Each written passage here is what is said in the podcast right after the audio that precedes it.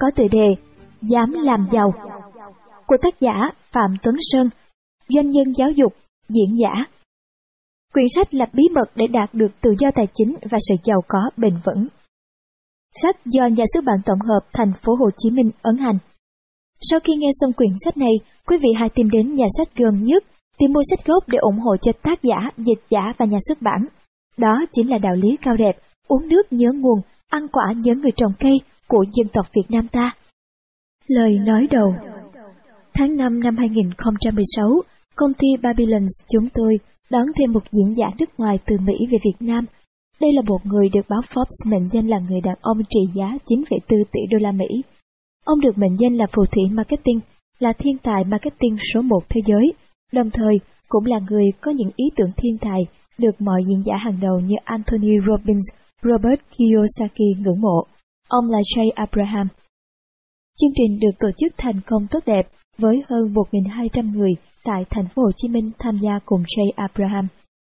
Những chia sẻ về lời khuyên độc đáo của ông được đông đảo quan khách và học viên đón nhận với yêu mến. Tôi cảm thấy hạnh phúc khi đã mời được Jay Abraham làm diễn giả trong chương trình. Vậy là một phần sứ mệnh của tôi đã được hoàn thành. Sau chương trình trong buổi tối, chúng tôi đã có thời gian chia sẻ về rất nhiều điều, và đột nhiên Jay Abraham hỏi tôi sứ mệnh của anh là gì.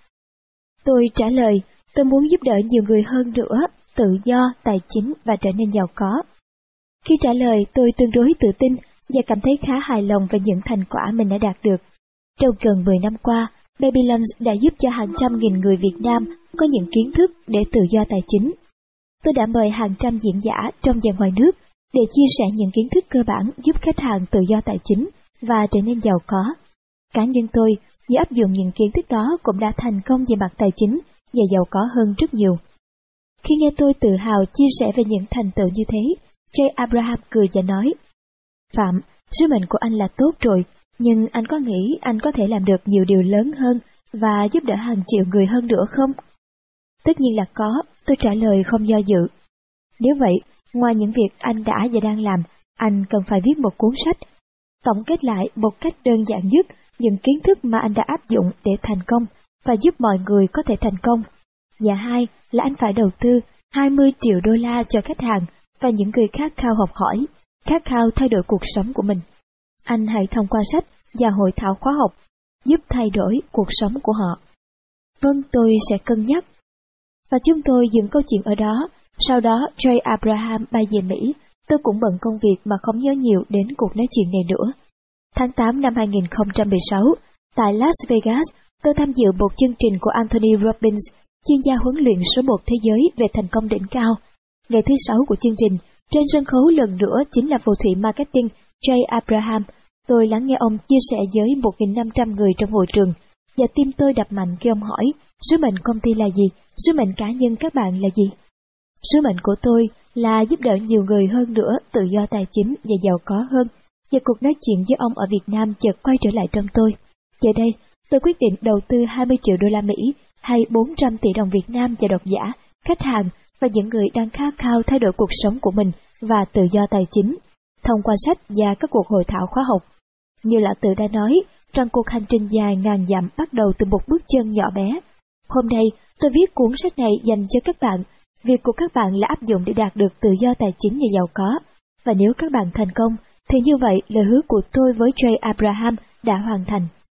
Lời cảm ơn Trước hết tôi xin bày tỏ sự cảm ơn chân thành đến những người mà không có sự hỗ trợ và nguồn cảm hứng từ họ, hẳn cuốn sách này sẽ không có mặt trên đời. Đó là Robert Kiyosaki, doanh nhân giáo dục, người biết bí mật của sự giàu có. Người đã dẫn dắt khích lệ và cho tôi rất nhiều lời khuyên và bài học bổ ích. Anthony Robbins, chuyên gia huấn luyện, số 1 thế giới về thành công.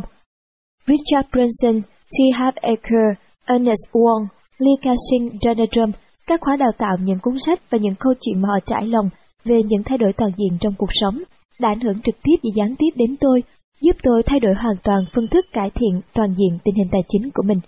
Tôi cũng muốn cảm ơn Richard Tan và Veronica Tan, chủ sở hữu Success Resources, tập đoàn tổ chức sự kiện giáo dục lớn nhất trên thế giới, vì đã luôn hỗ trợ tôi khi bắt đầu lập nghiệp. Cũng nhờ họ mà tôi đã có cơ hội làm quen học hỏi với nhiều diễn giả nổi tiếng trên thế giới. Cảm ơn ông Dalton, đại diện tại châu Á của Robert Kiyosaki, người thầy đầu tiên trong kinh doanh và đầu tư của tôi. Cảm ơn ông Tung Desem Waringen và vợ, bà Suriyani Untoro, đã truyền cảm hứng cho tôi rất nhiều trong việc định hướng thành công. Cảm ơn các bạn nhân viên đã và đang làm việc tại Babylon, những người luôn sát cánh bên tôi trong các thử thách công việc và từ ngày đầu khởi nghiệp kinh doanh cho đến nay, vì lòng trung thành và sự cống hiến không biết mệt mỏi.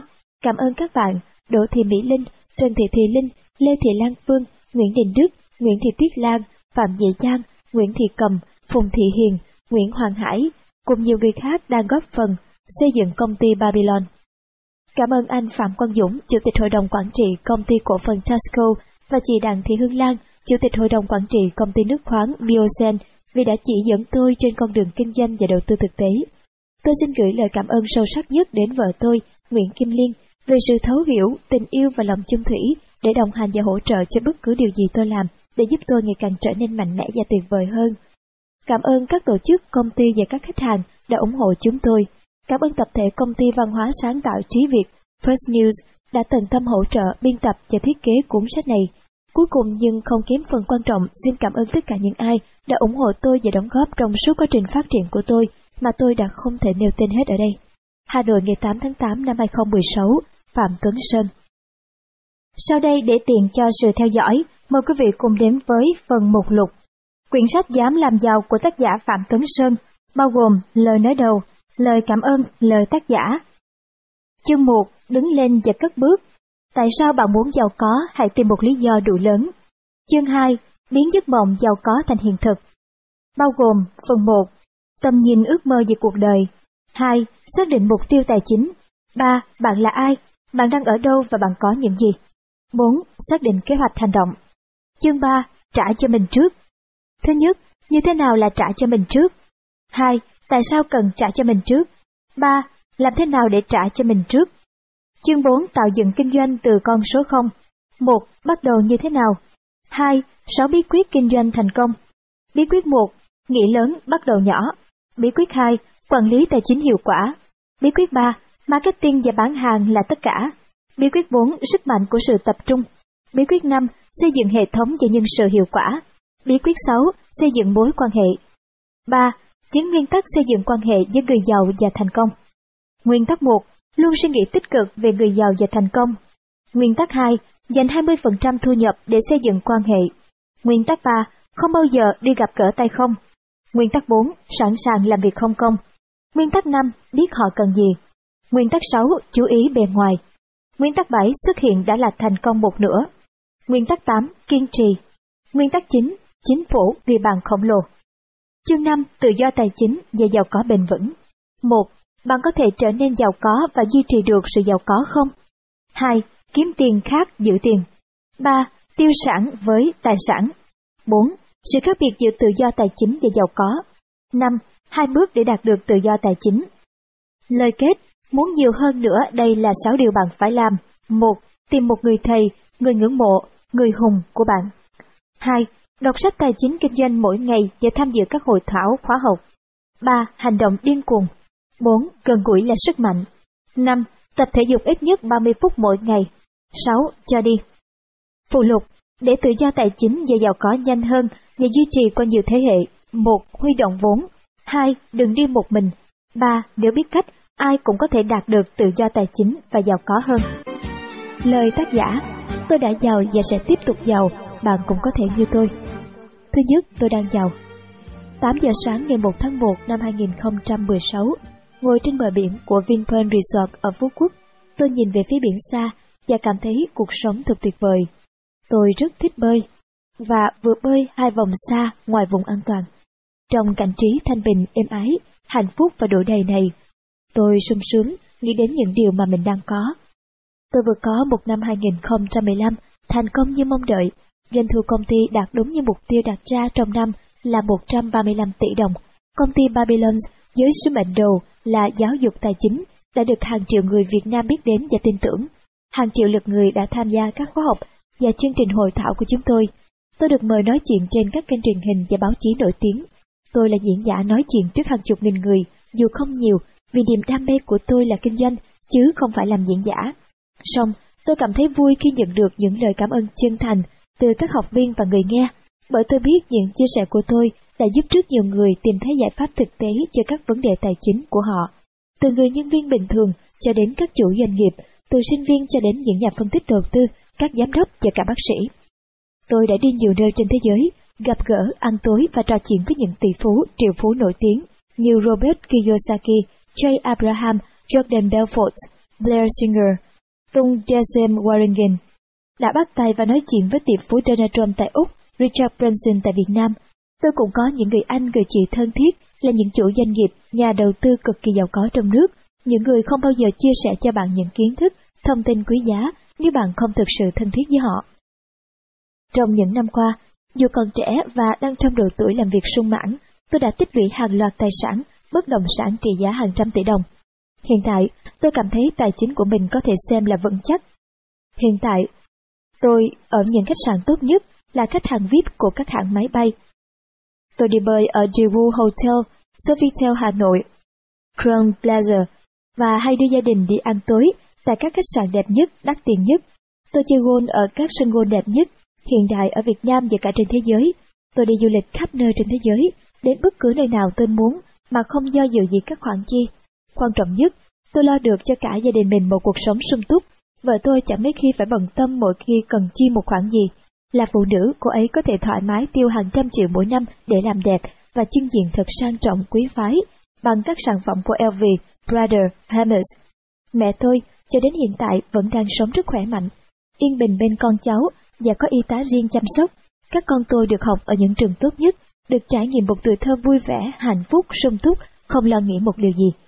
Và tôi biết tôi đang có đủ tài chính để có thể đảm bảo cho tương lai gia đình hàng chục năm nữa. Những kết quả tuyệt vời này đều đến từ những thay đổi, tìm tòi, học hỏi, có thể nói là rất dày công và vất vả của tôi. Và nếu bạn đang mong đợi những điều tương tự, hãy đọc tiếp phần sau, tôi sẽ kể cho bạn hành trình tôi đã trải qua. Tôi không phải là người quá thông minh hay xuất sắc, tôi cũng không có được ngày hôm nay bằng tài năng chuyên môn gì. Vì thế tôi biết rằng bạn hoàn toàn có thể làm được như tôi.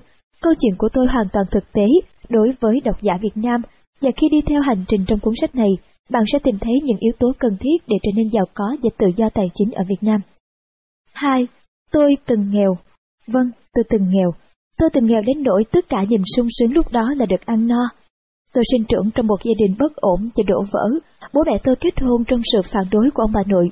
Sự khác biệt về tư duy và lối sống chia rẽ gia đình tôi từ những ngày đầu tiên. Gia đình bên nội là điển hình gương mẫu của gia đình truyền thống, có công với cách mạng, chính trị tốt và nhiều thành viên trong nhà là công chức nhà nước. Gia đình ngày càng nghèo đi sau khi ông bà nội về hưu, còn mẹ tôi, bà là một người phụ nữ hiện đại, xinh đẹp và phá cách, đặc biệt tháo vát và giỏi giang với việc kinh doanh bên ngoài. Khác biệt ấy là mầm móng của bi kịch gia đình. Năm tôi 10 tuổi, bố mẹ ly hôn. Mẹ tôi với tinh thần, mặt dày tim đen của người làm ăn buôn bán đã bay sang Nga, kiếm nhiều tiền nhanh chóng, lòng can đảm làm những việc mà nhiều người e dè đã giúp mẹ tôi có lúc kiếm được hàng chục triệu đô. Tuy vậy, tôi và chị gái đã có một cuộc sống rất eo hẹp dựa vào đồng lương hưu ít ỏi của ông bà nội. Mẹ tôi không gửi tiền về, và bố tôi, với kinh tế khá hậm hiu và sự quan tâm rất vừa phải dành cho chúng tôi, hầu như không chu cấp cho chúng tôi làm mấy. Tôi và chị gái, ngoài tình yêu thương của ông bà, đã lớn lên với những điều kiện tối thiểu nhất. Một ngày tôi nhận được tin mẹ tôi bị xã hội đen cướp trắng tài sản ở bên Nga. Mọi người còn nói mẹ bị nhốt và bị đánh đập giả mang. Phải sau một thời gian rất dài nỗ lực, gia đình bên ngoài mới đưa được mẹ về Việt Nam. Khi về, mẹ bắt đầu có những biểu hiện không bình thường, và sau một thời gian, mọi người đều bảo mẹ bị tâm thần. Mẹ được đưa sang bệnh viện tâm thần Châu Quỳ một thời gian, nhưng bệnh tình không thuyên giảm. Gia đình bên ngoài mua cho mẹ một căn nhà nhỏ hơn 15 mét vuông, dột nát và không có phòng vệ sinh riêng ở khu Thanh Xuân Hà Nội để mẹ ở tạm. Mẹ ở đó một mình hàng ngày, các bác hoặc chị em tôi mang chút đồ ăn qua cho mẹ. Đến khi chị tôi đi làm, lương được vài triệu mới có thể dành ra được một ít tiền lo cho mẹ ăn uống đầy đủ hơn. Những lần sang thăm mẹ, tôi ái ngại bao nhiêu khi nghe hàng xóm phàn nàn việc mẹ tôi đập phá, quát tháo in ỏi làm phiền họ, thì càng đau lòng và thương mẹ bấy nhiêu. Năm nào cũng thế, những ngày lễ Tết, bà lại đến nhà ông đội chúng tôi. Tôi nhớ nhất là những khi bà đến vào lúc cả nhà đang ăn cơm, và mẹ tôi lúc đó cứ nửa tỉnh nửa mê, điên dại, tất cả mọi người, ông bà nội và bố tôi đều cảm thấy rất khó chịu. Chỉ hai chị em tôi, dù đã từng giận mẹ bao nhiêu những ngày trước, thì giờ thương xót mẹ biết bao nhưng chỉ có thể cắn răng bất lực. Tôi lòng đau quặn khi thấy mẹ cứ lang thang ngoài đường, từ phố này qua ngõ nọ, hoặc đến khi công an gặp được và gọi điện báo gia đình đến đón. Chị em tôi đều khổ sở vì thương và lo cho mẹ, nhưng ông bà nội nhất quyết không cho phép mẹ tôi về ở cùng vì những ám ảnh quá cay nghiệt từ quá khứ. Chị gái tôi vì lo toan cho mẹ vì những thương tổn sâu kín trong lòng và cũng vì gia cảnh khiến nhiều người nhìn vào chẳng đủ dũng cảm tiến tới, nên những cơ hội yêu đương cứ lặng lẽ trôi qua cùng tuổi trẻ. 3. Tôi thoát nghèo và làm giàu. Tôi đã cho các bạn thấy tôi hoàn toàn không có một nền tảng gia đình hoàn hảo để gây dựng một sự nghiệp thành công, nhưng tôi đã làm được. Đó là bởi vì, từ trong những tháng ngày tăm tối, thiếu thốn, cả về vật chất lẫn tình thương đó, tôi đã nhận ra và đã khẳng định với chính mình rằng tôi phải thoát ra khỏi cuộc sống này càng nhanh càng tốt. Đối với gia đình tôi, học hành là con đường đổi đời duy nhất. Nhà tôi có truyền thống học vấn lâu đời với hàng chục giáo sư, tiến sĩ, thạc sĩ, giáo viên, bác sĩ, đại biểu quốc hội. Nhưng đối với tôi, tôi sợ học và kết quả học ở trường rất tệ.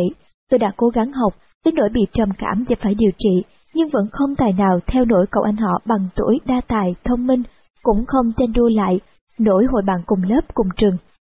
Bằng tất cả nỗ lực, tôi thi đỗ vào trường cấp 3, nhưng chỉ sau một năm tôi phải chuyển xuống lớp hạng B ở trong trường. Đến kỳ thi đại học, tôi gần như phải bán mạng ôn tập và học hành mới thi đỗ Đại học Giao thông Vận tải Hà Nội. Tôi vô cùng sợ các kỳ thi và gặp áp lực rất lớn những khi ôn bài. Tôi thường xuyên bị chê bai và luôn bị mang ra so sánh với các anh chị em họ trong nhà. Cô dì chú bác trong nhà luôn nghi ngờ khả năng của tôi vì động lực muốn thay đổi cuộc sống của mình và mang đến cho mẹ cuộc sống tốt hơn. Tôi đã cố gắng hết sức học tiếng Anh và cuối cùng giành được cơ hội du học tại Singapore ngành hóa chất. Khi ở Singapore, tôi vô tình đọc cuốn Cha giàu, cha nghèo Rich Dad, Poor Dad của Robert Kiyosaki. Trong đó ông đã chỉ ra con đường muốn giàu có phải bắt đầu làm kinh doanh. Tôi bắt đầu thử làm kinh doanh bằng nhiều cách, từ việc bán TV cũ cho bạn bè ở trường đến bán hương liệu, bán sữa, nhưng tất cả đều thất bại thảm hại. Nhưng khao khát làm giàu vẫn cháy bỏng trong tôi và tôi tiếp tục loay hoay tìm cách. Năm 2007, sau những thất bại kinh doanh tại Singapore, tôi cháy túi và nợ nần chồng chất. Không còn cách nào, tôi quyết định về nước, tôi vẫn nhớ khi trở về, vì không có tiền, tôi không những phải ở nhà nhờ của nhà ông tôi, mà thậm chí phải ăn nhờ cả món mì tôm của ông nội truyền miên từ ngày này qua ngày khác.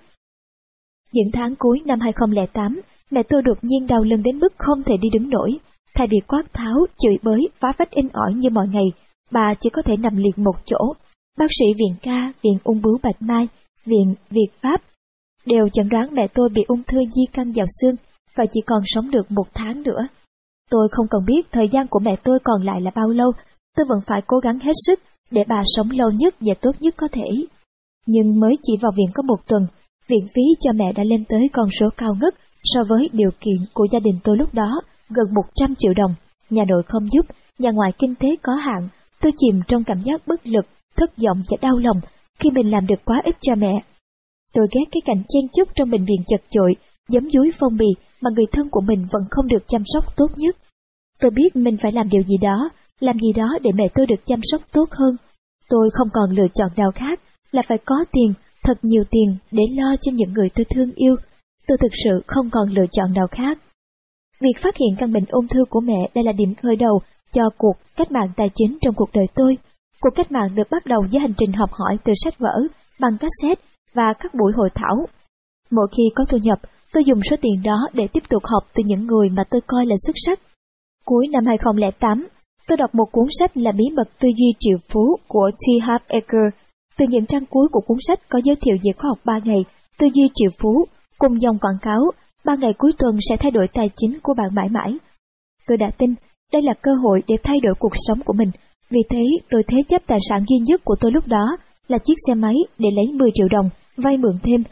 Tôi quyết tâm tham dự khóa học Millionaire Mind Intensive của ông tại Singapore.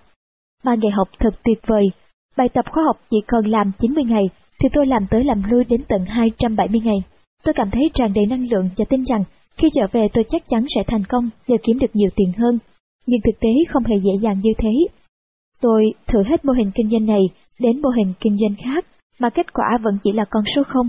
Tôi cũng không đủ tiền chuộc lại chiếc xe máy đã cầm cố và còn gánh thêm một khoản nợ với SGFV vì tôi vay tín chấp để mà mua chiếc xe này. Phải sau gần 2 năm vất vả tìm đường, vấp ngã một số lần, rốt cuộc tôi cũng dần thu được kết quả từ những cố gắng của mình. Tài chính bắt đầu cải thiện, con số tôi kiếm được tăng dần đều, từ 20 triệu lên 50 triệu, rồi 100 triệu, 200 triệu, rồi 1 tỷ, 5 tỷ, 10 tỷ, 20 tỷ, 100 tỷ đồng. Bây giờ, chỉ trong 10 phút, tôi có thể kiếm về số tiền bằng với số tiền mà trước đây tôi phải tốn đến một năm mới kiếm được. Và điều tuyệt đẹp hơn là tôi đã có thể lo cho mẹ, gia đình một cuộc sống tốt hơn, và cá nhân tôi cũng có thể tận hưởng một cuộc sống tuyệt vời.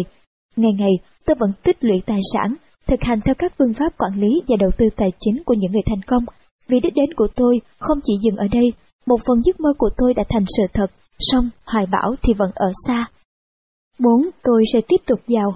Tôi biết tôi sẽ còn đi xa nữa vì những công thức tôi áp dụng đã chứng minh tính hiệu quả trong quá trình tôi đi qua. Và trên con đường phía trước tôi sẽ tiếp tục học hỏi, tìm tòi những công thức mới.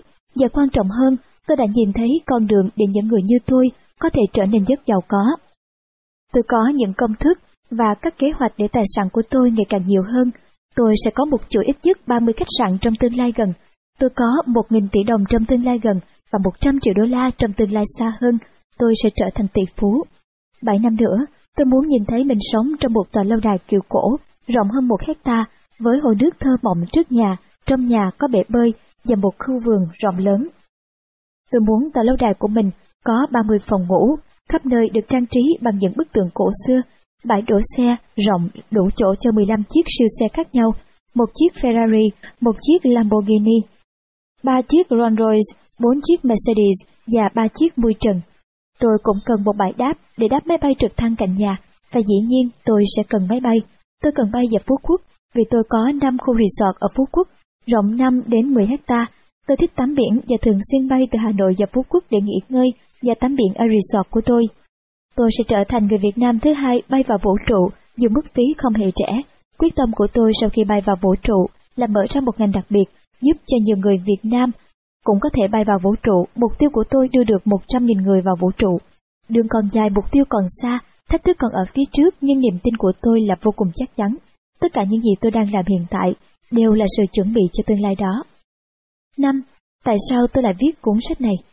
Tôi viết cuốn sách này không phải để khoe khoang về bản thân, cũng không phải chỉ để nói suông về những ước mơ, hoài bão của mình, mà tôi viết để sẻ chia, để giúp đỡ. Thật lòng tôi chưa bao giờ muốn xuất bản cuốn sách này, nhưng đến một mức độ nào đó khi làm việc không chỉ vì tiền nữa, tôi chợt nhìn rõ số mệnh của mình. Tôi cần chia sẻ những điều tôi đã biết và làm được. Tôi cần giúp đỡ những người đang chật vật với tài chính, phải vật lộn với công cuộc mưu sinh chỉ vì họ thiếu những giáo dục về tài chính. Bạn có tin là mọi người sinh ra đều mang một sứ mệnh nào đó? Trước đây tôi chưa từng nghĩ đến điều đó. Tôi làm việc và kiếm tiền chỉ với mục đích lo cho mẹ và gia đình. Nhưng giờ đây tôi nhận ra rằng tôi có sứ mệnh cần chia sẻ cho mọi người những kiến thức tôi có. Vì tôi ở trong một thế giới mà hàng ngày đều gặp gỡ tiếp xúc với những người giàu có và thành công nhất, và chính bản thân tôi là người đã giàu có và thành công từ tay trắng như áp dụng những kiến thức và kinh nghiệm đã học được. Trong khi bước ra đường, tôi gặp không biết bao nhiêu người đang khó khăn, vất vả, chật vật về tài chính và hoàn toàn lơ mơ con đường làm giàu. Tôi cần giúp những người đó, tôi cần giúp đỡ mọi người để họ trở nên thành công và giàu có như tôi hoặc hơn thế nữa. Tôi thấy mình may mắn vì đã được học hỏi và làm việc cùng những người thành công và giàu có nhất trong nước và trên thế giới. Trong kinh nghiệm của tôi, suy nghĩ của người giàu và người nghèo khác nhau rất nhiều. Tôi đọc nhiều sách, tìm hiểu và thực hành hiệu quả những bí mật về thành công và giàu có đã được truyền lại hàng nghìn năm. Có những quy luật, những bài học vẫn luôn đúng, cho dù thời đại có đổi thay và phát triển ra sao. Nhìn quanh mình, tôi thấy rất nhiều người đầy năng lực, thậm chí xuất sắc, đóng góp cho xã hội, sống lương thiện, đạo đức. Song đến đoạn cuối cuộc đời, họ phải trải qua một cuộc sống chật vật, eo hẹp tài chính cam go, không thể lo nổi cho bản thân, đừng nói tới lo cho gia đình. Tôi chứng kiến nhiều gia đình ly tán chỉ vì những bất ổn về tài chính. Tôi cũng từng thấy những người có rất nhiều tiền, nhưng rồi lại không giữ nổi một xu, rồi lại có thêm nợ nần chồng chất. Họ từ ở những ngôi nhà rộng rãi to lớn chuyển sang những căn nhà thuê ợp ẹp mà hàng tháng vẫn không có tiền trả. Còn cái họ từ học những trường tốt nhất chuyển sang học trường bình dân, thậm chí thôi học. Tôi lại thấy có những người chăm chỉ miệt mài làm việc vất vả cả đời mà vẫn không dư giả. Bằng hành trình của chính mình, bằng những gì đã chứng kiến ở riêng gia đình tôi, tôi nhìn thấy thịnh suy của một đời người. Tôi hiểu ra sâu sắc những quy luật cuộc đời mà nhờ nó có thể tìm ra con đường giàu có và duy trì sự giàu có rất lâu dài qua nhiều thế hệ. Chúng ta học vô số kiến thức trong nhà trường, nhưng lại không có bộ môn nào dạy chúng ta quản lý tài chính cá nhân. Chúng ta học đủ kỹ năng và kiến thức trên đời, nhưng kỹ năng tối quan trọng là làm thế nào quản lý tiền của mình. Giúp cho bản thân và gia đình cả đời an toàn về tài chính, thì lại không trường lớp nào dạy, đáng buồn hơn là nhiều người thậm chí còn né tránh, chấp nhận cuộc sống nghèo nàn, vì các giáo viên trong trường đã vô thức thấm nhuần vào đầu óc họ, tư tưởng rằng đừng làm giàu, không thể làm giàu. Trong khi đó, dù bạn là ai, bạn làm bất cứ ngành nghề gì, bạn ở bất cứ vị trí nào trong xã hội, thì tiền bạc để lo cho bản thân và gia đình một cuộc sống tốt và an toàn vẫn là điều cực kỳ, cực kỳ quan trọng. Và để tôi nói thêm điều này với các bạn, tất cả chúng ta dù là ai, ở bất cứ vị trí công việc nào trong xã hội, nếu có thể đạt được tự do tài chính và xa hơn nữa là giàu có, nếu bạn biết cách, tiền bạc chỉ là kết quả. Cái giúp chúng ta giàu có mãi mãi là những kiến thức, những hiểu biết về đồng tiền, quản lý tài chính và làm giàu. Có thể nhờ may mắn nào đó bạn đã trở nên giàu có, hoặc bạn đã sinh ra trong một gia đình vốn giàu có. Nếu bạn nằm trong số này, tôi chúc mừng bạn, nhưng nếu bạn không học cách sử dụng đồng tiền, quản lý tài chính, thì sự giàu có đó có thể sẽ ra đi rất nhanh. Bạn có thể làm giàu từ cuốn sách này. Tôi viết cuốn sách này với mong muốn giúp tất cả các bạn đạt được tự do tài chính và giàu có vững bền. Và trên hết, khi tự do tài chính và giàu có bền vững, bạn không còn phải lo lắng về tiền nữa. Bạn có thể tự do làm tất cả những gì bạn muốn. Cuốn sách này đúc kết những kinh nghiệm thực tế nhất trong quá trình lập nghiệp, kinh doanh và đầu tư, quá trình kiếm tiền, giữ tiền và nhân tiền lên của chính tôi. Cuốn sách cũng chia sẻ một số bí mật kinh doanh và đầu tư của tôi mà tôi tin là không có nhiều người sẵn lòng chia sẻ với các bạn. Cuốn sách được trình bày trình tự từng bước của quá trình giúp bạn đi đến tự do tài chính và sự giàu có. Mặc dù bạn vẫn có thể đọc trước bất cứ chương nào bạn muốn, tôi vẫn khuyến khích bạn đọc và thực hành từng bước từ chương đầu đến chương cuối. Chắc chắn bạn sẽ thấy điều kỳ diệu xảy ra trong cuộc đời mình. Và tôi mong bạn hãy đọc kỹ để hiểu thông điệp từ cuốn sách, vì tôi chắc chắn những gì chia sẻ trong cuốn sách này sẽ giúp bạn giàu có. Những giải pháp tôi đưa ra phù hợp với tất cả mọi người, từ những người bình thường nhất, những người không thông minh, không xuất sắc, tất cả đều có thể áp dụng được. Tôi tin mỗi chúng ta sinh ra đều có sứ mệnh và hoài bão riêng. Có người muốn trở thành nhạc sĩ, nghệ sĩ dương cầm, bác sĩ, họa sĩ, có người lại ước mơ làm nhà khoa học, nhà chính trị, nhà báo nổi tiếng. Có những người sinh ra để trở thành những thầy cô giáo tốt, vì họ luôn mong giúp đỡ nhiều người hơn nữa. Trở thành doanh nhân hay phi hành gia vũ trụ đều có thể. Tất cả chúng ta đều sinh ra, lớn lên với những ước mơ to lớn trong đời, nhưng vì áp lực cơm áo gạo tiền, chúng ta đã bỏ quên ước mơ đó, nên tự do tài chính là bước đi giúp bạn không còn là nô lệ của đồng tiền, làm chủ đồng tiền, và bạn có thời gian và sự tự do để theo đuổi những ước mơ của riêng mình. Ước mơ của tôi không phải là trở thành người giàu, mà là trở thành người rất giàu. Tôi muốn xây dựng một hệ thống khách sạn và sau đó là bay vào vũ trụ. Còn bạn, ước mơ của bạn là gì? Hãy dám sống với ước mơ của mình, đừng sợ hãi, đừng sinh ra ước mơ rồi để nó chết yểu đi. Bạn sinh ra với đầy đủ quyền tự do trở thành người bạn muốn, đây là cuộc đời của bạn. Hãy ước mơ lớn hơn, xa hơn nữa, khả năng con người là không giới hạn nếu bạn không tự giới hạn mình. Hãy học những công thức thực tế trong sách này để đạt tự do tài chính và giàu có bền vững và theo đuổi những ước mơ của mình. Mời quý vị và các bạn cùng tiếp tục đi vào những nội dung chính của quyển sách Dám làm giàu ở những file ngay dưới đây cũng trên trang web người Việt yêu người Việt.com.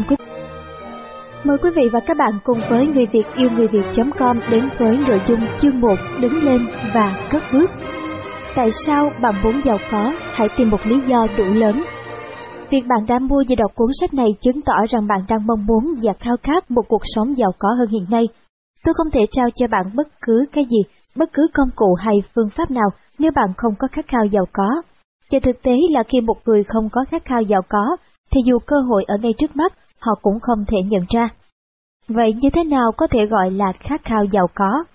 Từng có nhiều người nói với tôi rằng họ muốn giàu có, rồi họ cũng đi tìm một số phương pháp và công thức làm giàu.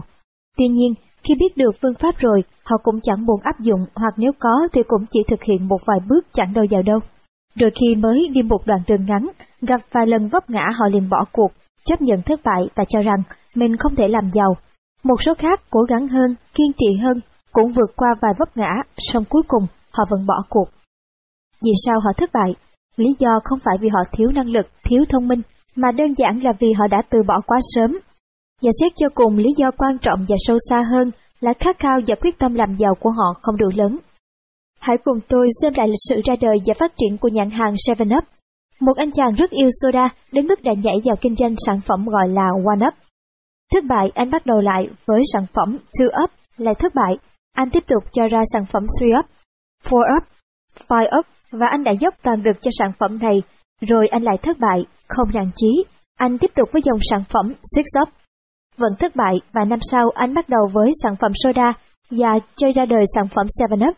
Và lần này sản phẩm của anh đã thành công vang dội và trở thành thương hiệu lớn trên toàn cầu. Khát khao và quyết tâm của bạn có đủ lớn để vượt qua 6 lần thất bại như thế không? Phong trào khởi nghiệp đang bùng nổ khắp nơi những năm gần đây. Chính phủ nói chúng ta phải khởi nghiệp, quốc gia khởi nghiệp. Mở TV lên lúc nào tôi cũng thấy chương trình khởi nghiệp. Đài truyền hình VTV1 đến làm phóng sự về tôi cũng về chủ đề startup. Khởi nghiệp một từ ngữ hấp dẫn và mê hoặc đối với nhiều người. Nhiều người sau khi nghe những thông tin bên ngoài như thế rồi cũng khởi nghiệp, đến khi bắt tay thành lập doanh nghiệp, khi vấp ngã lần một, lần hai, lần ba thì bắt đầu chán nản, mất hy vọng và bỏ cuộc. Họ chạy theo phong trào mà không hiểu rằng nếu chỉ làm vì hứng khởi nhất thời, không có động lực bên trong, không biết khát khao của mình là gì thì thành công sẽ không đến được với họ. Thành công trong kinh doanh cần hai yếu tố cơ bản, sự nhiệt tình và bền bỉ trong một thời gian dài. Và để duy trì sự nhiệt tình và bền bỉ lâu dài để thành công trong kinh doanh, đòi hỏi phải có sự khát khao và ý chí từ bên trong. Một lần, trong cuộc trò chuyện với một bạn trẻ đang rất khát khao làm giàu, tôi hỏi cậu, em thường nghĩ nếu để giàu có em dám làm một việc tệ đến mức nào? Câu trả lời, dù có phải liếm dài cho người khác để trở nên giàu, em cũng sẵn sàng. Tôi ngạc nhiên khi nghe được câu trả lời bất thường đó. Tôi cười hỏi, ý em là sao? Câu trả lời, em có thể làm bất cứ việc gì miễn là không phạm pháp để trở nên giàu có. Tôi không mong bạn hành động giống như cậu bạn trẻ này để thực hiện khát khao trở nên giàu có của mình. Tôi chỉ muốn bạn hiểu thông điệp ở đây, tôi muốn bạn tự hỏi chính mình, tôi có sẵn sàng làm bất cứ việc gì miễn là không phạm pháp để trở nên giàu có không? Nếu câu trả lời là có, tôi mời bạn tiếp tục cùng tôi đi trên con đường chinh phục sự giàu có. Để hiểu khát khao và động lực của bạn, đầu tiên phải xác định lý do tại sao bạn khát khao giàu có, bạn đam mê gì, yêu gì và ghét điều gì trong cuộc sống. Nelson Mandela vì căm ghét sự phân biệt chủng tộc mà dù bị nhốt 27 năm trong tù, ông vẫn kiên trì đấu tranh không mệt mỏi để loại bỏ chủ nghĩa phân biệt chủng tộc giữa người da trắng thiểu số và người da đen đa số tại Nam Phi. Anh Nguyên Vũ, chủ của chuỗi cửa hàng cà phê Trung Nguyên lúc trước, vì ghét sự nghèo khó mà cố gắng phấn đấu để làm giàu. Donald Trump yêu thích bất động sản và sự giàu có xa hoa, ông đã xây dựng một đế chế Trump hùng mạnh với nhiều khách sạn, sân golf và các công trình khác, rất nhiều trong số đó mang tên ông. Bill Gates, vì tình yêu không thể tách rời với công nghệ và những chiếc máy tính, đã trở thành một trong những người giàu nhất thế giới. Bản thân tôi yêu sự tự do. Được tự do làm những gì mình muốn là hạnh phúc của cuộc đời tôi. Tôi yêu sự tự chủ và độc lập. Tôi cần được làm mọi thứ tôi muốn mà không cần phụ thuộc vào bất kỳ ai. Tôi yêu gia đình tôi, mẹ tôi, vợ và các con tôi. Tôi thích ở nhà rộng và những chiếc xe đẹp. Tôi thích giúp đỡ mọi người. Tôi ghét việc quản lý, bị buộc làm điều mình không muốn. Tôi ghét sự tủn mủn hà tiện. Tôi ghét phải giấm dúi phong bì, chỉ để nhận những dịch vụ tồi tệ. Tôi ghét việc không lo nổi cho mẹ tôi một cuộc sống đàng hoàng. Tôi ghét việc không có tiền chữa bệnh cho mẹ tôi. Vợ tôi yêu gia đình, yêu công việc kinh doanh và thích những thử thách. Cô thích đi du lịch vòng quanh thế giới, thích đồ hiệu, thích sử dụng những dịch vụ cao cấp, thích sự an toàn về tài chính, được đi mua sắm mà không bao giờ phải lo nghĩ về tiền. Cô thích sở hữu và cho thuê lại bất động sản. Cô ghét cảnh gia đình vợ chồng cãi nhau vì tiền. Cô ghét cảnh đi tới lui trong siêu thị và cứ phải suy nghĩ mua gì, không mua gì. Cô ghét cái cảnh đến nhà họ hàng mà không được tôn trọng chỉ vì mình không có tiền. Vậy bạn yêu gì và ghét gì? Dựa trên những yêu ghét đó, bạn sẽ tìm được lý do vì sao mình phải trở nên giàu có và hạnh phúc. Chính những cảm xúc yêu ghét đó sẽ tạo ra động lực và khát khao cho bạn. Động lực đó có thể vì chính bản thân hoặc vì những người bạn thương yêu, vì mong muốn mang đến cho họ cuộc sống đầy đủ sung túc nhất. Khi bạn có người thân đang hấp hối trên giường bệnh mà bạn lại không có tiền để chữa trị, bạn sẽ thấy mình có thể làm bất cứ điều gì có thể trên đời để có tiền. Một động lực như thế đã khiến tôi lại phải càng cố gắng, mỗi lần thất bại càng phải cố gắng hơn. Đôi lúc tôi cũng nản chí, nhưng hình ảnh mẹ tôi đau đớn trên giường bệnh đã luôn là động lực đưa tôi quay lại chiến đấu tiếp. Tuy nhiên, bạn sẽ thấy động lực và khát khao lâu dài nhất đến từ chính niềm đam mê của bạn cho chính bản thân mình.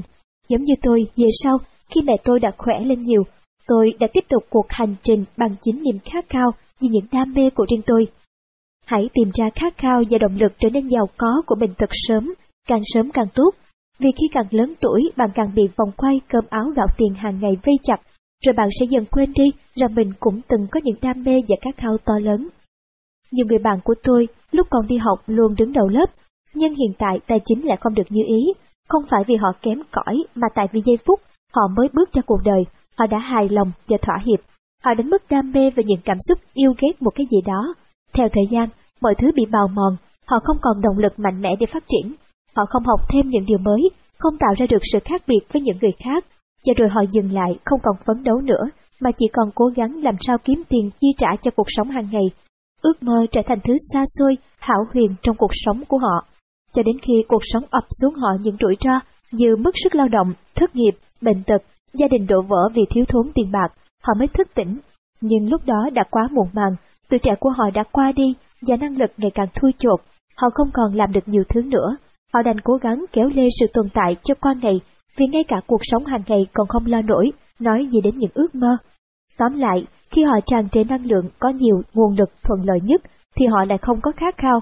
Khi họ bắt đầu có khát khao thay đổi, thì họ lại không còn thời gian để vấp ngã, không còn tuổi trẻ đã mất vị trí và những nguồn lực thuận lợi để hỗ trợ hành động. Vì vậy, tôi muốn nhắc lại, hãy tìm kiếm khát khao cho động lực của mình càng sớm càng tốt. Hơn nữa, lý do càng lớn, con đường càng rõ ràng. Lý do nhỏ thì con đường nào cũng khó cả. Bán hàng khó, kinh doanh khó, làm công nghệ khó, kinh doanh bất động sản cũng khó. Vậy làm thế nào để nuôi dưỡng những khát khao và động lực làm giàu? Làm thế nào để tăng cấp độ khát khao của bạn lên? Hãy luôn đến những nơi có nhiều người giàu và thành công hơn bạn. Hãy quan sát cách họ sống, họ đi xe gì, con cái họ được sống trong môi trường ra sao, họ mặc gì, ăn gì. Hãy đi ra nước ngoài để mở mang tầm mắt, tầm nhìn chúng ta rộng hơn thì khát khao cũng sẽ lớn hơn. Giữa các bạn trẻ hãy thử thách mình trong nhiều tình huống, như tự kiếm tiền chi trả chi phí hàng ngày, và dù bố mẹ có thể chu cấp cho bạn, vẫn hãy tự tìm cách kiếm tiền mua những gì mình thích. Tôi có biết một bạn sinh viên nữ, gia đình rất khá giả nên cô luôn được chu cấp đầy đủ. Khi ra nước ngoài, để trang trải những chi tiêu hàng ngày mà không phải xin tiền bố mẹ, cô đã đi rửa bát trong một nhà hàng. Mỗi ngày 3 tiếng, cô phải rửa cả một bếp đầy nồi niêu son chảo nặng dầu mỡ và hàng chồng bát đĩa lớn nhỏ. Đêm đến, khi tất cả mọi người đã về nhà, một mình cô ở lại với công việc rửa dọn chén bát. Sau những đêm như thế, cô đều chỉ còn đủ sức lê bước về nhà. Người kiệt đến mức mà phải quỳ xuống mà tắm vì không đứng nổi dưới bàn chân đau nhức. Đôi tay bắt đầu nhăn nheo và đầy vết xước. Vất vả là thế nhưng lương của cô rất thấp. Vào siêu thị nhìn thấy bao nhiêu là thứ hấp dẫn, nhưng cô không dám mua. Đó là lúc cô hiểu sâu sắc giá trị của đồng tiền, và thề không bao giờ cho phép mình nghèo. Thề sẽ phải trở nên giàu có trong tương lai. Đó là những niềm khát khao được nuôi dưỡng. Hãy tạo ra sự khan hiếm, thật hoặc giả. Hãy tự chịu trách nhiệm với bản thân mình, đưa vào những thử thách và phải tự giải quyết.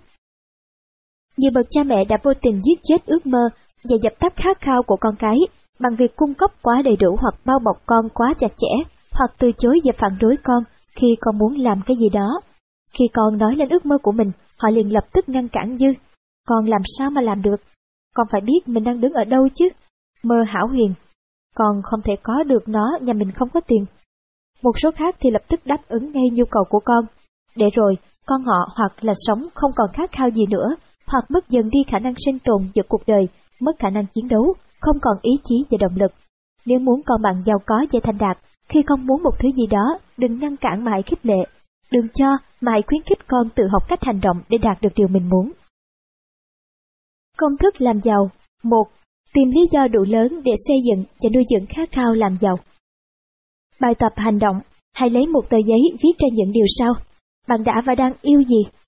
Bạn ghét gì trong cuộc sống? Lý do tại sao bạn muốn trở nên giàu có?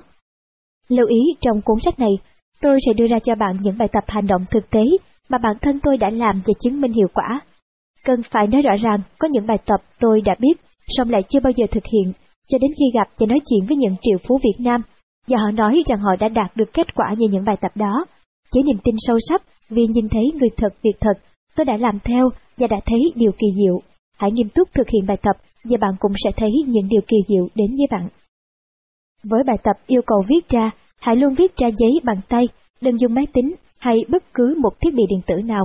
Nghiên cứu đã chỉ ra rằng, những chữ thông điệp viết ra bằng tay có liên hệ mật thiết với tiềm thức của bạn. Quý vị thính giả thân mến, chúng ta vừa được theo dõi xong chương 1 quyển sách Dám làm giàu. Mời quý vị cùng đến với chương file cùng với người Việt yêu người Việt.com ở những file ngay dưới đây. 2. Biến giấc mộng giàu có thành hiện thực 1. Tầm nhìn ước mơ về cuộc đời Tạo ra một tầm nhìn ước mơ về cuộc đời là một việc tưởng chừng như hảo huyền và phí thời gian. Tôi khẳng định rằng suy nghĩ đó là hoàn toàn sai. Thực tế, tạo ra một tầm nhìn ước mơ về cuộc đời mà bạn mong muốn là chiến lược hiệu quả nhất để bạn đạt được những ước mơ của mình. Tầm nhìn ước mơ giống như một kim chỉ nam, hướng dẫn bạn đến những lựa chọn và hành động đúng đắn nhất để đi đến cuộc sống hạnh phúc và sung túc mà bạn xứng đáng được hưởng. Các chuyên gia và những câu chuyện thành công của những người giàu có đều cho thấy rằng với một tầm nhìn trong tâm trí, bạn sẽ có khả năng giàu có và thành công xa hơn những người khác, những người không có tầm nhìn ước mơ rõ ràng, dù cho họ có năng lực và thông minh hơn bạn.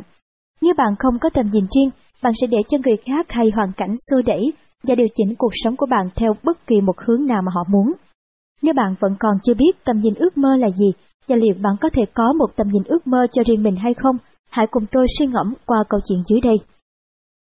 Khát vọng của nàng Violet Trong khu vườn nọ có một bông hoa Violet xinh xắn luôn tỏa ngát hương thơm, nàng sống hạnh phúc với những người bạn láng giềng. Một ngày kia, ngắm nhìn chị hoa hồng kêu ra với sắc đẹp rực rỡ làm sáng cả khu vườn. Nàng Violet chợt thấy mình thật nhỏ bé, nàng than thở. So với chị hoa hồng may mắn kia, mình chẳng là gì cả. Giá như mình được làm hoa hồng một lần trong đời nhỉ, một lần thôi, để không phải nằm sát mặt đất thế này, mình cũng mãn nguyện lắm rồi. Có một bà tiên tình cờ biết được sự tình, bèn hỏi bông hoa bé nhỏ, chuyện gì xảy ra với con thế? Nàng Violet cất tiếng tha thiết.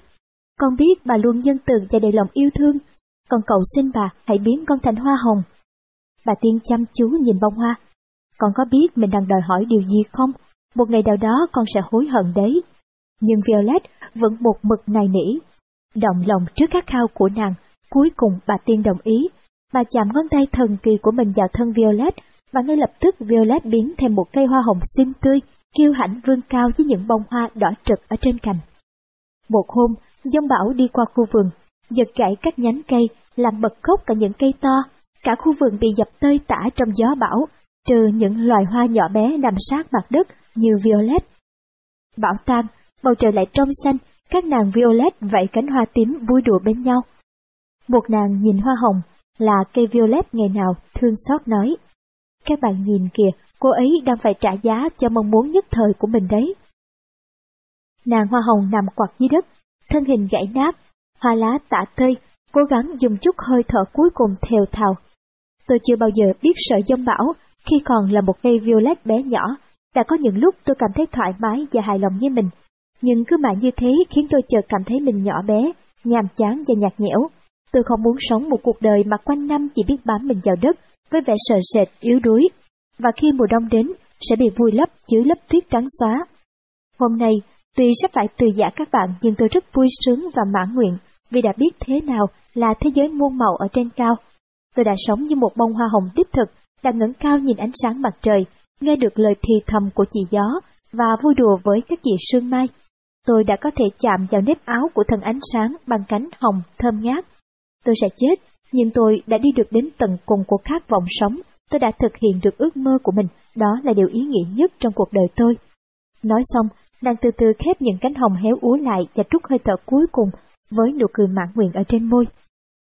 Vì thế, đừng bao giờ tự giới hạn mình trong những khát vọng tầm thường và ước mơ nhỏ bé. Bạn có quyền và có thể trở nên vĩ đại, trực trở hơn chỉ cần bạn có đủ khát khao, khát vọng lớn đi kèm với khó khăn lớn. Nhưng điều đó không đang được bạn tỏa sáng. Bạn hãy lựa chọn cho mình trải qua sóng gió để vươn đến một tầm cao khác, để trở thành vĩ đại hơn, Hãy an nhàn yên ổn, nhưng mãi mãi là một người tầm thường. Làm thế nào để xây dựng tầm nhìn ước mơ cuộc đời cho biến nó thành hiện thực? Đừng bao giờ mong đợi có thể xây dựng được một tầm nhìn ước mơ hoàn hảo chỉ trong một đêm, rồi cứ thế biến nó thành hiện thực. Việc này đòi hỏi thời gian và sự bổ sung và điều chỉnh dần dần. Đầu tiên, hãy cứ cho mình quyền được mơ ước. Hãy cứ nghĩ về tầm nhìn ước mơ của bạn, hãy cứ sáng tạo trong những ước mơ, thậm chí nghĩ về những điều bạn đang khao khát trong hiện tại nhưng chưa đủ sức để đạt tới. Hãy nghĩ về những gì bạn muốn, chứ không phải những gì mà người khác mong đợi từ bạn. Tầm nhìn của bạn phải được xây dựng từ những ước mơ, hy vọng và khát khao của riêng mình. Thế nên, hãy đảm bảo tầm nhìn đó có mối dây liên hệ chặt chẽ với những giá trị con người của bạn, và rồi tầm nhìn ước mơ cuộc đời đó sẽ tạo ra những năng lượng tuyệt vời giúp đẩy mạnh sự quyết tâm của bạn và đưa bạn vượt qua mọi giới hạn hiện tại của bản thân. Bạn đang khát khao trở nên giàu có, thế thì hãy tạo ngay một tầm nhìn về sự giàu có và hạnh phúc. Tôi nhấn mạnh là một tầm nhìn có cả giàu có và hạnh phúc. Sau đó, để tiềm thức của bạn tiếp tục làm việc, giúp bạn đạt được tầm nhìn ước mơ đó. Đừng nghĩ đến việc làm thế nào để thực hiện nó vội vàng. Bạn hãy lấy một mảnh giấy và bút ra. Tôi xin được nhắc lại là không dùng máy tính.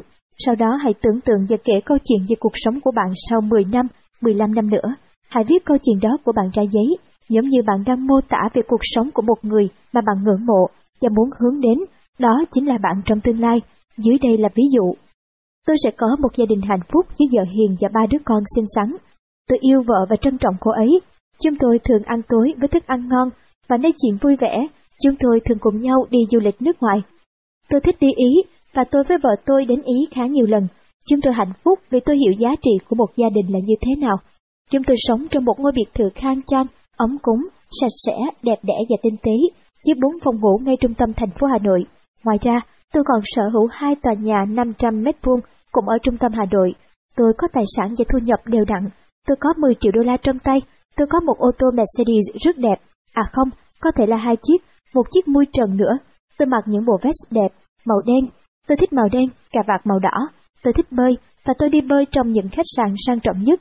Tôi gặp rất nhiều người giàu có ở đó. Đó là thế giới của tôi. Trong tôi lúc nào cũng tràn đầy năng lượng. Cuộc sống của tôi rất thú vị. Tôi có nhiều người bạn trên khắp thế giới. Chắc chắn sau này tôi sẽ bay vào vũ trụ. Và hãy giữ tờ giấy đó trong 3 tháng, và hàng ngày trước khi đi ngủ, dành 30 phút để tưởng tượng kể lại câu chuyện đó trong đầu. Bạn cũng có thể kể cho ai đó nghe, bất cứ người nào sẽ luôn ủng hộ bạn cho dù bạn có nói gì. Sau 3 tháng, bạn sẽ tự động có thói quen nghĩ về ước mơ của mình mỗi ngày. Tôi đang giúp bạn tạo ra một tầm nhìn mục tiêu 10 năm về cuộc đời mình. Hãy lặp đi lặp lại câu chuyện về một người thành công, hạnh phúc và giàu có mà bạn ngưỡng mộ và muốn hướng đến. Hãy đắm chìm trong những hình ảnh tuyệt đẹp đó, hãy cảm nhận hạnh phúc với những suy nghĩ đó. Khi bạn vui vẻ nhất, hãy nghĩ đến tầm nhìn ước mơ đó. Khi bạn buồn, hãy dùng những hình ảnh đó giúp bạn sống vui và tích cực hơn. Hãy để câu chuyện ước mơ đó đi sâu vào tiềm thức và tâm thức của bạn. Một ngày nào đó bạn sẽ thấy sức mạnh của bài tập này, bạn sẽ có mọi điều bạn từng mơ ước, dù hiện tại bạn chưa có gì cả. Bạn đã nghe về câu chuyện con voi màu xanh chưa? Bạn nhắm mắt lại và tôi nói có một con voi màu xanh. Lúc đầu, bạn không thể hình dung nổi con voi màu xanh, rồi con voi màu xanh xuất hiện, rồi bạn mở mắt ra nhắm mắt lại. Tôi nói không có con voi màu xanh, thì bạn vẫn nhìn thấy con voi màu xanh trước mặt. Nói theo cách khác, chúng ta đang tự ám thị bản thân bằng giấc mơ về cuộc đời. Bằng cách lặp đi lặp lại giấc mơ đó, chúng ta sẽ sống trong trạng thái của nó, để từ đó tầm nhìn ước mơ sẽ biến thành sự thật. Bạn nghĩ những chiến lược kinh doanh, những tư duy thông minh về làm giàu mới là quan trọng, mới là nhân tố chính giúp bạn giàu có. Không, chính tầm nhìn, giấc mơ của bạn về cuộc đời này mới chỉ cho bạn biết nên đi đâu, làm gì và phải hướng tới cái gì. Hãy nhớ, cuộc sống giàu có không xảy ra ngẫu nhiên tình cờ, mà bởi sự thiết kế. 2. Xác định mục tiêu tài chính Sau khi đã xây dựng một tầm nhìn ước mơ cuộc đời, thì để biến giấc mộng thành hiện thực, điều quan trọng là đạt mục tiêu tài chính rõ ràng. Việc quan trọng nhất giúp bạn có thể đạt được tự do tài chính và giàu có là bạn phải lượng hóa cụ thể mục tiêu tài chính của mình. Lượng hóa có nghĩa là bạn phải xác định rõ bạn muốn kiếm được bao nhiêu tiền trong khoảng thời gian nào. Não và tiềm thức của chúng ta thích và làm việc với các con số. Nếu không có con số, chúng không hình dung được cụ thể thế nào là giàu có và tự do tài chính, và thế là chúng tự đưa chúng ta đến những nơi mà theo chúng là giàu có. Kết quả bạn sẽ không biết mình đang đi đến đâu. Để giàu có và tự do tài chính, để đầu tư và kinh doanh hiệu quả, điều quan trọng là bạn phải quen với các mục tiêu và làm việc với các con số. Kinh doanh và đầu tư đều là làm việc với những con số. Các con số càng rõ ràng và được lặp lại nhiều lần, thì chúng càng nhanh chóng đi vào tiềm thức của ta. Tôi đã thực hiện việc lượng hóa mục tiêu này một cách cụ thể suốt nhiều năm qua, và thực tế chứng minh tính hiệu quả. Tôi đã đặt ra mục tiêu doanh thu công ty và số tiền tôi kiếm được cho riêng mình trong năm. Kết quả là, năm nào tôi cũng đã đạt được đúng y như thế. Đây là cách mà những người giàu và thành công ở Việt Nam hay trên thế giới đều làm, nhưng họ quá bận, chẳng bao giờ nói, hoặc có nói thì cũng nói một cách trừu tượng. Trong khi công thức rất đơn giản là lượng hóa cụ thể mục tiêu tài chính của bạn.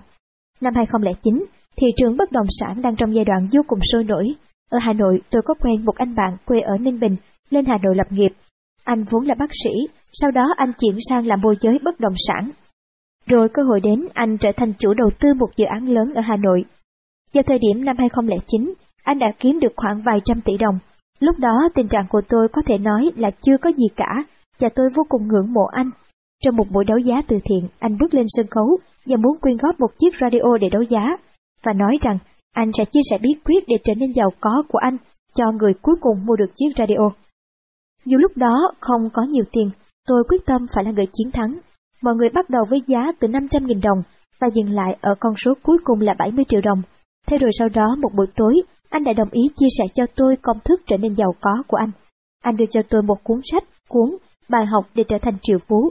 Cuốn sách đề cập đến một phương pháp đặc biệt giúp chúng ta trở nên giàu có, đó là nhìn tâm hoa hồng và đọc câu thần chú. Thực tế, tôi đã đọc nhiều cuốn sách của các tác giả nước ngoài. Vấn đề là khi tôi nghe những lời khuyên của họ, tôi cũng không biết rằng lời khuyên đó có hiệu quả thật không, vì tôi chưa bao giờ gặp họ.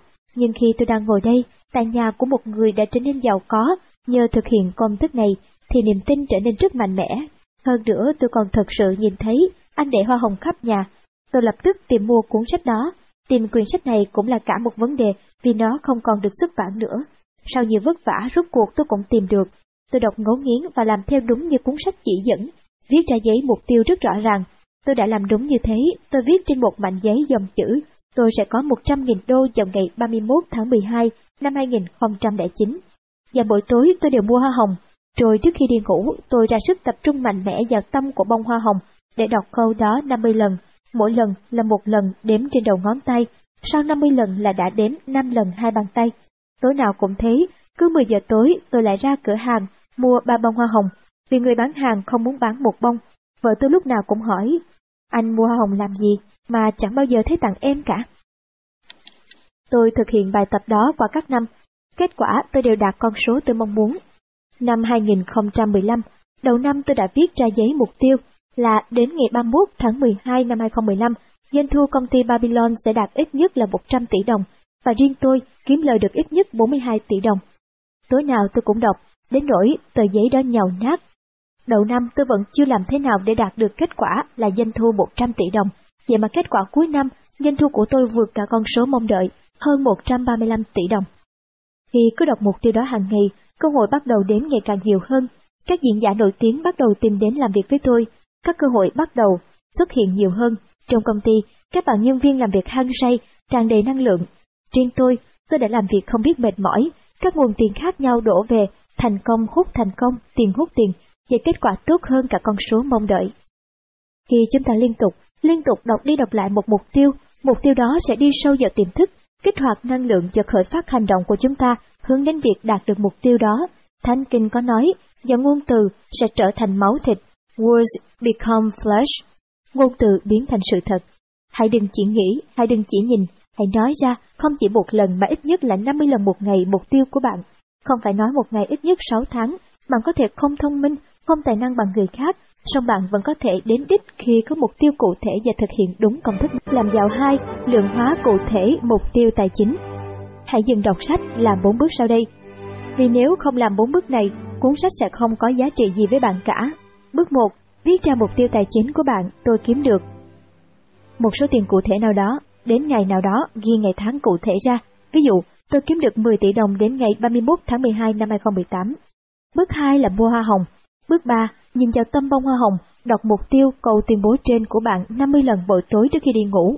Bước 4, lặp lại hàng ngày trước khi đi ngủ trong vòng ít nhất là 6 tháng. 3.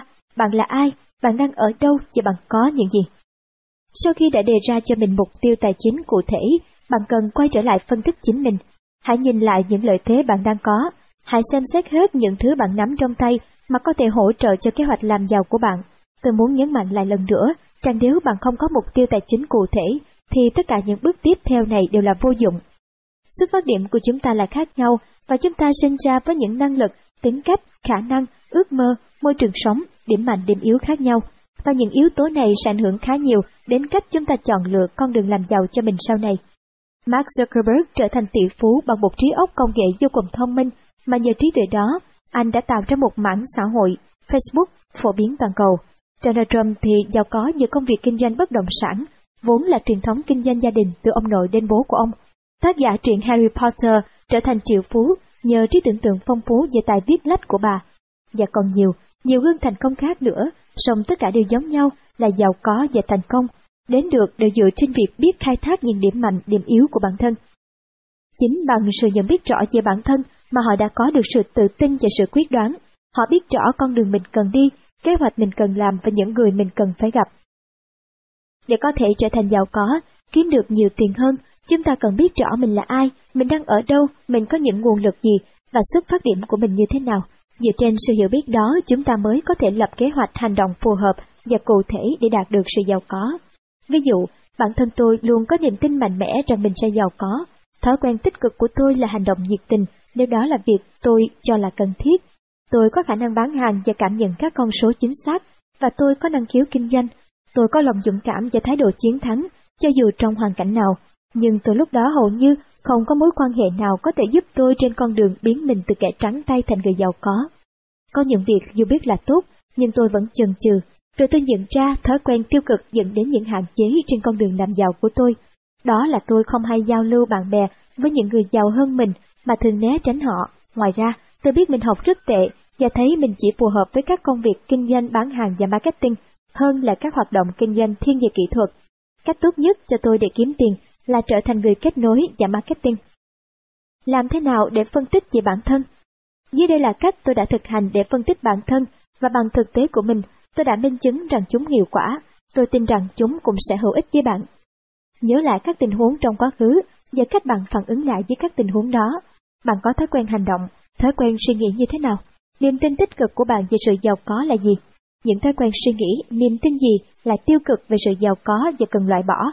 Bạn có khả năng gì nổi trội? Thử dấn thân làm bất cứ một việc gì đó, hãy nhìn nhận, tự quan sát chính mình trong khi làm việc đó. Ví dụ khi giao tiếp với một khách hàng hay phàn nàn gay gắt, bạn tìm mọi cách để giải quyết, và cuối cùng thì khách hàng rất hài lòng. Như thế bạn có khả năng giao tiếp với khách hàng.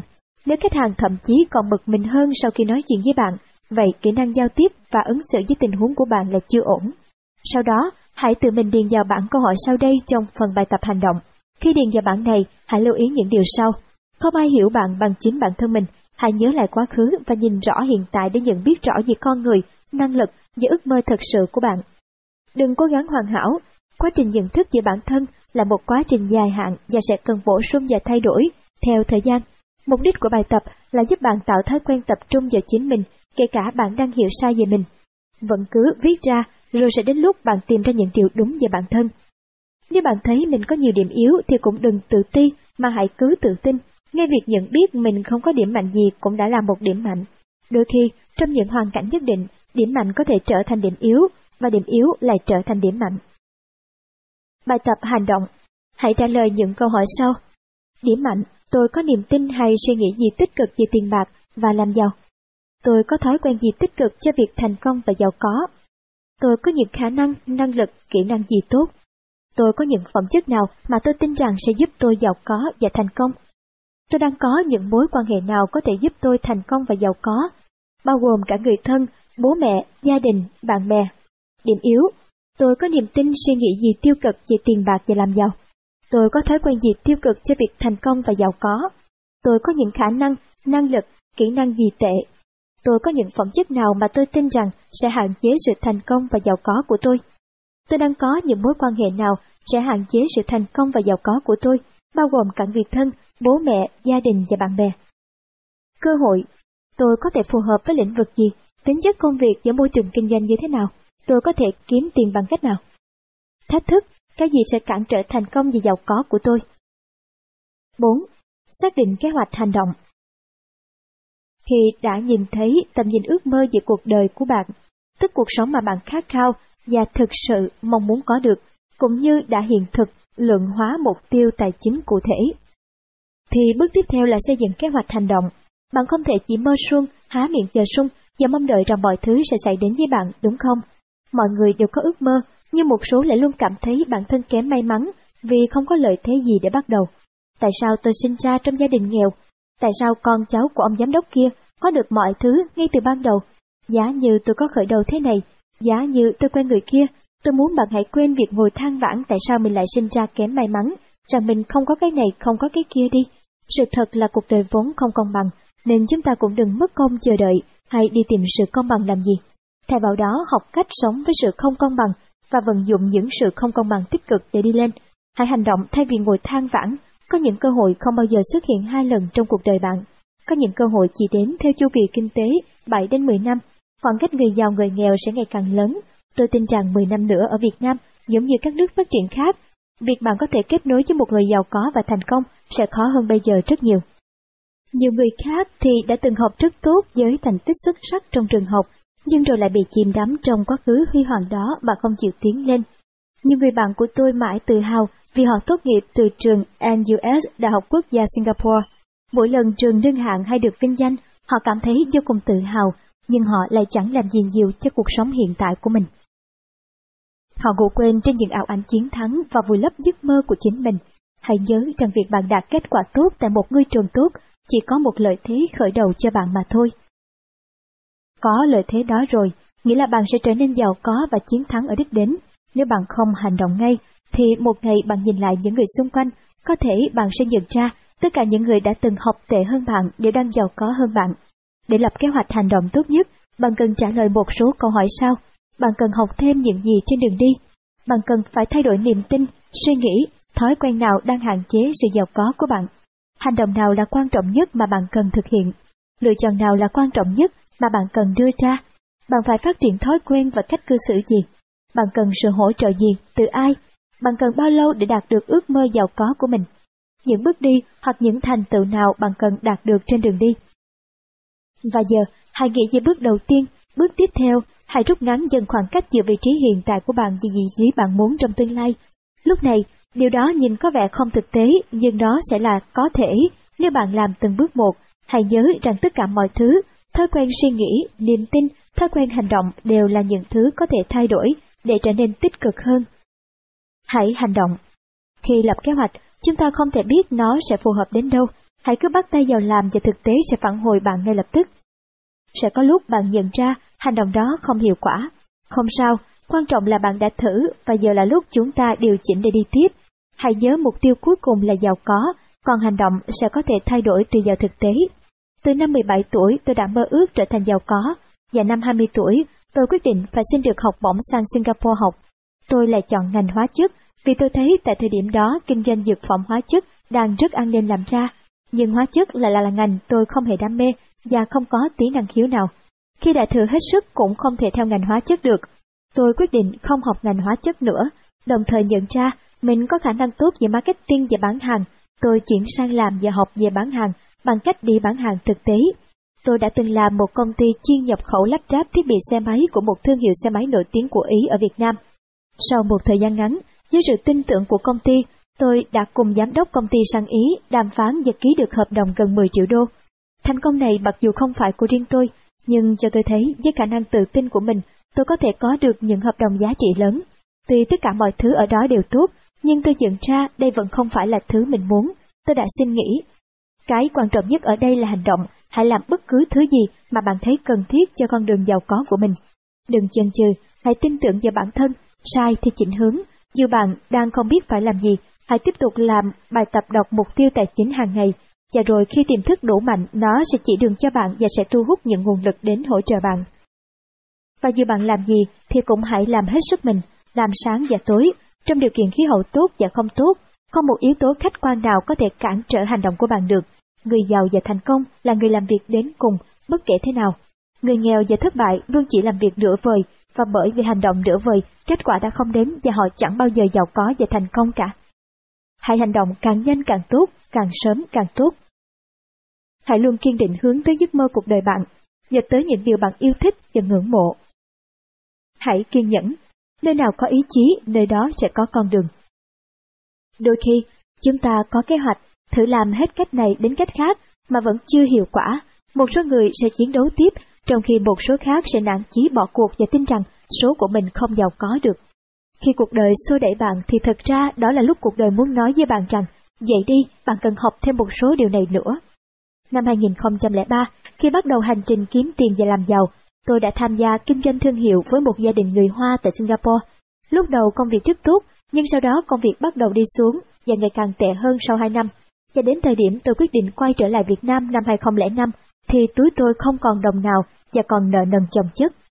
Năm 2007, tôi quyết định vào Sài Gòn vì cho rằng mảnh đất này có nhiều cơ hội và dễ kinh doanh hơn. Nhưng cả tháng trời, tôi vẫn bế tắc trong việc tìm ra con đường kinh doanh cho mình. Tôi vẫn nhớ cái cảm giác hoàn toàn mất phương hướng khi đến chùa Vĩnh Nghiêm dân hương lên Phật, nhìn những tòa nhà cao tầng trước mắt. Tôi thấy tương lai mình vô định, không biết nên đi đường nào. Tìm mãi không thấy hướng đi, tôi chỉ còn biết cầu xin Phật cho tôi một gợi ý dù là nhỏ nhất. Tôi dốc hết những đồng tiền lẻ trong chiếc ví lép kẹp vào hòm công đức. Lúc đó tôi chỉ ước mình có một người cha giàu có chỉ dẫn cho tôi, nói cho tôi biết là tôi nên làm gì. Sau đó tôi trở về Hà Nội và thử đi bán sữa, nhưng rõ ràng công việc kinh doanh này đã không mang lại lợi nhuận. Tôi giao sữa từ sáng sớm đến tối mỗi ngày mà mỗi tháng chỉ lãi được vài ba triệu đồng. Không cam tâm, tôi cùng một vài người bạn tổ chức câu lạc bộ Cash Flow Game để cùng học về kinh doanh và đầu tư. Sau đó tôi gặp ông Bellantan và cơ hội đã đến để tôi khởi sự công việc kinh doanh hiện tại của mình. Ông Tan đã là người hướng dẫn cho tôi để bắt đầu kinh doanh. Ông cũng là người giới thiệu cho tôi các đối tác chiến lược và là cầu nối để tôi xây dựng công việc kinh doanh hiện tại của mình. Tuy nhiên, công việc kinh doanh hiện tại của tôi khởi đầu không hề đơn giản và thuận lợi. Tôi tổ chức chương trình hội thảo đầu tiên và bị thua lỗ. Tiền để tổ chức chương trình là do một số người bạn góp cùng. Khi chương trình lỗ, họ đến văn phòng và lấy đi hết đồ đạc, bàn ghế, máy tính trong văn phòng để gán nợ. Công việc kinh doanh thua lỗ, tôi loay hoay tìm đường. Tôi đọc sách bí mật tư duy triệu phú của T. Harv Ecker và quyết định tham gia chương trình tư duy triệu phú tại Singapore. Để có tiền tham gia chương trình, tôi đã phải cầm cố chiếc xe máy duy nhất để đi lại lúc đó, vì tôi tin rằng ba ngày cuối tuần của khóa học sẽ thay đổi cuộc sống tài chính của bạn mãi mãi, giống như lời quảng cáo. Trở về từ khóa học tư duy triệu phú của T. Harv Eker sau 6 tháng, với niềm quyết tâm và năng lượng vô cùng lớn, đến nỗi thay vì làm bài tập trong một quyển 90 ngày, tôi đã làm 3 lần cuốn sách 90 ngày thịnh vượng của chương trình. Cuộc sống của tôi vẫn không có gì thay đổi, tôi không lấy lại được những chiếc xe máy đã cầm cố, ví vẫn lép xẹp, mọi thứ vẫn yên nguyên như trước, tôi chán nản và thất vọng vô cùng. Tôi vứt hết sách đi, cho rằng tất cả chỉ toàn lý thuyết, tôi vẫn loay hoay không biết mình sẽ làm gì, cái gì sẽ phù hợp với mình nhất. Những khi chúng ta có năng lượng và khát khao rất lớn cho cuộc đời mình, mà lại không biết mình nên làm gì và đi đâu, thật không dễ chịu chút nào. Tuy nhiên, hãy kiên nhẫn vì nơi nào có ý chí, nơi đó sẽ có con đường. Và rồi tôi gặp một người phụ nữ tại Singapore do ông Bell Lontan giới thiệu. Bà đã mang đến cho tôi một cơ hội kinh doanh vô cùng tốt. Bà nhìn thấy sự chân thành, đam mê và cam kết của tôi nên đã cho tôi cơ hội đưa người Việt Nam sang tham dự các khóa học tại Singapore, cũng như tổ chức các chương trình tại Việt Nam với các diễn giả hàng đầu thế giới. Và từ đó tôi bắt đầu có những khoản thu nhập đầu tiên, 20 triệu, 50 triệu, 100 triệu, 200 triệu. Sau một năm rưỡi, tôi bắt đầu thu được con số 1 tỷ, 2 tỷ đầu tiên, và dòng tiền cứ đến ngày càng nhiều hơn. Tuy trải qua nhiều thất bại, nhưng những gì học được đã giúp tôi rất nhiều trong suốt quá trình kinh doanh cho đến bây giờ và cả về sau. Đôi khi, nếu tìm mãi chưa thấy con đường, hãy ngồi xuống, lắng nghe trực giác của bạn. Trong cuốn sách Nhà giả kim, bạn sẽ thấy rằng trên đường đời, chúng ta sẽ gặp những dấu hiệu chỉ đường cho mình, cho ta biết đâu là con đường dẫn đến kho báu của ta.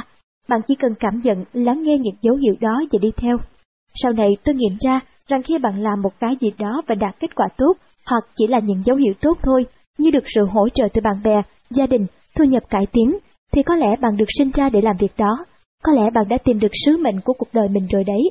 Hãy tiếp tục phát triển nó và để nó đưa bạn đến với mục tiêu tối quan trọng sau cùng. Và trả cho mình trước. Trong các chương tiếp theo, tôi sẽ tiếp tục đồng hành cùng bạn đi từng bước để hướng tới tự do tài chính và giàu có. Trước khi chia sẻ với bạn những bí mật kinh doanh thành công của tôi và những cách đầu tư tài chính hiệu quả trong các chương tiếp sau, tôi muốn bạn đọc thật kỹ chương này bởi vì quyết định tài chính quan trọng nhất trong cuộc đời bạn là hãy trả cho mình trước. Dù bạn chưa có tiền, vẫn hãy cứ tìm cách thực hiện nó. Quan trọng không phải là số tiền bạn trả cho mình trước, mà là tập thói quen quản lý tiền cho hiệu quả. Đó là cách người giàu vẫn hay làm. Đây không phải là phương pháp mới mà nó đã có từ hàng nghìn năm trước. Đó cũng là cách tôi đã làm từ khi tôi không có một đồng nào trong túi, cho đến khi có 10 triệu đô la trong tay. Hãy trả cho mình trước và bạn sẽ thấy điều kỳ diệu. 1. Như thế nào là trả cho mình trước? Khi tôi đọc cuốn sách Người giàu nhất thành Babylon, thông điệp lớn nhất mà cuốn sách truyền tải là trả cho mình trước. Cách đây vài nghìn năm, người ta đã áp dụng công thức vô cùng hiệu quả này và trở nên cực kỳ giàu có. Năm nghìn năm sau, dù thế giới thay đổi thế nào thì bí mật của đồng tiền và người giàu vẫn thế. Trả cho mình trước được định nghĩa đơn giản là trước khi bạn trả cho bất kỳ hóa đơn nào, trước khi bạn mua đồ ăn, trước khi bạn tiêu tiền vào bất cứ việc gì khác, hãy để riêng ra một khoản thu nhập để tiết kiệm. Hóa đơn đầu tiên bạn trả mỗi tháng là trả cho chính mình. Thói quen này nếu được phát triển sớm sẽ giúp bạn đạt đến sự giàu có vô cùng. Rất nhiều người khi có một số tiền trong tay thì theo thói quen, việc đầu tiên họ nghĩ là cần trả khoản nợ nào, cần mua gì, cần chi trả hóa đơn nào, sau đó mới tính đến chuyện để dành phần thừa còn lại. Đó là thói quen của 95% dân số đang nắm giữ 10% tổng tiền lưu hành trên toàn thế giới. Nếu bạn muốn đứng vào hàng ngũ 5% số người còn lại đang nắm giữ 90% tài sản thế giới, bạn phải trả cho mình trước. Sir John Templeton đã từng phải bỏ học đại học giữa chừng vì không có tiền đóng học phí. Vì thế, ngay từ khi còn trẻ, ông đã cam kết để dành riêng 50% của mọi số tiền ông kiếm được. Ông dành số tiền riêng ấy để đầu tư lớn và sau đó ông trở thành tỷ phú. Ba Năm Lũng, một người bán bún, người nổi tiếng sau khi ra đi, để lại gia tài tài sản nghìn tỷ. Công thức của bà là nếu người ta làm được 8 đồng, tiêu 3 để dành 5 hoặc tiêu 5 để lại 3, thì bà mượn thêm 2 đồng nữa để dành cho chẳng người. Sau đó, bà dùng tiền để mua hàng loạt các khu đất quận Tân Phú, Tân Bình, thành phố Hồ Chí Minh, và trước khi mất, bà đã để lại gia tài rất lớn cho con cháu. Bản thân tôi cũng nhờ làm theo đúng công thức này mà có thể tích lũy được tài sản riêng qua thời gian. 2. Tại sao cần trả cho mình trước? Bạn sẽ làm gì khi thiếu tiền, hoặc cần trả rất nhiều hóa đơn và đã lấy sạch số tiền bạn đang có để trả mà vẫn không đủ? Với hầu hết mọi người, phản ứng đầu tiên là việc làm thêm để kiếm thêm tiền. Vậy là bạn đang kiếm tiền như một cỗ máy không ngừng nghỉ. Và nếu bạn ngừng làm việc, bạn sẽ không còn tiền nữa, không còn một xu. dòng tiền dừng thu nhập dừng Vì cơ bản lúc đó bạn quay trở lại con số không tròn trĩnh như hiện tại. Giữa nhu cầu cuộc sống ngày càng tăng, các hóa đơn sẽ ngày càng tăng lên chứ không hề giảm đi. Có hai nhu cầu cơ bản uống và ở. Khi trưởng thành hơn, bạn có gia đình, bạn cần lo cho tiền ăn học của con cái, sinh hoạt phí cho gia đình, tiền ăn uống tụ tập bạn bè. Vòng xoáy chi phí cứ thế tăng lên không ngừng. Hầu hết mọi người đều nói rằng tôi sẽ đi làm thật nhiều đợt này để trả các hóa đơn đang có. Sau khi trả hết, tôi sẽ không phải lo đi làm nhiều như vậy nữa. Nhưng kết quả là sao? Họ càng ngày càng đi làm nhiều hơn khi các hóa đơn ngày càng nhiều hơn theo thời gian. Họ không thể dừng lại nghỉ ngơi được. Vì họ dừng thì dòng tiền dừng và thu nhập dừng. Tóm lại, họ phải kiếm tiền như một cỗ máy hoạt động không ngừng nghỉ để đảm bảo thanh toán hết các hóa đơn, các chi phí cơ bản cho đến cuối đời. Vậy sẽ thế nào nếu không may bạn ốm đau bệnh tật, mất khả năng làm việc hoặc quá mệt để tiếp tục làm việc? Nhiều người có năng lực kiếm tiền rất thuốc, họ tạo ra được nguồn tiền dồi dào, nên chi trả các hóa đơn với họ không thành vấn đề. Và tâm lý tự nhiên của con người là luôn nghĩ rằng chúng ta sẽ mãi kiếm được nhiều tiền và mãi thành công như thế. Lúc đó không ai tưởng tượng được, một lúc nào đó thu nhập và thành công của mình sẽ đi xuống. Thực tế đã chứng minh điều gì cũng có thể xảy ra. Tôi vẫn nhớ có cô ca sĩ từ thời đỉnh cao của cô ấy, nhưng rồi bao thành công về nghệ thuật và sự nổi tiếng cũng dần ra đi, và giờ cô lâm vào nợ nần.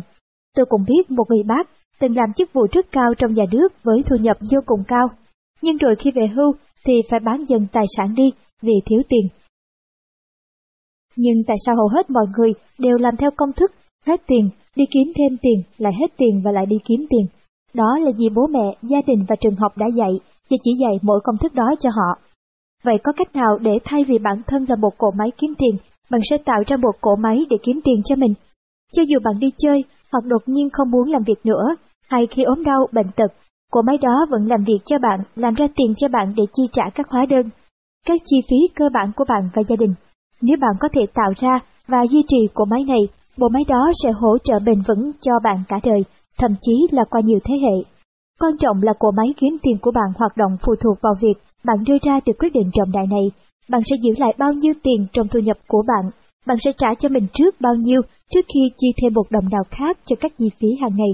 Bạn sẽ giữ được khoản tiền bao nhiêu, khoản tiền mà bất kể chuyện gì xảy ra, bạn cũng sẽ không động vào dù chỉ một đồng. Hãy chú ý tập trung và thận trọng, bởi vì có thể cả phần đời còn lại của bạn sẽ được quyết định bởi điều này. Khoản tiền bạn để dành riêng này sẽ trở thành cốt lõi trong kế hoạch tài chính của bạn, được gọi là quỹ tự do tài chính cho bạn và gia đình. Số tiền này phải chiếm một tỷ lệ nhất định trong tổng thu nhập hiện tại của bạn và bạn sẽ sử dụng chúng để đầu tư thông minh. Và theo thời gian bạn sẽ xây dựng được cho mình một cỗ máy kiếm tiền. Dần dần bạn sẽ thấy tiền làm việc cho bạn thay vì bạn làm việc vì tiền. Việc trả cho mình trước cũng đồng thời tạo ra cho bạn một ý thức, dần dần thành tiềm thức. rằng tiết kiệm cho chính mình là ưu tiên hàng đầu, và bản thân bạn quan trọng hơn bất cứ ai khác, quan trọng hơn chủ nhà cho thuê, hơn công ty điện lực hay công ty nước. Bản thân bạn mới là người bạn cần quan tâm nhất. Đặt bản thân lên trên sẽ tạo ra một động lực rất lớn, mang lại hiệu quả mạnh mẽ cho sự tự do tài chính và giàu có của bạn. Phải trả cho mình trước sẽ khích lệ một thói quen tài chính hoàn toàn mới. Hầu hết mọi người sử dụng tiền theo quy trình. Trả các hóa đơn, tiêu dùng cho sự hưởng thụ, tiết kiệm. Cho nên, cũng không ngạc nhiên khi số tiền tiết kiệm trong ngân hàng của họ thường còn lại rất ít và hầu như không đủ làm được gì. Nhưng nếu bạn hoán đổi quy trình một chút, tiết kiệm trả các hóa đơn, cuối cùng là tiêu dùng cho sự hưởng thụ, bạn có thể có một khoản tiền an toàn trước khi bạn và trí não của bạn tự tìm thấy các lý do để tiêu hết số tiền đó. Dù bạn đang ở tuổi nào, thu nhập đang là bao nhiêu, hãy bắt đầu trả cho mình ngay từ bây giờ. Nếu không bắt đầu ngay bây giờ, bạn sẽ luôn có những lý do để trì hoãn, như cần đi khám nha khoa, cần sang Singapore gặp gỡ bạn bè, hay rầu rĩ còn tiền nhà, tiền điện nước, tiền xăng. Và một khi bạn đã thực hiện được chiến lược trả cho mình trước, hãy cố gắng duy trì nó cho đến khi trở thành thói quen. 3. Làm thế nào để trả cho mình trước? Việc trả cho mình trước với tỷ lệ bao nhiêu phần trăm của mức thu nhập là tùy thuộc vào bạn, có thể là 10%, 15 hoặc 20%, nhưng theo các chuyên gia tài chính thì con số tối thiểu nên là 10% trên tổng thu nhập. Nếu bạn đã hơn 40 tuổi thì con số cho tỷ lệ này tối thiểu nên là 15%, thì quỹ tự do tài chính của bạn mới ổn định được. Câu hỏi mà nhiều người sẽ hỏi là tiền tôi kiếm được chỉ vừa đủ hay thậm chí còn chưa trang trải nổi chi phí sinh hoạt, thì lấy khoản tiền nào để tiết kiệm? Khi mới bắt đầu, rất nhiều người không biết lấy tiền đâu ra để tiết kiệm, nhưng bạn hãy bắt đầu chỉ bằng 50.000 đồng. Vấn đề là hãy bắt đầu, quan trọng không phải bạn kiếm được bao nhiêu, mà là thói quen sử dụng và quản lý đồng tiền như thế nào.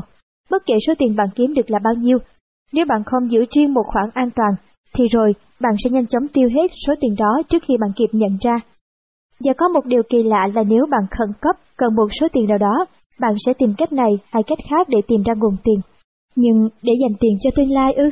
Tương lai là một thứ xa vời, thế nên ai cũng cảm thấy thật khó khăn để tiết kiệm cho một thứ xa xôi như thế. Nhưng tôi chắc chắn, tôi chắc chắn bằng cả vốn liếng tiền bạc và tri thức của mình, rằng tiết kiệm cho tương lai có vẻ xa vời ấy là điều quan trọng nhất trong đời mỗi người.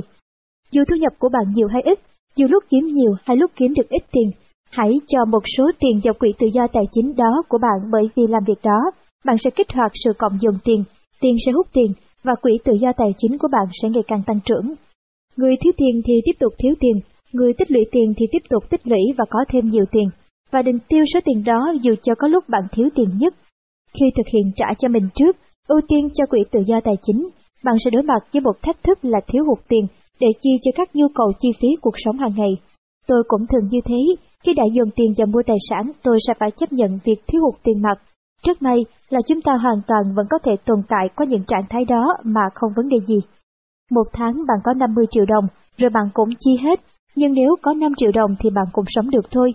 Và một điều kỳ diệu của não bộ là khi bạn ở trong trạng thái khan hiếm tiền, bạn sẽ phải nghĩ ra mọi cách để hạn chế việc chi tiền, tăng cường kiếm thêm tiền và tạo ra tiền. Cho nên, khan hiếm tiền cũng là một động lực mạnh mẽ để kích hoạt tối đa khả năng tìm kiếm nguồn thu nhập, giúp bạn nhạy bén với các cơ hội tạo ra tiền. Như vậy, dù việc trả cho mình trước có thể khiến bạn rơi vào cảnh eo hẹp tiền bạc, nhưng lại giúp bạn tạo ra nhiều nguồn tiền hơn. Tôi có một người bạn hiện đang rất thành công với một hệ thống các trung tâm tiếng Anh tại Hà Nội và Sài Gòn.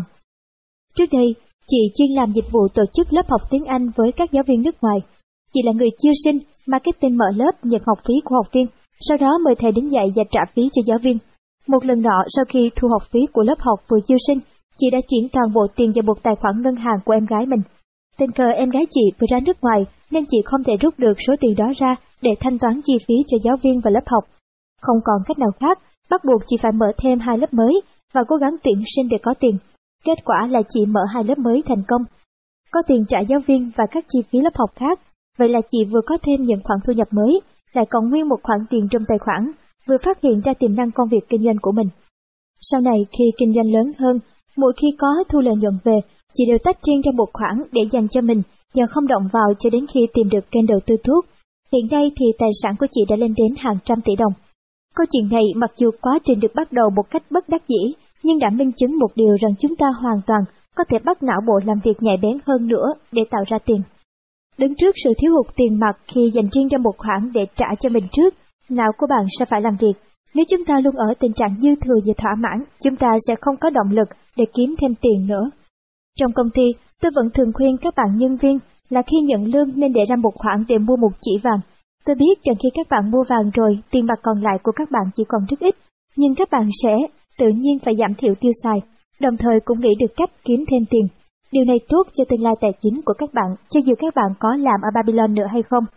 Tôi vẫn nhớ sau một thời gian dành dụm, tôi bỏ ra 300 triệu đồng cùng với một chị bạn mua một căn hộ trong dự án Sala, Hà Nội đợt đầu. Đây là dự án bất động sản chung cư giá rẻ bán trả góp. Một thời gian sau giá nhà dự án tăng lên, đồng thời tôi và vợ thấy một cơ hội đầu tư tốt khác. Dự án chung cư Golden Palace có vị trí rất tốt tại Mỹ Đình. Lần này tôi không hợp tác nữa mà mua riêng bằng tiền bán căn hộ Sala và một số tiền được dồn thêm từ quỹ tự do tài chính. Lúc đó đã là giáp Tết, tiền mặt trong nhà còn rất ít, nhiều khoản chi phí chưa có nguồn tiền để thanh toán. Chúng tôi trải qua một cái Tết cực kỳ tiết kiệm và không dám phung phí hay đi chơi xa. Gần như hai vợ chồng chỉ ngồi nhìn nhau hết cả Tết. Thế nhưng, chúng tôi rất vui vì mình đã có tài sản đầu tiên trong cột tài sản. Sau đó căn hộ này tôi cho thuê và ở vị trí trung tâm việc cho thuê rất dễ dàng, tạo ra dòng tiền đều đặn. Chúng tôi đã và đang trả cho mình trước và ngày càng có nhiều tài sản hơn nhờ thói quen tài chính này. Vậy khi thiếu hụt tiền mặt chi tiêu, bạn cần quản lý chi tiêu như thế nào? Có một số cách quản lý chi tiêu thực tế như sau. Trì hoãn sự khoái cảm vật chất nhất thời. Không phải chúng ta không có quyền mua những thứ mình thích hay những thứ sang trọng, đắt tiền để hưởng thụ cuộc sống, mà chúng ta tạm thời trì hoãn lại, tập trung vào quỹ tự do tài chính của mình trước. Vậy khi nào thì chúng ta có thể mua những thứ đó? Câu trả lời sẽ nằm trong chương 5 phần sau. Tiết kiệm đúng cách, mua cái bạn cần chứ không mua cái bạn thích. Tiết kiệm thực sự là chỉ mua những thứ bạn cần, chứ không phải những thứ bạn thích. Hãy lấy một tờ giấy ra, ghi lại một bên những thứ bạn cần và một bên là những thứ bạn thích, và bạn sẽ thấy cột những thứ bạn thích, bạn muốn, dài hơn gấp 10 lần so với những thứ bạn cần. Tiết kiệm đúng cách còn là bạn quản lý được các danh mục chi tiêu trong một tháng. Ai cũng biết là cần tiết kiệm, nhiều người nghĩ rằng tiết kiệm là phải để dành đồ ăn lại, phải tự làm tất cả mọi việc lao động trong nhà. Không may là đôi khi, họ nghĩ rằng tiết kiệm thứ này rồi thì có thể chi thoải mái, thậm chí lãng phí ở thứ khác nữa. Có người tiết kiệm tiền điện, nước, tiền dọn nhà, và rồi khi họ cảm thấy mình đã rất tiết kiệm, họ nghĩ họ có thể đến spa và mua các mỹ phẩm ở đó, dù rằng họ ở đó mà rất nhiều trong số mỹ phẩm họ mua là không cần thiết.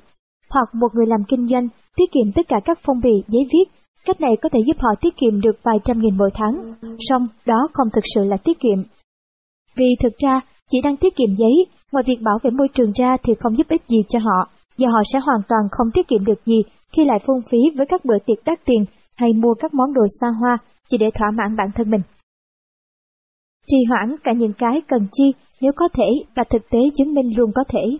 Nếu bạn đang ở nhà bố mẹ, đi xe của bố mẹ, thì hãy tiếp tục ở đó và dùng xe đó. Hãy dùng tiền để trả cho bạn trước bằng cách đưa vào quỹ tự do tài chính để đầu tư xây dựng tài sản, tạo đòn bẩy tài chính cho tương lai của mình. Nếu bạn cần mua ba thứ, thay vì mua ba cái cùng lúc, hãy mua một cái cần nhất nếu có thể. Và ngày mai, hãy quay lại mua hai cái còn lại. Và có khi ngày mai bạn lại không cần đến nó nữa. Não hay đánh lừa chúng ta những cái ta thích với những cái ta cần.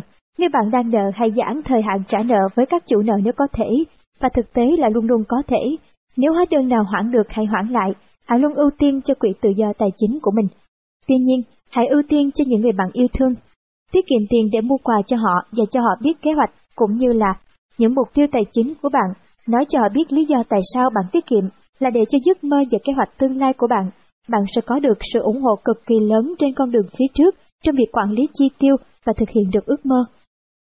Ưu tiên những khoản chi để tạo dựng mối quan hệ với những người giàu và thành công hơn bạn. Tránh tiêu tiền, và quần áo, giày dép, nhưng nên chọn một hoặc hai bộ đồ thể hiện đẳng cấp. Hãy ăn ở nhà, hạn chế ăn ngoài, nhưng hãy sẵn sàng khi đi ăn với những người giàu và có ước mơ lớn hơn mình. Cụ thể về tầm quan trọng của các mối quan hệ tôi sẽ trình bày ở trong chương sau. Bài tập hành động, hãy mở một tài khoản ngân hàng, tài khoản tự do tài chính và trích ra tối thiểu 10% từ bất cứ thu nhập gì bạn nhận được hàng ngày, hàng tháng cho vào tài khoản đó. Với các bạn trẻ, tôi muốn các bạn thực hành thói quen trả cho mình trước bằng cách hãy bắt đầu mua một chỉ vàng. Chú ý không được tiêu tiền từ tài khoản đó hoặc số vàng đó cho bất cứ việc gì, trừ việc đầu tư vào tài sản cho tự do tài chính của bạn. Công thức làm giàu thứ ba, hãy trả cho mình trước. Chương 4 tạo dựng kinh doanh từ con số 0 Một khi bạn đã có khát khao đủ lớn, có tầm nhìn, ước mơ, có mục tiêu tài chính cụ thể và đã hiểu để trở thành giàu có, dù làm gì bạn cũng phải trả cho mình trước, thì bước tiếp theo tôi sẽ chia sẻ là cách xây dựng công việc kinh doanh từ con số 0. Có nhiều con đường khác nhau để trở nên giàu có, kế thừa tài sản, lập gia đình với vợ chồng giàu, là bác sĩ, lập doanh nghiệp, trở thành nhà đầu tư, vân vân. Tuy nhiên nếu bạn đang bắt đầu từ con số 0, thì phương cách phổ biến để làm giàu là bắt đầu xây dựng công việc kinh doanh. Kinh doanh sẽ giúp bạn tạo ra những thu nhập lớn, để từ đó bạn có thể tích lũy tài sản và giàu có nhanh hơn. Ngoài ra, kinh doanh cũng là cách giúp chúng ta đóng góp giá trị cho xã hội. Thứ nhất, bắt đầu như thế nào? Thời điểm kinh doanh, lúc chúng ta luôn nhiều hào hứng, song cũng nhiều lo lắng. Có lẽ các bạn sẽ thường xuyên tự hỏi liệu công việc kinh doanh này có phát triển và thành công không? Cần phải làm gì để bắt đầu? Mình có đang đi sai đường không? Làm sao thu hút được khách hàng, vân vân. Sau đây là một số kinh nghiệm thực tế cho bạn. A. nếu bạn tay trắng và chưa có kinh nghiệm trong bất cứ lĩnh vực kinh doanh nào, hãy trở thành nhà phân phối. Có hai lý do tại sao bạn nên trở thành nhà phân phối. Thứ nhất, bạn sẽ học được một kỹ năng quan trọng nhất của người làm kinh doanh, biết bán hàng. Ngoài ra, bạn cũng sẽ bắt đầu làm quen với môi trường kinh doanh, hiểu được thị hiếu khách hàng trong lĩnh vực đó. Thứ hai, bạn sẽ bắt đầu bước vào kinh doanh với rủi ro tài chính thấp nhất, thậm chí bạn có thể bắt đầu từ con số 0. Bạn có thể trở thành nhà môi giới, đại lý marketing độc lập nhỏ cho một sản phẩm hoặc dịch vụ, tức là bạn làm việc dựa trên hưởng mức hoa hồng bán hàng. Dần dần, bạn sẽ xây dựng công việc kinh doanh ngày càng lớn hơn, nắm được chuỗi phân phối lớn của sản phẩm đó, hoặc khi đã có nhiều kinh nghiệm hơn, bạn có thể tạo ra những sản phẩm của riêng mình để phân phối cùng, hoặc phân phối thêm sản phẩm khác cùng lĩnh vực. Năm 2012, khi Vingroup bắt đầu mở bán bất động sản tại Hà Nội, vì mới phát triển trên thị trường nên họ mở rộng cửa cho các nhà phân phối, chỉ cần nộp đơn là có khả năng tham gia. Một khách hàng của chúng tôi là giáo viên cấp 3 đã quyết định tham gia, lúc đó chị đã 40 tuổi, không có kinh nghiệm, không có kỹ năng, không có tài chính, chị chỉ có mỗi khát khao cháy bỏng là kiếm tiền để thay đổi cuộc sống. Chị bắt đầu bán dự án Time City của Vingroup sau 2 tháng chị bán được 11 căn và có 191 triệu đồng tiền hoa hồng. Hiện nay, chị đã trở thành nhà phân phối dự án bất động sản của Vingroup. Luôn có cơ hội để bạn bước vào công việc kinh doanh, chỉ có điều bạn có biết nắm bắt lấy nó hay không mà thôi. Bạn cũng có thể định vị mình trở thành nhà phân phối lớn ngay từ đầu. Làm người môi giới lớn có thể giúp chúng ta có một doanh nghiệp lớn và trở nên giàu có nhanh hơn. Yêu cầu ở đây là bạn phải suy nghĩ lớn, can đảm để dám hành động và quen biết những người giàu và thành công. Gợi ý của tôi là hãy làm quen và giao tiếp thường xuyên với những người thành công và giàu có. Có một câu chuyện thú vị về một chàng trai trẻ người Mỹ rất nghèo và chỉ mới 17 tuổi. Một ngày nọ cậu tình cờ nghe được thông tin về người buôn thuốc lá lớn nhất ở Mỹ. Cậu rất muốn gặp vị doanh nhân ấy. Với mục đích đó hàng ngày cậu chờ đợi trên con đường đối diện văn phòng của ông. Mỗi lần vị doanh nhân nhìn ra ngoài cửa sổ, cậu thanh niên nghèo này sẽ vẫy tay chào rất nhiệt tình, và cậu đã làm thế 7 ngày liên tục. Điều đó khiến vị doanh nhân trở nên tò mò. Ông ta gọi cậu lên và hỏi, tôi thấy cậu cứ liên tục vẫy tay, thật ra thì có chuyện gì thế? Cậu thanh niên trả lời, cháu có thể tìm thấy loại thuốc lá tốt hơn và rẻ hơn Brazil. Ông không cần phải trả tiền trước, nếu khi thuốc lá được giao chất lượng không tốt và giá đắt hơn thì ông không phải trả tiền đâu, không có rủi ro gì cả. Sau một vài trao đổi thêm, cuộc đối thoại được tiếp tục và nhà buôn thuốc lá đã đồng ý giao dịch với cậu. Cậu nói thêm, nếu có thể, cháu muốn có một hợp đồng bằng văn bản nói rằng, tôi, người bán thuốc lá có địa chỉ tại, đồng ý mua thuốc lá của, có chất lượng với một mức giá rẻ hơn, bao nhiêu đô la Mỹ đó một kg, sẽ được giao đợt một với số lượng là bao nhiêu tấn. Thanh toán sẽ được thực hiện khi hàng được giao đến nơi, theo chất lượng và giá được ghi ở trên. Nếu chất lượng không tương đồng với giá, việc thanh toán không được thực hiện. Vì không có rủi ro gì bị ấn tượng bởi tinh thần cam đảm của cậu trai trẻ này, nhà buôn đã đồng ý viết hợp đồng. Sau đó, người thanh niên này đã đến Brazil và tập hợp các nhà buôn thuốc lá lớn nhất ở Brazil. Nhìn thấy hợp đồng có chứng cứ là bản gốc từ nhà buôn thuốc lá lớn nhất nước Mỹ, những người bán thuốc lá tại Brazil đã đồng ý gửi mẫu hàng với một thỏa thuận rằng nếu sản phẩm của họ được chấp nhận, cậu sẽ nhận được một số tiền phần trăm hoa hồng. Và thế là chàng trai trẻ đó đã bắt đầu con đường làm giàu của mình. Sau này, cậu trở thành vua ngành tàu biển và rất giàu có, tên của cậu là Aristotle Onassis. Câu chuyện của Onassis cho chúng ta một bài học rằng ta có thể bắt đầu một doanh nghiệp lớn mà không cần vốn. Bạn cũng có thể trở nên giàu có bằng cách hợp tác với các đối tác lớn nhất trên thế giới và đưa sản phẩm, dịch vụ về giới thiệu cho người dân Việt Nam. Ví dụ, Công ty Babylon của chúng tôi cũng bắt đầu ra đời bằng cách hợp tác với Success Resources để đưa các diễn giả, triệu phú, tỷ phú, tác giả, ngôi sao hàng đầu thế giới về Việt Nam. Làm thế nào Success Resources lại làm việc với một người mà lúc đó không có gì như tôi? Đó là khi tôi đề nghị cho tôi trở thành nhà phân phối của họ, đưa người Việt Nam sang Singapore học các khóa học, tham gia các chương trình của họ. Họ đồng ý và tôi đã đưa 8 người lần đầu tiên, 80 người lần thứ hai và lần thứ ba là 300 người từ Việt Nam sang Singapore học chương trình tư duy triệu phú với T. Hop Eker. Tôi cũng đã mời được họ về Việt Nam để tổ chức một chương trình hội thảo giới thiệu về khóa học hẹn hò với số mệnh của Anthony Robbins. Như vậy, tôi bắt đầu công việc kinh doanh bằng cách trở thành nhà môi giới cho đối tác lớn nhất. Sau này, với sự nỗ lực không ngừng nghỉ, chúng tôi đã có thể tổ chức được chương trình với các chủ đề phong phú hơn và đa dạng hóa các chương trình đào tạo của mình. Khi gặp gỡ đối tác lớn hơn, bạn hãy cho biết rằng Việt Nam có hơn 100 triệu dân, mức tiêu dùng cao với số lượng người giàu ngày càng nhiều, sức mua ngày càng tăng. Nếu họ quan tâm, hãy đề nghị họ là đối tác của bạn hoặc bán sản phẩm, hoặc dịch vụ của họ, hoặc nhận nhượng quyền của họ mà không bỏ vốn trước. Có thể không phải mọi đối tác đều sẵn sàng, nhưng sẽ có một số trong số họ đồng ý, và bạn sẽ có cơ hội trong tay. Cơ hội thành công là rất lớn nếu bạn hợp tác được với đối tác tốt nhất. Nếu bạn không thể ra nước ngoài, hãy tìm một công ty tốt ở nơi bạn sống, hay ở đâu cũng được, đề nghị họ phân phối sang nơi khác ở Việt Nam, Hà Nội ra Sài Gòn hoặc Sài Gòn ra Hà Nội chẳng hạn, hoặc sang nước khác. Nếu bạn không có vốn, hãy tìm và hợp tác với một người đầu tư. B. Khi bạn đã có một nguồn lực, kỹ năng và kinh nghiệm trong một lĩnh vực nào đó. Nếu có kỹ năng chuyên môn, trước hết bạn hãy phát triển sự nghiệp của mình trong lĩnh vực đó, làm việc với ý thức học hỏi, kết nối bạn bè và xây dựng mạng lưới quan hệ. Hãy nhớ đừng bị sa vào cạm bẫy của sức hút tiền lương hay thu nhập. Đầu tiên, hãy cứ tập trung để học hỏi mọi thứ cần thiết cho quá trình kinh doanh riêng, và sau đó có thể đề nghị chính chủ doanh nghiệp hoặc một người quen của bạn cùng hợp tác mở ra một công việc kinh doanh mới. Chủ của chuỗi cửa hàng cà phê Starbucks, Howard Schultz, đã làm theo cách này. Khi còn là nhà điều hành cấp cao, ông được phân công đến Seattle và vô tình uống cà phê tại Starbucks, cảm nhận được hương vị cà phê ngon và cơ hội kinh doanh ngay trước mắt.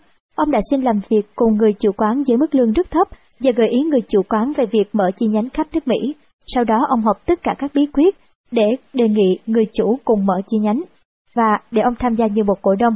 Qua một thời gian người chủ cũ không muốn tiếp tục kinh doanh nữa và bán lại cho Howard, và ông đã mua lại và phát triển Starbucks lớn như hiện nay.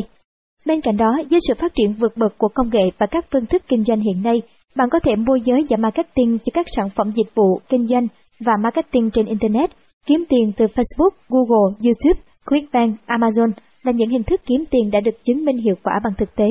Bản thân tôi đã gặp các bạn trẻ kiếm tiền từ 5.000 đô la Mỹ cho đến 10.000 đô la Mỹ hàng tháng từ kinh doanh trên Internet. C. Một số lưu ý khi bắt đầu kinh doanh. Xây dựng niềm tin với đối tác và khách hàng, đặc biệt là đối tác chiến lược và các bạn hàng quan trọng. Một trong những bí quyết của tôi trong việc giữ vững mối quan hệ với đối tác đó là sự chân thành, đáng tin và hiệu quả. Tôi khiến họ muốn làm việc với tôi, bởi vì tôi nỗ lực thực sự và luôn đồng hành cùng thành công của họ. Tôi sẵn sàng chấp nhận thiệt thòi trong những lợi ích trước mắt để đảm bảo lợi ích lâu dài. Mối quan hệ giữa hai bên phải luôn là mối quan hệ mang lại lợi ích song phương, hai bên cùng phải win-win. Trong khi bạn chỉ mới bắt đầu, để làm việc đó với đối tác lớn phải thể hiện sự nhiệt thành, nỗ lực hết mình và phải làm việc có kết quả. Để có những cơ hội kinh doanh lớn về tiềm năng, hay có những người sẵn sàng cấp vốn đầu tư với bạn, bạn phải giao tiếp tốt với những người thành công và giàu có. Donald Trump đã làm việc rất tốt việc này. Ngay khi còn trẻ và là sinh viên, ông đã mạnh dạn tham gia vào các mạng lưới những người giàu có và thành công trong lĩnh vực xây dựng. Tham gia các chương trình hội thảo, các khóa học với những diễn giả hàng đầu thế giới, là một trong những cách giao lưu với những người giàu có và thành công. Nhiều học viên đến học chương trình của Babylon chỉ tập trung vào kiến thức mà họ được học. Nhưng tôi muốn nói với bạn điều này, rất nhiều người trong số những người đến tham dự và gặp gỡ những diễn giả hàng đầu thế giới trong các chương trình các khóa học ấy đều là người giàu có và thành công. Vì những người giàu và thành công luôn ham học hỏi, và họ muốn học từ những người thành công nhất trên thế giới. Đừng bỏ qua cơ hội kết giao khi bạn đang ở trong một môi trường tốt như là các chương trình hội thảo hay khóa học. Hãy ngồi gần, hãy tiếp cận những người như thế. D. Để công việc kinh doanh có tỷ lệ thành công 98%. Điều đầu tiên để bắt đầu kinh doanh có tỷ lệ thành công 98%, chúng ta cần hợp tác với những đối tác lớn nhất và tốt nhất. Hãy tìm và hợp tác với những đối tác tốt nhất thế giới. Nếu không biết công ty nào tốt nhất, hãy tìm ở Mỹ, Anh, Úc, Nhật. Nếu bạn không thể tìm thấy đối tác tốt nhất thế giới, hãy tìm các đối tác tốt nhất Việt Nam. Nếu vẫn không thể, hãy tìm công ty tốt nhất Hà Nội, Thành phố Hồ Chí Minh hoặc tốt nhất tại địa phương của bạn. Với sản phẩm từ các đối tác lớn nhất, bạn sẽ mất ít công sức marketing cho sản phẩm hơn. Khách hàng ít phàn nàn hơn và bản thân bạn tự tin hơn trong quá trình phân phối, giúp giảm cho bạn những rủi ro và khó khăn lúc ban đầu. Việc còn lại chỉ còn là công việc tìm kiếm khách hàng và thể hiện cho họ bạn là người bán hàng đáng tin cậy, khả năng rất cao là họ sẽ chấp nhận mua hàng của bạn. Ví dụ lần đầu tiên, chúng tôi chỉ đưa 8 người sang học khóa tư duy triệu phú Millionaire Mind Intensive tại Singapore, thì đến năm 2009, con số đã trở thành 300 người, vì bản thân chương trình tư duy triệu phú đã rất tốt. Đến khi chúng tôi đưa chương trình tư duy triệu phú về tổ chức tại Việt Nam lần đầu tiên năm 2011, thì số lượng đăng ký quá đông, hơn 1.500 người, vượt xa số dự kiến ban đầu.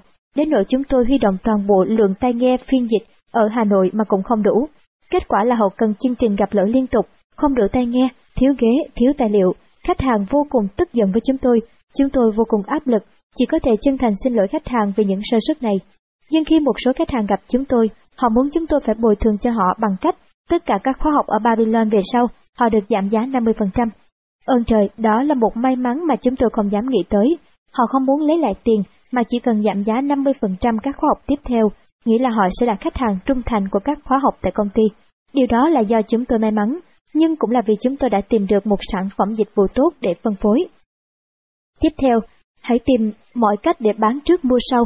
Cố gắng không bỏ tiền ra nhập hàng trước, mà phải bán được hàng trước.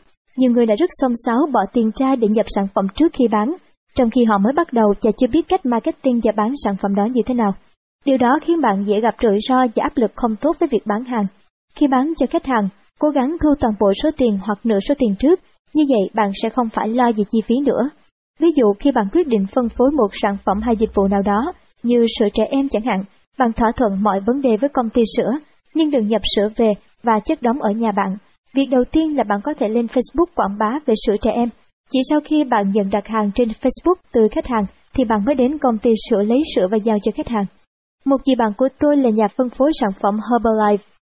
Vì ham muốn sẽ kiếm tiền nhanh và quá tự tin vào sản phẩm, chị đã bỏ ra 600 triệu đồng mua sản phẩm mang về nhà để bán dần. 600 triệu đồng với chị không hề nhỏ, nhưng kết quả là chị không bán được và sự việc sau đó là khá đáng buồn. Chị đã chịu áp lực tâm lý đến mức phát điên. Đó là những điều quan trọng để giúp bạn bắt đầu khởi nghiệp kinh doanh thành công. Hãy nhớ rằng chìa khóa dẫn đến sự thành công là hãy bắt đầu, đừng do dự. Nhiều người hoặc suy nghĩ quá nhiều, xem chọn lĩnh vực kinh doanh nào và chẳng làm gì cả, hoặc tốn nhiều thời gian để làm mọi thứ hoàn hảo trước khi họ bắt đầu quảng bá công việc kinh doanh. Họ phải có logo, website, sản phẩm mẫu, vân vân trước khi bắt đầu bán ra, tốn thời gian vô ích. Bạn hãy cứ bắt đầu đi và hoàn thiện sản phẩm và dịch vụ của bạn trong quá trình kinh doanh sau này. Nếu bạn đã có một ý tưởng tốt, hãy bắt đầu đi thôi, nếu không bắt đầu bây giờ thì sẽ là bao giờ? Bài tập hành động Nếu chưa có ý tưởng kinh doanh nào, hãy trả lời các câu hỏi sau. Nếu kinh doanh trên Internet, bạn sẽ chọn sản phẩm dịch vụ gì để bắt đầu kinh doanh? Nếu kinh doanh bất động sản, bạn sẽ chọn bất động sản nào để bắt đầu kinh doanh? Nếu mua sỉ bán lẻ, bạn sẽ chọn sản phẩm dịch vụ nào để bắt đầu kinh doanh? Hãy chọn một trong ba ý tưởng kinh doanh trên và bắt đầu ngay. Một, Nghĩ lớn bắt đầu nhỏ. Tôi có một người bạn, anh là chuyên gia tư vấn marketing nổi tiếng của các tập đoàn đa quốc gia. Anh rất giỏi trong việc đưa ra các chiến lược, ý tưởng marketing. Năm 45 tuổi, anh quyết định mở công ty riêng. Việc đầu tiên anh làm là thuê một mặt bằng rất đẹp ngay trung tâm và trang trí văn phòng rất chuyên nghiệp. Anh tuyển nhân viên lễ tân, phòng kế toán, phòng kinh doanh, phòng chiến lược, phòng nhân sự đầy đủ cả. Và vì anh làm đào tạo, các nhân viên được anh đào tạo kỹ năng chuyên nghiệp. Mọi khâu từ logo, website, lễ tân, nghe điện thoại, tất cả đều rất là chuyên nghiệp. Nhưng sau 3 tháng công ty của anh vẫn không có doanh thu gì cụ thể, tiền chi ra nhiều hơn tiền thu về. Cuối cùng sau 9 tháng công ty của anh đóng cửa, anh lỗ 1 triệu đô la. Sự thất bại này làm anh nặng lòng đến nỗi, anh cảm thấy sợ và trùng chân khi nghĩ đến việc mở bất cứ một công ty mới nào. Có nhiều bạn sau khi đi du học đã áp dụng máy móc những kiến thức đã học ở nước ngoài và cũng bắt đầu một công ty theo cách tương tự như trên. Hãy nhớ rằng trường đại học, các khóa MBA, chương trình thạc sĩ ở nước ngoài chỉ dạy cho bạn cách làm việc trong một công ty lớn, một bộ máy lớn, nhưng hầu hết đều không dạy cho bạn làm thế nào để khởi nghiệp từ một con số 0. Không có gì là sai nếu chúng ta mở một công ty đẹp sang trọng, nhưng khi bạn bắt đầu khởi nghiệp, chiến lược đầu tiên là tồn tại, và để tồn tại chúng ta phải quản lý tốt dòng tiền. tiền vào phải nhiều hơn tiền ra. Tại sao chúng ta thích văn phòng đẹp, thích có nhiều nhân sự? Đó là để thỏa mãn một nhu cầu được thể hiện cho mọi người, sự thành công của bản thân. Nói cách khác là sĩ diện. Mọi người thường hỏi tôi câu hỏi, công ty anh có bao nhiêu người, văn phòng của anh có rộng không? Những câu hỏi như thế khiến chúng ta làm mọi điều để thể hiện rằng chúng ta có một công việc kinh doanh thành công, nhưng thực tế nó chưa có gì cả, và kết quả là gì? Bạn sẽ rơi vào trạng thái lo lắng và căng thẳng khi các chi phí quá lớn, nhưng dòng vốn dự trữ không còn, và cái kết hiển nhiên là công ty của bạn sẽ không trụ nổi. Bạn hãy nhìn hình văn phòng công ty Alibaba những ngày đầu tiên. Một căn hộ chung cư tại thành phố Hàng Châu, Trung Quốc. Hiện nay, khi tôi đến thăm tập đoàn của họ năm 2016, thì công ty của họ to bằng cả khu đô thị Sala tại thành phố Hồ Chí Minh. Họ cũng chỉ bắt đầu một cách khiêm tốn và hợp lý. Khi bắt đầu một công việc kinh doanh, chúng ta đều thường rất hào hứng, tự tin và tin chắc rằng ý tưởng đó sẽ thành công. Như một anh bạn mà tôi biết, anh biết công thức làm các món Ý rất ngon, rất tuyệt vời, và anh tin chắc rằng nếu mở hàng đồ ăn Ý thì sẽ rất là hút khách, đặc biệt là mở trong trung tâm thành phố nơi có nhiều người qua lại. Tuy nhiên, sau khi mở được nhà hàng thì anh mới nhận ra, đồ ăn của anh tuy ngon, nhưng không có gì khác biệt nổi trội so với các quán ăn Ý nổi tiếng từ lâu, mà thực đơn của anh thì còn chưa đa dạng. 6 tháng đầu tiên, anh bị lỗ tới 500 triệu đồng tiền mặt bằng quán và thuê nhân viên vì doanh thu quá thấp. Mặc dù nếu tiếp tục duy trì thì có thể doanh thu sẽ tăng lên trong 2-3 năm tới, nhưng sức ép về tài chính khiến anh không thể duy trì mà buộc phải sang nhận lệ quán cho người khác. Nếu như anh bắt đầu nhỏ bằng cách tham gia các hội chợ thức ăn với chi phí thuê mặt bằng rất ít để thăm dò thị trường và thị hiếu khách hàng, rồi điều chỉnh sản phẩm cho phù hợp với nhu cầu, thì mức độ rủi ro cũng sẽ giảm xuống rất nhiều. Vì vậy, bắt đầu thật nhỏ cũng là cách để tham dò thị trường, hạn chế những rủi ro ban đầu. Thế nên, đừng ngại bắt đầu thật nhỏ, để khởi nghiệp thành công từ tay trắng hoặc rất ít vốn, dù vốn cá nhân hay vốn từ gia đình, họ hàng, thì dưới đây là một bài học tôi rút ra từ kinh nghiệm của mình và rất nhiều người khác khi khởi nghiệp. Hãy bắt đầu mở công ty bằng chi phí cố định tối thiểu nhất. Trước tiên nếu có thể, hãy mở công ty hay cửa hàng ngay tại nhà. Sau đó mở một văn phòng thật nhỏ, tuyển một nhân viên tổng hợp, kiêm cả kế toán, thu chi, văn phòng, hậu cần, chăm sóc khách hàng, và bạn hãy là người bán hàng đầu tiên của công ty. Nếu bạn cần một cửa hàng, hãy bắt đầu với một nơi có mức thuê tối thiểu nhất và đảm bảo là bạn vẫn có thể tồn tại được nếu lỗ khoản chi phí đó. Nếu cần phòng họp, hãy thuê phòng họp theo giờ. Nếu cần thêm nhân viên, hãy thuê nhân viên theo thời vụ theo giờ và chi trả dựa trên dịch vụ họ cung cấp. Sử dụng tất cả những gì miễn phí đang có mà có thể giúp cho việc kinh doanh của bạn. Website mã nguồn mở, phần mềm mã nguồn mở, cuộc gọi online hoặc nhắn tin miễn phí, họp video conferences qua Internet. Thay vì tốn phí đi lại khoảng cách xa, marketing bằng các kênh mạng xã hội như Facebook, LinkedIn. Hãy tập trung vào bán hàng và tìm nguồn tiền vào bán hàng và marketing là quan trọng nhất để mang lại doanh thu cho công ty. Trước nhất là cần tìm cách để có được nhiều khách hàng và khẳng định với khách hàng bằng dịch vụ sản phẩm tốt. Bạn phải đi sát với từng chi phí không để bị lỗ mà vẫn đảm bảo sản phẩm và dịch vụ tốt. Đó là điều quan trọng đối với doanh nghiệp nhỏ. Bí quyết thứ hai, quản lý tài chính hiệu quả. mọi công ty dù lớn hay nhỏ luôn cần phải quan tâm đến một vấn đề là quản lý tài chính. Quản lý tài chính có vai trò đáng kể quyết định sự tồn tại của doanh nghiệp, đặc biệt trong nền kinh tế nhiều biến động và đầy cạnh tranh như hiện nay. Các doanh nghiệp nhỏ, đặc biệt khi mới ra đời, càng phải quan tâm tới những quyết định tài chính đúng ngay từ đầu. Đó vừa là sự chuẩn bị cho tương lai, vừa để giúp đảm bảo vấn đề cơ bản của doanh nghiệp mới ra đời, đó là tồn tại. Doanh nghiệp có tồn tại được hay không được quyết định chính trong 3 năm đầu thành lập, và tồn tại hay không là phụ thuộc vào dòng tiền và tài chính được quản lý như thế nào. Doanh nghiệp lớn thường có những quỹ dự phòng rủi ro, trong khi các doanh nghiệp mới thành lập hầu như đều không có, trừ các công ty huy động được vốn đầu tư ban đầu. Bởi lẽ kinh doanh không chỉ cần có ý tưởng hay là có thể vận hành được. Mọi công việc kinh doanh đều cần tạo ra lợi nhuận để phát triển ổn định, dòng tiền là mạch máu nuôi sống doanh nghiệp. Hãy nhớ rằng, kinh doanh bản chất là làm việc với con số, con số lợi nhuận, doanh số bán hàng, nợ, lãi suất. Nếu bạn không học cách làm việc với các con số, bạn vẫn có thể kiếm được tiền, nhưng sẽ không quản lý được tiền và không thể trở thành giàu có. Hãy yêu thích các con số, và tiền sẽ đến với bạn nhiều hơn. Các chủ doanh nghiệp đều cần được trang bị những kiến thức quản lý tài chính cơ bản để biến giấc mơ của họ thành một câu chuyện kinh doanh thành công. Quản lý tài chính như thế nào là hiệu quả? Để quản lý tài chính hiệu quả, bạn cần lưu ý một số điều sau. Chi phí tối thiểu. Mỗi doanh nghiệp hoặc công ty nhỏ có hai loại chi phí, chi phí cố định và chi phí biến đổi. Chi phí cố định là chi phí không thay đổi trong quá trình hoạt động của công ty như thuê văn phòng, điện nước. Chi phí biến đổi là chi phí có thể thay đổi tùy theo quy mô sản xuất hoặc doanh số như lương nhân viên, chi phí hành chính, chi phí cho nhà cung cấp. Bạn cần tính toán thật kỹ mỗi loại chi phí này để đảm bảo cả hai luôn ở mức tối thiểu có thể, đảm bảo chi phí thấp và doanh thu cao thì bạn mới có lợi nhuận. Tách riêng chi phí cá nhân và chi phí công ty. Từ khi bắt đầu và cả sau này công việc kinh doanh đã phát triển tốt, hãy luôn tách riêng chi phí cá nhân và chi phí kinh doanh. Bạn nên có một thẻ ngân hàng riêng để chi trả chi phí công ty, như vậy bạn sẽ kiểm soát được chi phí hàng ngày của doanh nghiệp và cá nhân bạn. Cần có kế toán tốt. Kế toán là vị trí quan trọng ngang với nhân viên bán hàng. Với một công ty mới hoạt động, hai vị trí quan trọng nhất và có lẽ bạn cũng chỉ cần bắt đầu tuyển dụng với hai vị trí này thôi, đó là bán hàng và kế toán. Tìm được kế toán tốt là rất rất quan trọng. Bạn phải tìm một người có thể tin cậy, có khả năng giữ tiền, không sợ áp lực bị đòi tiền và giúp bạn theo sát dòng tiền thu vào chi ra hàng ngày. Trước đây công ty tôi có một cô kế toán, mặc dù cô vẫn còn dồn sổ sách hàng ngày rất tốt, nhưng mỗi lần đối tác hay khách hàng yêu cầu chi hoặc trả lại tiền, cô đều rất lo lắng và liền lấy tiền trả cho họ ngay lập tức, trong khi chưa cân đối các khoản thu chi trong công ty.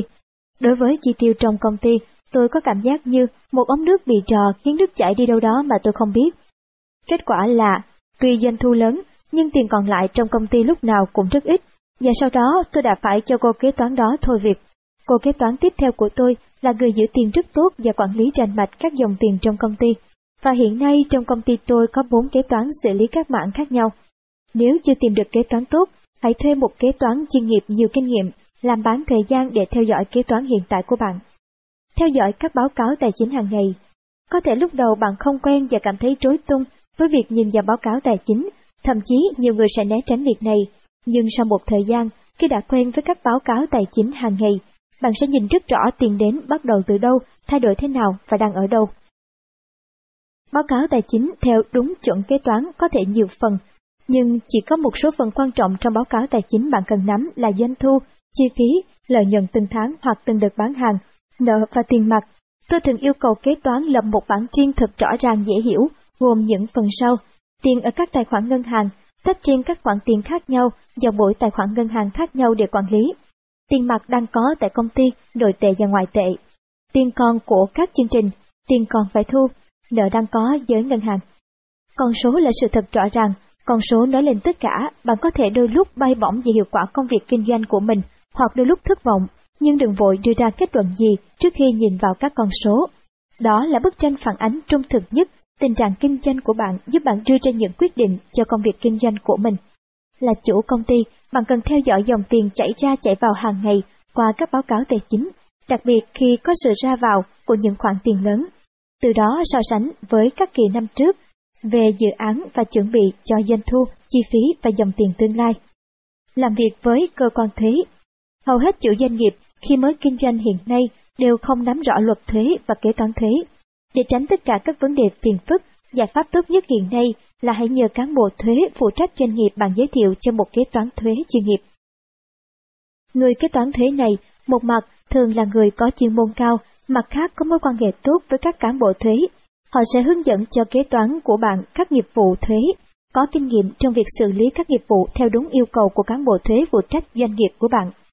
Tuy chi phí có thể cao hơn một chút, nhưng sẽ giúp bạn tiết kiệm thời gian xử lý với cán bộ thuế, yên tâm dành tâm trí cho công việc xây dựng doanh nghiệp, marketing và bán hàng.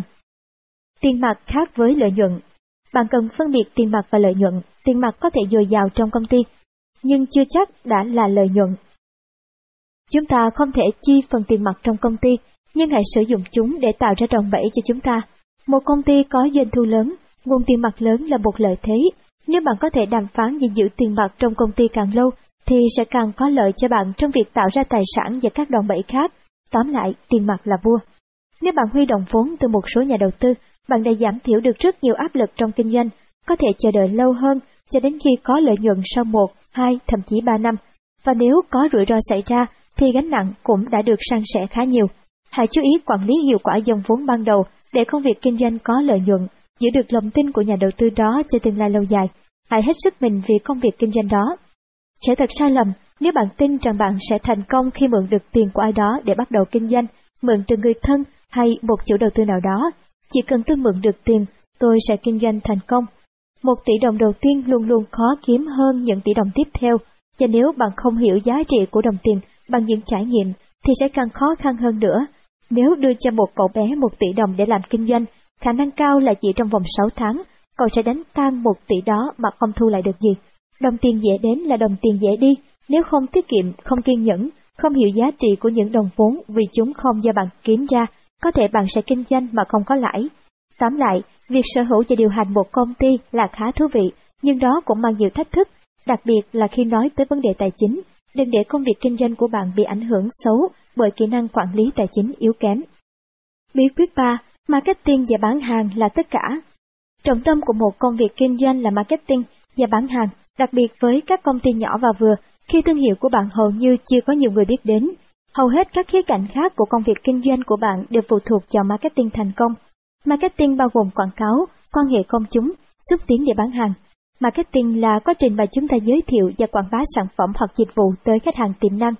Nếu thiếu marketing và bán hàng, công việc kinh doanh của bạn dù có sản phẩm hay dịch vụ tốt nhất trong ngành, cũng không có nhiều khách hàng tiềm năng biết đến bạn và công ty có thể phải đóng cửa. A. marketing, chú ý sức mạnh của marketing và quảng cáo online. Lợi ích đầu tiên của quảng cáo và marketing online là chi phí thấp. Bạn thậm chí có thể có một website, trang Facebook hay một kênh nào đó bán hàng cho bạn mãi mãi.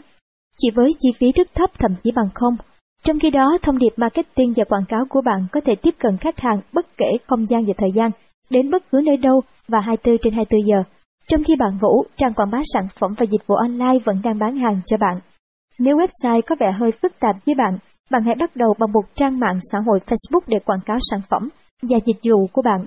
Bạn có thể quảng cáo với tư cách cá nhân hoặc công ty. Hình ảnh đẹp, những câu chuyện hay sẽ hấp dẫn người vào xem, like và chia sẻ, qua đó hình ảnh sản phẩm dịch vụ của bạn sẽ được truyền đi khắp nơi. Kay Jenkins đã phát triển công việc kinh doanh sô-cô-la bằng cách sử dụng mạng xã hội Twitter. Cô bắt đầu làm bánh sô-cô-la hạt từ năm 2007 tại bếp nhà cô ở Lamabog, xứ Wales. Khi một người bạn nói về Twitter, cô đã đăng ký và phát động một cuộc thi với phần thưởng là bánh sô-cô-la trên Twitter. Cô nhanh chóng xây dựng được một cộng đồng hỗ trợ từ những người dùng Twitter với hơn 70.000 tweets. Và Gower Cottage Brownies, tiệm bánh của cô, hiện tại đã có gần 5.000 người theo dõi, doanh thu tăng lên đến 120.000 pound và một phần ba doanh thu đó, Jenkins tin là đến trực tiếp bởi Twitter. Cô nói rằng mọi người không chỉ mua bánh của tôi, họ còn hỗ trợ và PR cho tôi bằng cách nói về những chiếc bánh đó. Twitter là một mạng truyền thông miệng lớn nhất. Nếu bạn muốn xây dựng một trang web miễn phí, thì những nền tảng web có mã nguồn mở như Joomla, WordPress, Drupal rất tốt, dễ sử dụng và nhiều giao diện đẹp. Rất có ích nếu website của bạn đưa được những ví dụ về những gì bạn đã làm, trải nghiệm của bạn và những bài viết về ngành của bạn để thu hút khách hàng truy cập. Email là phương thức marketing online phổ biến và xây dựng danh sách email khách hàng là khá quan trọng trong công việc kinh doanh. Khi bạn phát triển website của mình, hãy bắt đầu xây dựng luôn danh sách email của những người ghé thăm website ấy. Khi gửi email, hãy cung cấp cho họ những thông tin giá trị. Họ có thể sẽ chuyển thành khách hàng của bạn trong tương lai khi bạn quảng bá sản phẩm và dịch vụ mới của mình. Bạn có thể đặt một form opt-in, một box dạng biểu mẫu thường thấy trên tất cả website, yêu cầu khách hàng điền thông tin cơ bản như email, số điện thoại để nhận các thông tin mới từ website, quà khuyến mãi hoặc các dịch vụ kèm theo. Tóm lại là cách để thu thập thông tin khách hàng lên website và đưa toàn bộ thông tin đó lưu trữ trong một danh sách khách hàng tiềm năng.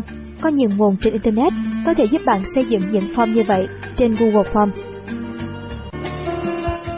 Trong thế giới cạnh tranh gay gắt như hiện nay, để nổi bật trong mắt khách hàng, chúng ta phải gia tăng giá trị cho sản phẩm và dịch vụ của chúng ta. Chẳng hạn ta có thể gia tăng giá trị bất động sản bằng việc không phải đặt cọc và không phải trả lãi suất ngân hàng trong năm đầu tiên, cho thuê 8% trong 2 năm sau khi nhận nhà. Nếu bạn chưa có giá trị gia tăng, hãy thay đổi và bổ sung chúng, sau đó quảng cáo nêu bật những giá trị gia tăng này. Nội dung quảng cáo chính xác sẽ theo mô hình USP, trong đó U là Ultimate Advantage, lợi thế tối đa, nghĩa là chúng ta phải thông báo rằng sản phẩm đó có giá trị gia tăng luôn. S là Sensational Offer, khuyến mãi kích cầu. Chúng ta cần phải đưa ra những giải thưởng, các mức giảm giá và những sản phẩm có giới hạn, hoặc thêm lợi ích bổ sung cho những người mua sớm nhất hoặc mua ngay thời điểm đó. Đưa ra giải thưởng tốt hơn là giảm giá, vì nếu chúng ta đưa ra mức chiết khấu 500.000 đồng, có nghĩa là chúng ta mất 500.000 đồng doanh thu thực tế vì chúng ta phải chiết khấu trên giá bán niêm yết công khai. Nhưng nếu chúng ta tặng thêm một giải thưởng trị giá 500.000 đồng, chi phí sản xuất của chúng ta thực tế chỉ bỏ ra 100.000 đồng. Vậy chúng ta chỉ mất có 100.000 đồng chi phí thực tế, nhưng doanh thu vẫn giữ nguyên, không bị hao hụt 500.000 đồng. Giới hạn số lượng sẽ khiến khách hàng có hành động ngay lập tức nếu họ thực sự quan tâm. P là Powerful Promise, sức mạnh của lời hứa. Khi người ta muốn mua hoặc đưa tiền của họ cho chúng ta, họ sẽ lo ngại liệu những gì họ mua sẽ có lợi hay không. Nếu chúng ta chắc chắn rằng các sản phẩm hoặc dịch vụ của chúng ta thực sự mang lại lợi ích, chúng ta nên can đảm đảm bảo việc hoàn lại tiền. Một siêu thị nói rằng họ sẽ đảm bảo hoàn tiền gấp đôi cho khoản chênh lệch giá. Nếu ở những nơi khác có giá rẻ hơn, việc đảm bảo hoàn tiền gấp đôi này sẽ là giá trị gia tăng và kích cầu, và lời hứa mạnh mẽ đối với khách hàng. Nhưng việc đảm bảo hoàn tiền này không phải là một giá trị gia tăng hay kích cầu nữa nếu đối thủ cạnh tranh làm điều tương tự. Nếu bạn không đủ sáng tạo, đã thử thách nhiều cách marketing mà vẫn chưa hiệu quả, hãy quay lại hỏi giải pháp từ công ty cung cấp dịch vụ hoặc sản phẩm mà bạn đang phân phối. Tôi tin rằng với sự cầu thị, nỗ lực của bạn, họ sẵn sàng hỗ trợ bạn để hướng dẫn bạn những kinh nghiệm marketing mà họ đã có cho sản phẩm và dịch vụ này. Đó là lý do quan trọng cho việc tại sao bạn nên chọn phân phối cho đối tác lớn nhất trên thị trường, vì sản phẩm và dịch vụ của họ đã được định hình. Họ biết làm gì để marketing cho sản phẩm của họ, kênh nào hiệu quả, khách hàng nào là đối tượng tiềm năng. Nếu bạn phân phối cho một sản phẩm hoặc dịch vụ từ một công ty nhỏ, bản thân họ có thể còn chưa có kế hoạch marketing nào hiệu quả để chỉ cho bạn, và bạn sẽ phải tự tìm đường và không học hỏi được gì nhiều. B. Bán hàng Những doanh nghiệp thành công đều quảng cáo và bán hàng mọi lúc mọi nơi. Nhiều doanh nghiệp của họ cùng sản phẩm hay dịch vụ của họ không hề hoàn hảo. Hãy tập trung vào doanh số sale và khách hàng tiềm năng. Hãy nhớ rằng bán hàng bằng năng lượng. Năng lượng bạn càng cao, bạn càng có thể bán được nhiều hơn. Năng lượng cao đến từ niềm yêu thích với sản phẩm và dịch vụ của bạn, từ sức mạnh tự tin và động lực khát khao bên trong bản thân bạn. Dù bạn có gào to nói nhiều mà năng lượng và sự tự tin bên trong không có hoặc rất yếu, bạn không thể bán được hàng. Khách hàng đều cảm nhận được năng lượng của bạn khi họ gặp bạn. Khách hàng rất nhiều khi mua hàng vì họ thích hoặc bị thuyết phục bởi năng lượng của bạn. Họ có thể mua cùng một sản phẩm hoặc dịch vụ như thế từ một người bán hàng khác, nhưng vào giây phút nói chuyện với bạn, họ đã quyết định mua từ bạn, và họ quay trở lại cũng bởi sự nhiệt tình và năng lượng tuyệt vời đó của bạn. Bạn cũng cần có năng lượng cao để huấn luyện và truyền cảm hứng cho nhân viên bán hàng để họ sẽ giúp bạn kiếm được nhiều tiền hơn. Với doanh nghiệp vừa và nhỏ, tất cả mọi người trong công ty đều phải biết bán hàng và hỗ trợ khách hàng. Khi công ty mới bắt đầu và chỉ có một mình, bạn phải là người bán hàng đầu tiên. Khi bạn có thêm nhân viên trong công ty hoặc đội nhóm, tất cả mọi thành viên trong công ty hoặc nhóm đều phải biết bán hàng và hỗ trợ cho việc bán hàng. Nếu bạn có một cửa hàng, thì ngay cả anh bảo vệ cũng có thể góp phần quan trọng cho doanh thu của bạn, vì đó là vị trí tiếp xúc với khách hàng đầu tiên. Trách nhiệm của bạn là đào tạo huấn luyện cho họ biết bán hàng để hỗ trợ cho bạn. Có nhiều công ty chỉ có nhân viên bán hàng là tập trung bán hàng, còn nhân viên các bộ phận khác khá thờ ơ hoặc không quan tâm đến khách hàng và việc bán hàng. Họ chỉ quan tâm đến công việc của chính họ. Công ty tôi trước đây, ngay cả lễ tân hay kế toán, nhân viên IT cũng cần có thái độ rất hỗ trợ cho việc bán hàng, và họ được nhận thưởng nếu giới thiệu được khách hàng. Tôi đã nói với họ rằng thu nhập của họ cũng đến từ doanh thu bán hàng của công ty. Sự tồn tại của công ty là đến từ bán hàng. Tất cả chúng ta là một đội nhóm và phải hỗ trợ cho đội sale. Để nâng cao hiệu quả bán hàng, những cuộc họp của đội sale và đưa ra target sẽ tác động rất nhiều. Nếu cá nhân bạn, thì bạn cũng cần đưa ra target sale cụ thể cho mình và cần đi sát vào con số sale và tình trạng sale để cải thiện. Ví dụ ở công ty tôi, các cuộc họp bán hàng của đội telesale sẽ đi vào vấn đề sau. Tổng kết số lượng sale đợt vừa rồi, phân tích lý do thành công hay thất bại và đưa ra target sale tiếp theo. Đội sale sẽ cùng phân tích tại sao Nhung gọi ít cuộc điện thoại hơn người khác, nhưng hiệu quả vẫn như thế. Lý do chính khách hàng không đồng ý đi là gì? Qua đó chúng ta có điều chỉnh cho dịch vụ nếu ảnh hưởng đến sale. Ví dụ vì thời gian hoặc địa điểm tổ chức không hợp lý. Lý do khách hàng cân nhắc là gì? Cần gọi lại để chăm sóc như thế nào? Tổng kết số lượng người đồng ý đi chính xác là bao nhiêu? Đưa ra target sale mới và những điều chỉnh cần thiết để nâng cao hiệu quả bán hàng. Nếu công việc kinh doanh của bạn là gọi điện và hẹn gặp khách hàng, bạn cần tổng kết các con số với từng nhân viên như sau. Gọi bao nhiêu cuộc, hẹn gặp bao nhiêu người, chốt được bao nhiêu khách hàng, tại sao hẹn gặp mà chưa chốt được, tại sao gọi mà chưa gặp được, tại sao có một nhân viên có tỷ lệ hẹn gặp trên tỷ lệ cuộc gọi cao, hoặc tỷ lệ chốt khách hàng cao, và từ đó rút kinh nghiệm cho toàn bộ đội nhóm. Khi công ty của bạn lớn hơn, bạn phải đảm bảo các trưởng nhóm bán hàng biết cách làm việc với nhân viên bán hàng trong nhóm theo cách này. Thường thì sau một thời gian bán hàng, chúng tôi tính ra được tỷ lệ chốt hàng trung bình. Ví dụ thường gọi có 100 người xác nhận đồng ý đi, thì có khoảng 50 người sẽ đến hội trường.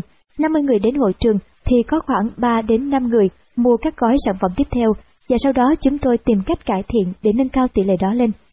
Một trong những cách hiệu quả giúp nâng cao tỷ lệ chốt hàng trung bình là viết kịch bản bán hàng script cụ thể.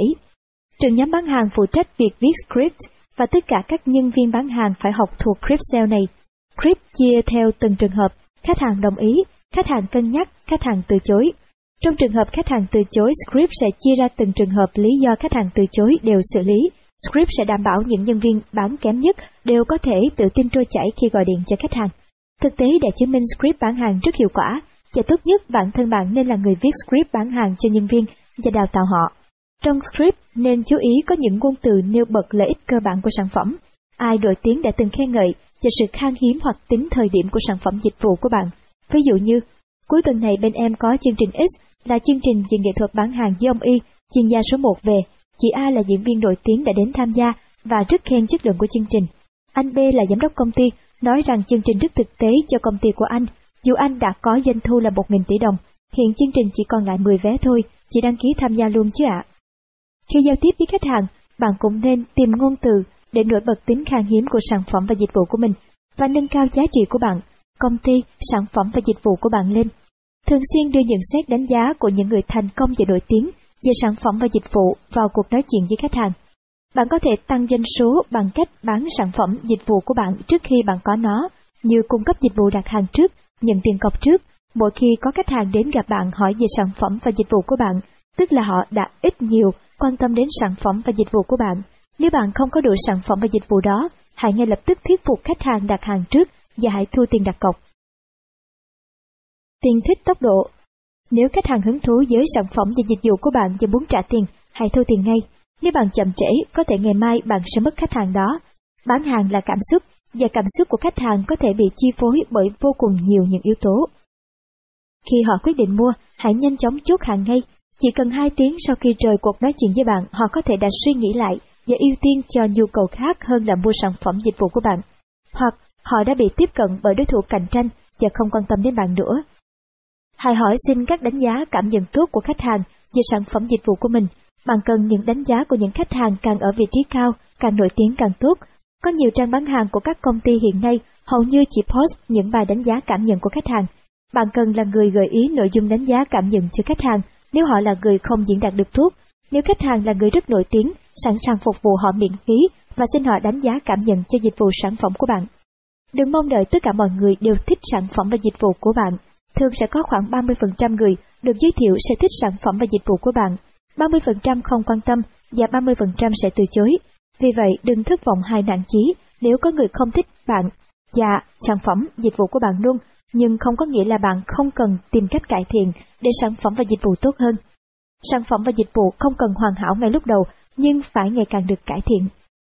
Bài tập hành động Xây dựng một trang online giới thiệu sản phẩm và dịch vụ của bạn, giới thiệu về sản phẩm và dịch vụ của bạn ở bất cứ đâu, người nào bạn gặp, Kiểm tra báo cáo thu chi của doanh nghiệp bạn cuối mỗi ngày.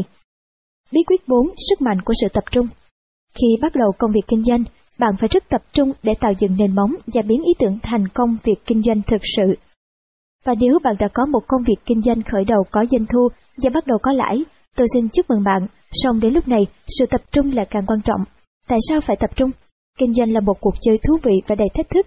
Kinh doanh cũng là cách tạo ra dòng tiền cho bạn, tích lũy tài sản cho bạn nhanh hơn bất kỳ cách nào khác mà không phụ thuộc vào người khác đối với đa số chúng ta hiện nay. Bạn làm chủ cuộc chơi của chính mình, kinh doanh là cách bạn tạo ra giá trị cho xã hội, giúp cho cuộc sống những người xung quanh mình thay đổi tốt hơn. Tuy nhiên, không phải lúc nào con đường kinh doanh cũng trải đầy hoa hồng. Cạnh tranh trong mỗi ngành kinh doanh không hề đơn giản, và bạn sẽ ra khỏi cuộc chơi nếu không tập trung. Khi bắt đầu kinh doanh, chúng ta sẽ cần tập trung để bán được hàng và giành thị phần. Khi chúng ta đã có chỗ đứng trong thị trường, chúng ta càng phải tập trung, vì những đối thủ mới xuất hiện luôn đầy nhiệt huyết, tươi mới, tràn đầy năng lượng, sáng tạo và tập trung. Còn những đối thủ đang tồn tại ngang bằng bạn cũng tìm mọi cách để nâng cao thị phần của họ. Nếu bạn không tập trung cho xây dựng và phát triển công việc kinh doanh của mình, bạn có thể bị giảm doanh thu hoặc nhanh chóng bị đá ra khỏi thị trường. Những công ty thành công nhất đều rất tập trung. Nếu bạn muốn đi xa, bạn phải tập trung mọi nguồn lực, suy nghĩ, ý tưởng cho việc phát triển công việc kinh doanh. Khi ánh sáng hội tụ tại một điểm, nó sẽ đủ mạnh để có thể đốt cháy quả trứng, gương xe ô tô hay bất cứ thứ gì. Bill Gates có Microsoft và giờ là Gates Foundation. Mark Zuckerberg có Facebook là vì họ chỉ tập trung một thứ và làm tốt nhất nó có thể.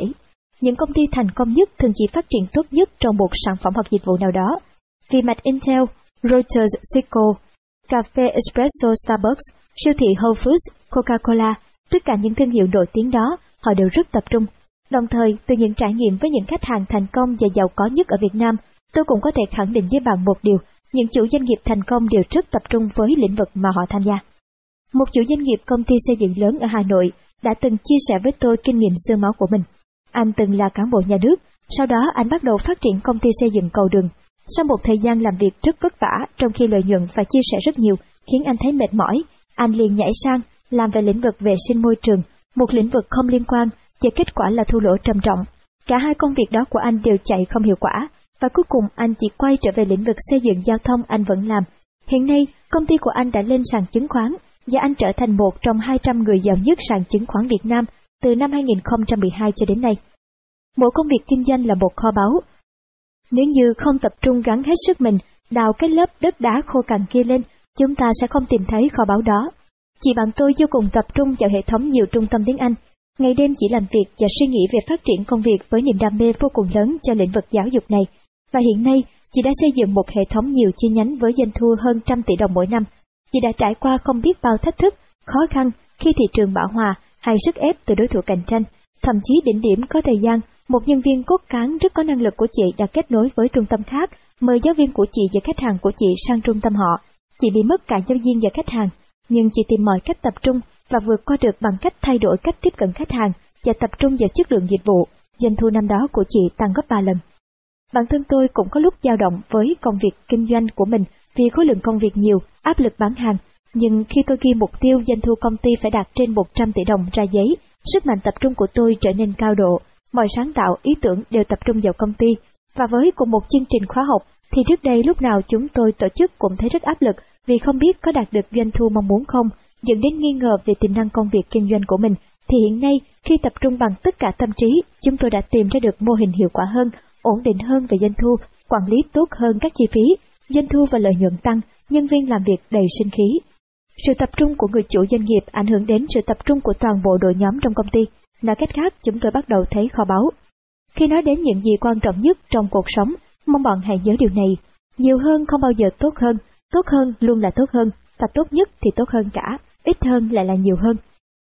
Vì vậy, với mọi thứ quan trọng trong cuộc sống như tình yêu, đam mê, sự tập trung, sự chú tâm, bạn càng có nhiều, bạn càng phải giảng trọng bản thân và càng ít đánh giá cao chúng hơn. Chân lý này luôn đúng với tất cả mọi thứ trong cuộc sống, từ sự nghiệp đến công việc kinh doanh, từ những người thân yêu cho đến chính cuộc sống của bạn. Có thể bạn sẽ hỏi tôi rằng tại sao có một vài công ty vẫn đa dạng hóa và đều khá thành công. Đúng là có một số ngoại lệ. Một số công ty đa dạng hóa ngành kinh doanh khi bắt đầu. Muốn như vậy thì hoặc bạn phải rất xuất sắc, hoặc bạn có nguồn lực hỗ trợ cực kỳ lớn. Bạn sẽ phải hy sinh nhiều thứ khác để cho công việc của bạn phát triển rực rỡ. Elon Musk đã điều hành hai công ty Tesla và SpaceX và dành hầu hết thời gian cho hai công ty này, đến nỗi hậu quả là anh ta thực sự đã mất gia đình. Tôi đoán đó là lựa chọn của anh, nhưng điều đó có vẻ cũng không tốt lắm cho đa số chúng ta. Warren Buffett đã dành hơn 20 năm để trao dồi kinh nghiệm kinh doanh bằng cách tham gia cổ phần trong các công ty đầu tư. Trước khi thành lập Berkshire Hathaway, chỉ mặt logic không có cái gì khẳng định rằng nhiều hơn là tốt hơn đối với khởi nghiệp kinh doanh. Hầu hết những doanh nhân khẳng định họ có thể làm nhiều hơn một thứ, là họ đang tìm cách để thổi phồng thương hiệu của họ lên, họ thực sự sẽ không làm tốt hết mọi thứ họ có. Nguyên nhân dẫn đến mất tập trung Khi chúng ta làm kinh doanh, có rất nhiều tiếng ồn từ xung quanh có thể làm ảnh hưởng đến tâm lý chúng ta. Một lần tôi mời một chị là một nhà môi giới bất động sản khá thành công đến chia sẻ trong câu lạc bộ Cash Flow Club. Sau một hồi chia sẻ, chị quay sang nói riêng với tôi rằng Sơn này, chị nói riêng với em nhé, em làm mấy cái này không ra tiền đâu. Khi tôi làm lĩnh vực này lâu hơn, khi mọi việc đang tiến triển tốt với doanh thu tăng ổn định và đều đặn dù còn bé nhỏ, có một số anh chị thành công đã nói với tôi rằng, Sơn này, anh cũng rất quý em, nhưng anh nghĩ em làm cái này không nổi đâu. Ở Việt Nam, mình phải có mối quan hệ và phải như thế này thế kia thì mới làm giàu được, công việc em đang làm chỉ giúp người khác được, chứ không thể làm giàu được. Rất nhiều trong chúng ta, khi nghe những lời như vậy sẽ dao động, sẽ nghĩ rằng chúng ta chắc đi sai đường, công việc này vất vả quá, và cần đổi sang một hướng khác. Đó là khi chúng ta dễ mất tập trung nhất. Hãy nhớ rằng mỗi công việc kinh doanh đều có những thách thức và cơ hội riêng, và công thức kiếm tiền riêng. Chúng ta thường nhìn thấy cơ hội nhưng ít khi nhìn vào thách thức của công việc khác. Chúng ta cũng không biết công thức kiếm tiền của lĩnh vực đó là gì. Chúng ta chuyển sang làm và thất bại một cách thảm hại. Nếu khi đó tôi nghe theo lời chị bạn từ bỏ tổ chức hội thảo giáo dục, chuyển sang làm môi giới bất động sản thì chắc chắn tôi sẽ không được như bây giờ, và có thể giờ đây tôi vẫn là một anh môi giới bất động sản chờ thời cơ lên. Vì ngay sau đó, thời điểm năm 2009 đến 2013, thị trường bất động sản đóng băng, thu nhập của người môi giới đều giảm xuống. Đi đường không còn thấy nhiều biển hiệu quảng cáo môi giới bất động sản của các công ty. Từ đó đến nay, tôi vẫn tập trung vào công việc tôi làm tốt nhất, tổ chức các chương trình giáo dục thay đổi cuộc sống của mọi người với các diễn giả hàng đầu thế giới. Và giờ tôi bước vào dự án bất động sản, nhưng với tư cách là nhà đầu tư và phát triển dự án. Trong kinh doanh, bạn sẽ gặp những thách thức như chịu áp lực từ đối tác, khách hàng, đối thủ cạnh tranh. Một số người sẽ vượt qua được dễ dàng, mạnh mẽ tiến về phía trước, trong khi một số khác sẽ nản chí và lại muốn bỏ cuộc. Tôi đã gặp rất nhiều người khi gặp khó khăn thường nói với tôi rằng họ đang định chuyển sang làm thêm ngành này ngành kia, mà những ngành đó không hề liên quan gì đến ngành hiện tại mà họ đang làm, và họ cũng không có lợi thế gì trong ngành đó. Trong khó khăn, nhiều người trong số chúng ta thường có thói quen cho rằng lĩnh vực khác tốt hơn lĩnh vực mình đang làm. Họ nói về lĩnh vực xây dựng, giao thông, có những dự án thật lớn với ngân sách từ chính phủ. Họ nói về lĩnh vực giáo dục thật tiềm năng, tốt hơn lĩnh vực thời trang của họ. Họ nhìn thấy hệ thống cửa hàng đồ trẻ em thật tốt. Sau vài tháng gặp lại, tôi thấy người chủ một chuỗi cửa hàng thời trang tại Sài Gòn đã chuyển sang tổ chức khóa học, mặc dù chị chưa hề tổ chức khóa học bao giờ. Kết quả là cả hai công việc của chị đều không phát triển được và dầm chân tại chỗ. Khi bạn làm công việc kinh doanh của bạn tương đối tốt, sau một thời gian bạn đã có chỗ đứng trên thị trường, bạn sẽ tự nhiên nhìn thấy có nhiều ý tưởng kinh doanh tốt khác. Vì Phạm là người đã biết kinh doanh, thì nhìn đâu cũng thấy cơ hội và muốn thử sức ý tưởng này ý tưởng kia. Điều này dẫn đến lỗi sai lớn nhất mà các chủ doanh nghiệp hay mắc phải. Họ bị quá tải bởi những dự án khác nhau mà họ đang làm cùng một lúc. Ví dụ, có những bạn làm Internet Marketing, họ bắt đầu xây dựng và điều hành một loạt website để bán hàng, Xây dựng một website và tăng được lượng truy cập lớn nhất đã là một thách thức, nhưng họ là điều hành nhiều website cùng một lúc, thì khó có cái nào trở thành tốt nhất được và có lượng truy cập cao nhất. Nhưng tại sao họ vẫn làm như thế? Vì họ có nhiều ý tưởng tốt khác nhau và đều muốn thử nghiệm cùng một lúc.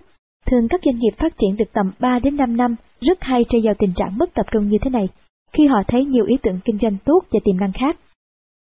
Tập trung như thế nào? Khi bắt đầu, phần lớn các doanh nhân thành công để bắt đầu một công việc kinh doanh, sau đó có thể là hai, khi họ bắt đầu nhiều hơn một công việc kinh doanh, vì đôi khi họ phải thử một số mới chọn được công việc kinh doanh đúng với họ. Tuy nhiên, họ thường không làm nhiều hơn một công việc kinh doanh cùng một lúc, mà làm từng thứ một. Richard Branson tập trung vào Virgin với âm nhạc trong 13 năm trước khi đầu tư mạo hiểm vào ngành hàng không. Trên chương trình Charlie Rose, CEO của Apple, Tim Cook đã giải thích rằng một trong những nguyên tắc cơ bản của Steve Jobs nhất thiết quyết lập trong công ty là phải tập trung vào những gì bạn làm tốt nhất. Rất dễ để thêm cái nọ cái kia, khó nhất là tập trung. Trong một cuộc phỏng vấn trên Fast Company, Tim Cook đã nói rằng trong công nghệ có những thứ định nghĩa thành công, bao nhiêu click bạn có, bao nhiêu người dùng hoạt động, bao nhiêu hàng bạn đã bán. Steve không bao giờ rời xa những cái đó. Ông tập trung để làm tốt nhất. Steve Jobs đã một lần trả lời tạp chí Fortune. Mọi người nghĩ rằng tập trung là nói có với những thứ bạn phải tập trung, nhưng không phải như thế, tập trung là nói không với hàng trăm những ý tưởng tốt khác đang có, bạn sẽ phải lựa chọn cẩn thận. Tập trung là bạn xác định được cốt lõi giá trị gì từ sản phẩm và dịch vụ của bạn mà đã thu hút khách hàng đến, tức là điểm lợi thế bán hàng selling points của sản phẩm và dịch vụ của bạn là gì. Sau đó bạn tập trung vào thứ nhất, cải thiện sản phẩm và dịch vụ để duy trì và củng cố những lợi thế bán hàng đó trở thành tốt nhất trên thị trường. Hai, đồng thời mở rộng thị trường cho sản phẩm và dịch vụ đó. Ví dụ chị bạn tôi kinh doanh với sản phẩm khoa học IELTS, suốt cả 10 năm qua, chị chỉ tập trung vào cải thiện, nâng cao sản phẩm đó trở thành khóa học dạy IELTS tốt nhất thị trường. Sau đó chị mở rộng từ một chi nhánh ở Hà Nội sang nhiều chi nhánh hơn, sau đó phát triển vào Sài Gòn. Dần dần chị có 8 chi nhánh ở cả Hà Nội và Sài Gòn. Trước đây, chị tập trung vào khách hàng là sinh viên, những người chuẩn bị đi du học. Sau đó, thấy số lượng sinh viên đi du học hoặc làm việc dần bão hòa, doanh thu không tăng nhiều nữa, chỉ phát triển sản phẩm khoa học IELTS cho các em cấp 2 và cấp 3 tại Hà Nội và thành phố Hồ Chí Minh. Suốt 10 năm, chị chưa bao giờ có ý định chuyển sang bất cứ ngành nào khác mà chỉ tập trung vào cải thiện sản phẩm và nâng cao doanh số của công ty. Tập trung vào cái gốc cốt lõi của công việc kinh doanh của bạn. Giống như một cái cây, cây có thể lớn lên, có thêm cành, thêm nhánh, thêm hoa, thêm quả, đều là nhờ gốc cây. Không chăm bón gốc thì cây không lớn, bỏ quên gốc thì chẳng còn cành, nhánh, hoa quả nào sống nữa. Trong kinh doanh, có những việc bạn làm dù không tạo ra tiền trước mắt, như phải bỏ nhiều công sức tạo ra giá trị cho khách hàng, nhưng việc bạn làm chính là nền tảng để bạn thu hái thành quả sau này. Bạn phải tập trung vào củng cố nó, bạn cũng cần tập trung vào những yếu tố chính ảnh hưởng đến công việc kinh doanh của mình như một mối quan hệ giúp bạn duy trì công việc kinh doanh hiện tại, yếu tố quan trọng nhất để duy trì tính hệ thống trong công việc kinh doanh của bạn. Hãy chỉ thừa sức kinh doanh thêm lĩnh vực khác khi bạn đã trở thành doanh nghiệp lớn nhất, thành công nhất trong lĩnh vực của bạn. Công việc kinh doanh đã xây dựng được hệ thống hoạt động tốt mà không cần sự có mặt của bạn nhiều, vẫn mang lại lợi nhuận đáng kể cho bạn. Khi bạn đã làm một lĩnh vực thành công rồi và muốn phát triển thêm một công việc kinh doanh mới, một sản phẩm ý tưởng mới, để an toàn, bạn nên mở rộng sang lĩnh vực có liên quan với lĩnh vực vốn có để có thể sử dụng được các nguồn lực sẵn có của bạn như danh sách khách hàng, hiểu biết, kinh nghiệm trong ngành, nhân viên. Nếu mở rộng sang một lĩnh vực khác hoặc một sản phẩm hoàn toàn không liên quan gì đến công việc kinh doanh hiện tại của bạn, thì bạn có thể gặp rủi ro và ít thuận lợi ban đầu hơn. Khi những trải nghiệm của bạn đều cho bạn thấy bạn nên từ bỏ công việc kinh doanh cũ, thì bạn hãy từ bỏ hoàn toàn, từ bỏ triệt để công việc cũ và tập trung vào cơ hội kinh doanh mới. Trực giác sẽ cho bạn biết nên bỏ công việc cũ hay không. Ví dụ, bạn thấy khả năng lợi thế của bản thân với công việc kinh doanh không nhiều, niềm đam mê của bạn với lĩnh vực đó không đủ lớn, hoặc bạn làm mãi mà doanh thu lợi nhuận không hiệu quả. Hãy làm việc với toàn bộ sự tập trung, nỗ lực về tinh thần và thể chất của bạn. Hãy quan sát và học hỏi liên tục về công việc kinh doanh của bạn. Không ai có thể thành công nếu không hiểu rõ về công việc kinh doanh của chính mình, và không ai có thể hiểu về công việc kinh doanh của chính mình nếu không tự áp dụng và trải nghiệm. Người chủ một công việc kinh doanh sẽ luôn học được một thứ gì mới về công việc của anh ta hàng ngày, và dĩ nhiên anh ta cũng thấy mình có thể mắc vài lỗi sai hàng ngày, và người thành công là người có thể nhìn nhận lỗi sai đó và nói rằng, Ồ, hôm nay tôi biết thêm một số thứ mới, và tôi sẽ không bị lừa như thế nữa. Ồ, tôi biết thêm điều này, tôi sẽ phải chăm sóc khách hàng tốt hơn. Bài tập hành động Viết ra và dán trong phòng làm việc của bạn chữ tập trung, tập trung và tập trung. Bí quyết 5. Xây dựng hệ thống và nhân sự hiệu quả. Sau khi bắt đầu công việc kinh doanh được khoảng 3 năm, tôi từng hay gặp và nói chuyện với một người anh, một người thầy mà tôi rất ngưỡng mộ. Công ty của anh là một trong những công ty lớn nhất tại Hà Nội, doanh thu hàng nghìn tỷ đồng. Lần đầu gặp mặt anh cũng nhắc đi nhắc lại, em phải quản trị nhân sự tốt, phải xây dựng hệ thống, nếu không em sẽ rất mệt và không đi xa được. Đến lúc cơ hội đến thì không đáp ứng được. Lần nào anh cũng nhắc như thế, nhiều đến nỗi mà tôi cũng dần dần nhận thức là phải chú trọng hơn vào xây dựng hệ thống về nhân sự. Anh giải thích rất rõ cho tôi hệ thống là gì và tại sao cần hệ thống. Về những bài học của anh, tôi cũng quyết định thuê chuyên gia tư vấn để xây dựng hệ thống trong công ty. Hệ thống là gì? Hệ thống là một bộ các quy trình có thể vận hành không cần có bạn. Khi công việc kinh doanh phát triển hơn, bạn sẽ cần xây dựng hệ thống và quy trình để công việc kinh doanh càng chạy tự động được càng tốt. Để không phải mãi là nô lệ cho công việc kinh doanh của bạn, bạn cần hệ thống hóa. Hệ thống cũng là các quy tắc, chính sách, quy định mà các nhân viên được đào tạo có thể thực hiện lặp đi lặp lại khi công ty phát triển do hoạt động mà không cần phụ thuộc vào bạn. Ví dụ về hệ thống như hệ thống đào tạo nhân viên mới, hệ thống đánh giá nhân viên và lương thưởng, hệ thống marketing.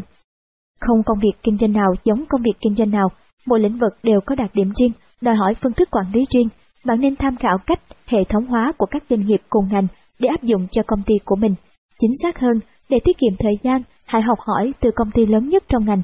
Việc này giúp tiết kiệm thời gian và công sức nghiên cứu và xây dựng các hệ thống quản lý, các quy trình từ đầu. Chúng ta có ô tô rồi, thì không nên tự ngồi sáng tạo phát minh xe đạp. Ví dụ, tôi học được rất nhiều từ hệ thống marketing bán hàng, hệ thống nhân sự email marketing, từ đối tác chiến lược Success Resources. Bạn cũng có thể học hỏi quy trình hệ thống của các công ty lớn trên thế giới cùng lĩnh vực với bạn để áp dụng cho cả hệ thống của mình. Tuy nhiên bạn cũng đừng sa đà quá vào hệ thống từng chi tiết công việc kinh doanh của mình. Có nhiều người quá tập trung vào hệ thống quy trình mà quên mất việc bán hàng và tạo doanh thu. Quá trình hệ thống hóa là quá trình diễn ra dần dần song song với quá trình phát triển của công ty. Không thể có mọi thứ hoàn hảo ngay phút ban đầu được, và bản thân hệ thống cũng sẽ cần được thay đổi cho phù hợp với xu hướng thị trường, tình hình phát triển của doanh nghiệp thay đổi, hãy xây dựng những hệ thống quy trình nào liên quan đến bán hàng và tài chính trước. Trong giai đoạn bắt đầu, hãy giữ một hệ thống đơn giản còn nhẹ. Bạn chỉ cần có những hệ thống hiệu quả cần thiết để công ty chạy trôi chảy. Khi công ty bạn phát triển hơn, bạn có thể đưa vào những hệ thống phức tạp hơn. Năm đầu tiên khi bạn làm kinh doanh, thành công thực ra dựa chính vào cá nhân bạn và sản phẩm. Sau năm đầu tiên kinh doanh, thành công của bạn được quyết định nhiều hơn bởi những người làm việc cho bạn. Vì thế sau một năm kinh doanh, hãy ngừng việc cố gắng làm mọi thứ một mình. Nhiều người không thể quen với việc thay đổi này và họ tiếp tục cố gắng làm mọi thứ. Kết quả là công ty những năm sau đó tăng trưởng rất chậm và bản thân người chủ sẽ làm việc trong trạng thái rất mệt mỏi. Nếu hệ thống của bạn chạy không hiệu quả, bạn có thể bị cuốn vào việc sửa chữa những lỗi sai trong kinh doanh như khách hàng không hài lòng, sản phẩm lỗi và bạn sẽ mất thời gian, bỏ qua nhiều cơ hội bên ngoài để phát triển doanh nghiệp. Sau đây là một số quy trình quan trọng cho một công ty nhỏ và vừa mà bạn cần chú ý. Hệ thống bán hàng Khi bạn bắt đầu năm đầu tiên kinh doanh, bạn chắc chắn đã có thể tạo ra một quy trình bán hàng cho riêng mình. Hãy xem cách nào hiệu quả nhất và viết ra các bước. Bạn sẽ cần nó để đào tạo nhân viên bán hàng của mình. Bạn có thể bổ sung điều chỉnh thêm quy trình này dựa vào giải pháp từ những nhân viên bán hàng giỏi của mình. Quy trình sẽ bao gồm các bước tiếp cận khách hàng và chốt sale, script nói chuyện với khách hàng, script giới thiệu sản phẩm và dịch vụ và một số những lưu ý khác. Hệ thống tài chính Tuyển kế toán tốt và hãy đào tạo họ thực hiện quy trình tài chính mà bạn đã đề ra, thu chi thế nào, nộp tiền cho ai, ai là người cầm tiền mặt, vân vân. Và họ phải nộp báo cáo tài chính cho bạn, theo dõi, tất cả quy trình tài chính bạn đều cần chú ý, vì điều này rất quan trọng. Hệ thống chăm sóc khách hàng khi đã có từ 6 nhân viên trở lên, đây là lúc bạn có thể xây dựng hệ thống chăm sóc khách hàng và lưu giữ thông tin khách hàng cơ bản. Một số hệ thống chăm sóc khách hàng tốt bạn có thể tham khảo là Nimble, Zoho CRM, Highrise, Sugar CRM.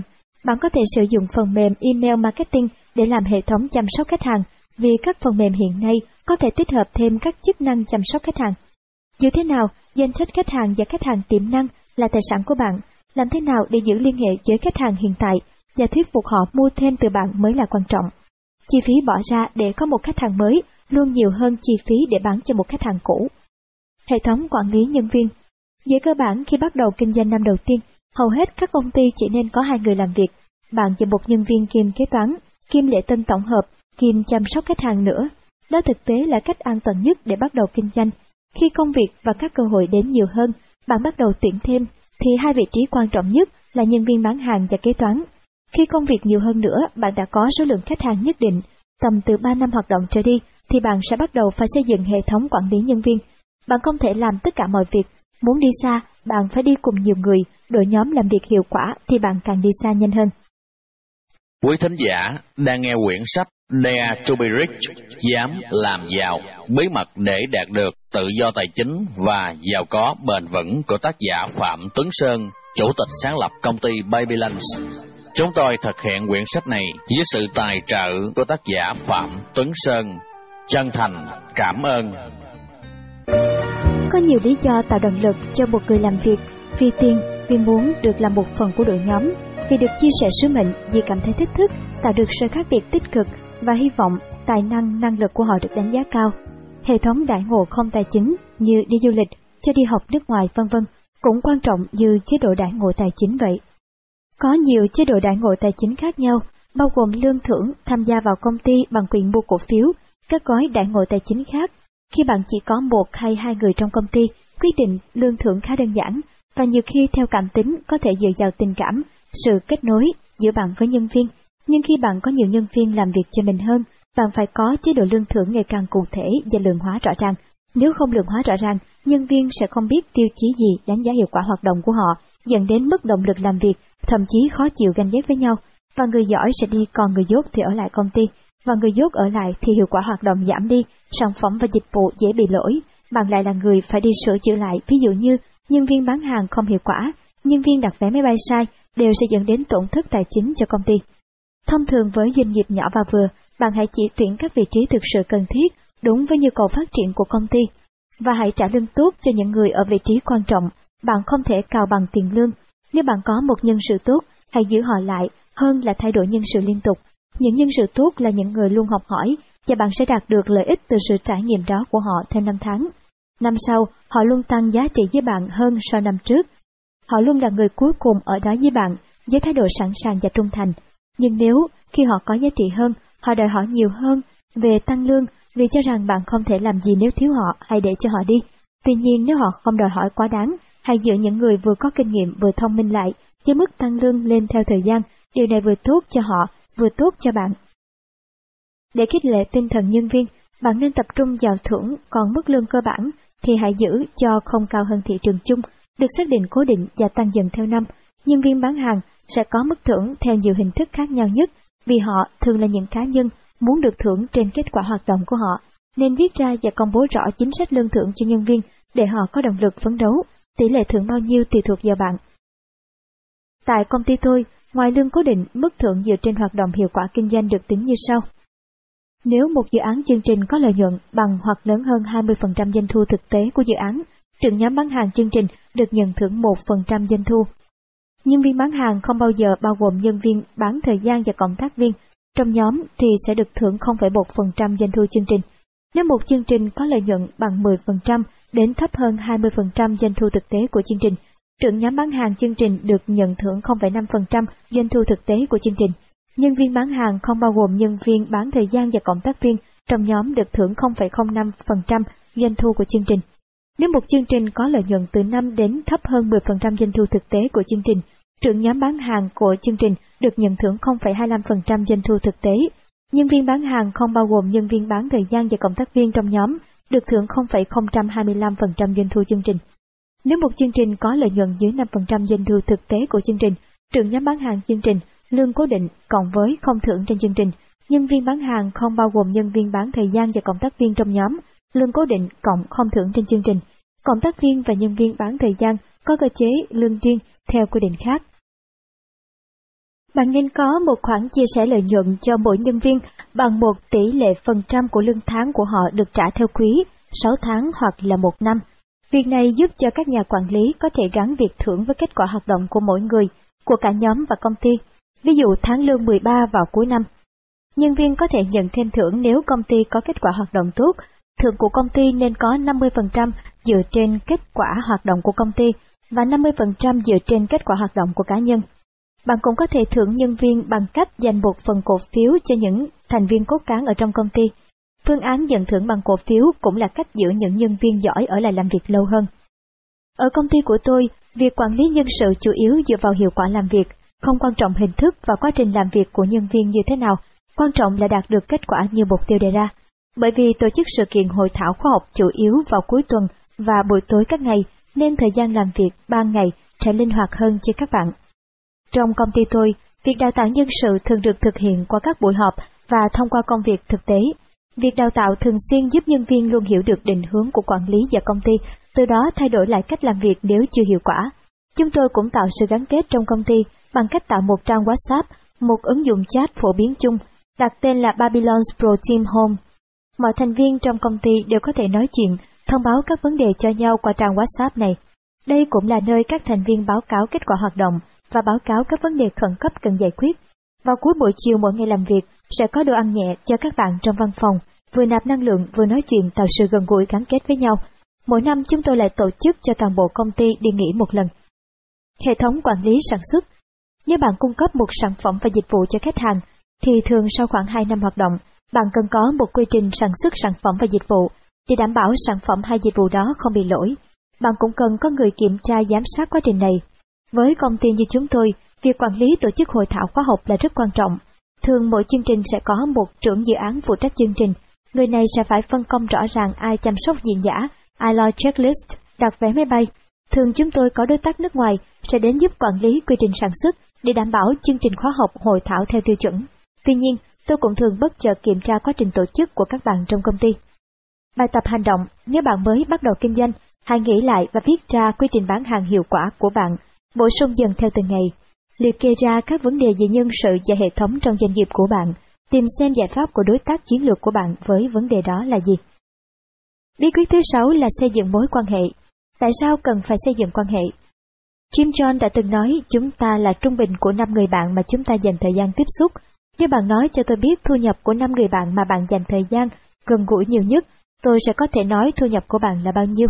Hãy đi tìm năm người bạn đó của bạn, chúng ta có thể quý mến rất nhiều người, nhưng chúng ta cần chọn lọc người mà chúng ta nói chuyện hàng ngày vì họ sẽ ảnh hưởng đến toàn bộ cuộc sống của chúng ta. Hãy chọn những người luôn thúc đẩy, tạo động lực cho chúng ta, kéo chúng ta đến với thành công và chú ý tránh xa với những người suy nghĩ tiêu cực, có niềm tin hạn chế, vì họ sẽ kéo bạn xuống thấp hoặc chỉ giữ bạn như bạn đang có hiện tại mà thôi. Chậm một trong những cách giàu có nhanh nhất là thay đổi năm người bạn mà bạn hay nói chuyện và gần gũi, đó là những người thành công và giàu có hơn bạn. Ví dụ với tôi năm người này là Robert Kiyosaki, những gì ông dạy tôi qua cuốn sách và qua những buổi trò chuyện đã cho tôi mở mang rất nhiều. Phong cách sống của ông cũng tạo động lực cho tôi hướng về phía trước. Ông là người sử dụng đồng tiền vô cùng thông minh. Vợ chồng chủ tịch tập đoàn Success Resources, người đã dạy tôi xây dựng công việc kinh doanh về tổ chức hội thảo và khóa học. Vì ông bà đã thành công nhất trên thế giới về lĩnh vực này, nên họ hướng dẫn tôi để xây dựng hệ thống kinh doanh marketing. Một người anh thành công trong xây dựng công việc kinh doanh tại Việt Nam, người luôn chia sẻ cho tôi những bài học kinh nghiệm về kinh doanh trong quá khứ và cách làm giàu tại Việt Nam. Một người chị có 30 năm kinh nghiệm về đầu tư bất động sản, chị chia sẻ với tôi những cơ hội tốt, những kinh nghiệm kinh doanh trong bất động sản. Vợ tôi, người có tầm nhìn xa về mọi vấn đề, với tư duy tích cực và chia sẻ với tôi mọi suy nghĩ khích lệ tôi dám làm những bước xa hơn. Để có cơ hội kinh doanh và đầu tư tốt, tìm được nguồn vốn hỗ trợ cũng như thành công và giàu có, chúng ta phải biết xây dựng mối quan hệ, đặc biệt với những người thành công và giàu có. Nhưng quan trọng hơn, họ còn có thể tiếp thêm cho bạn niềm tin tích cực, tư duy tích cực, đam mê, tầm nhìn rộng mở và hướng đi. Có những người giàu và thành công không cho bạn cơ hội và tiền, nhưng cho bạn giấc mơ, đó cũng là điều bạn phải cảm ơn họ. Đi với họ, giấc mơ và tầm nhìn của bạn trở nên lớn hơn. Qua đó bạn học được ở họ tư duy, suy nghĩ của người giàu để thay thế những niềm tin tiêu cực đang cản bước bạn thành công và giàu có.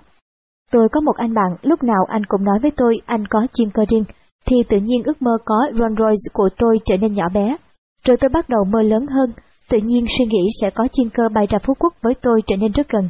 Khi gặp Richard Branson, tôi dám ước mơ bay vào vũ trụ, thay đổi lịch sử là người.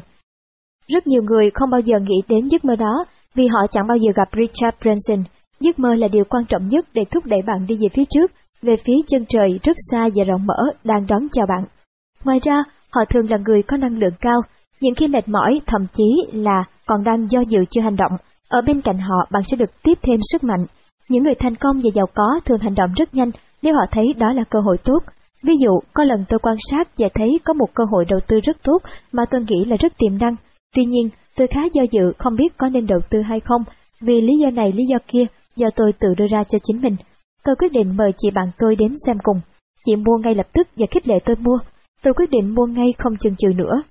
Kết quả đầu tư của tôi tăng vốn gấp 3,75 lần trong 6 tháng, từ 8 tỷ lên 30 tỷ.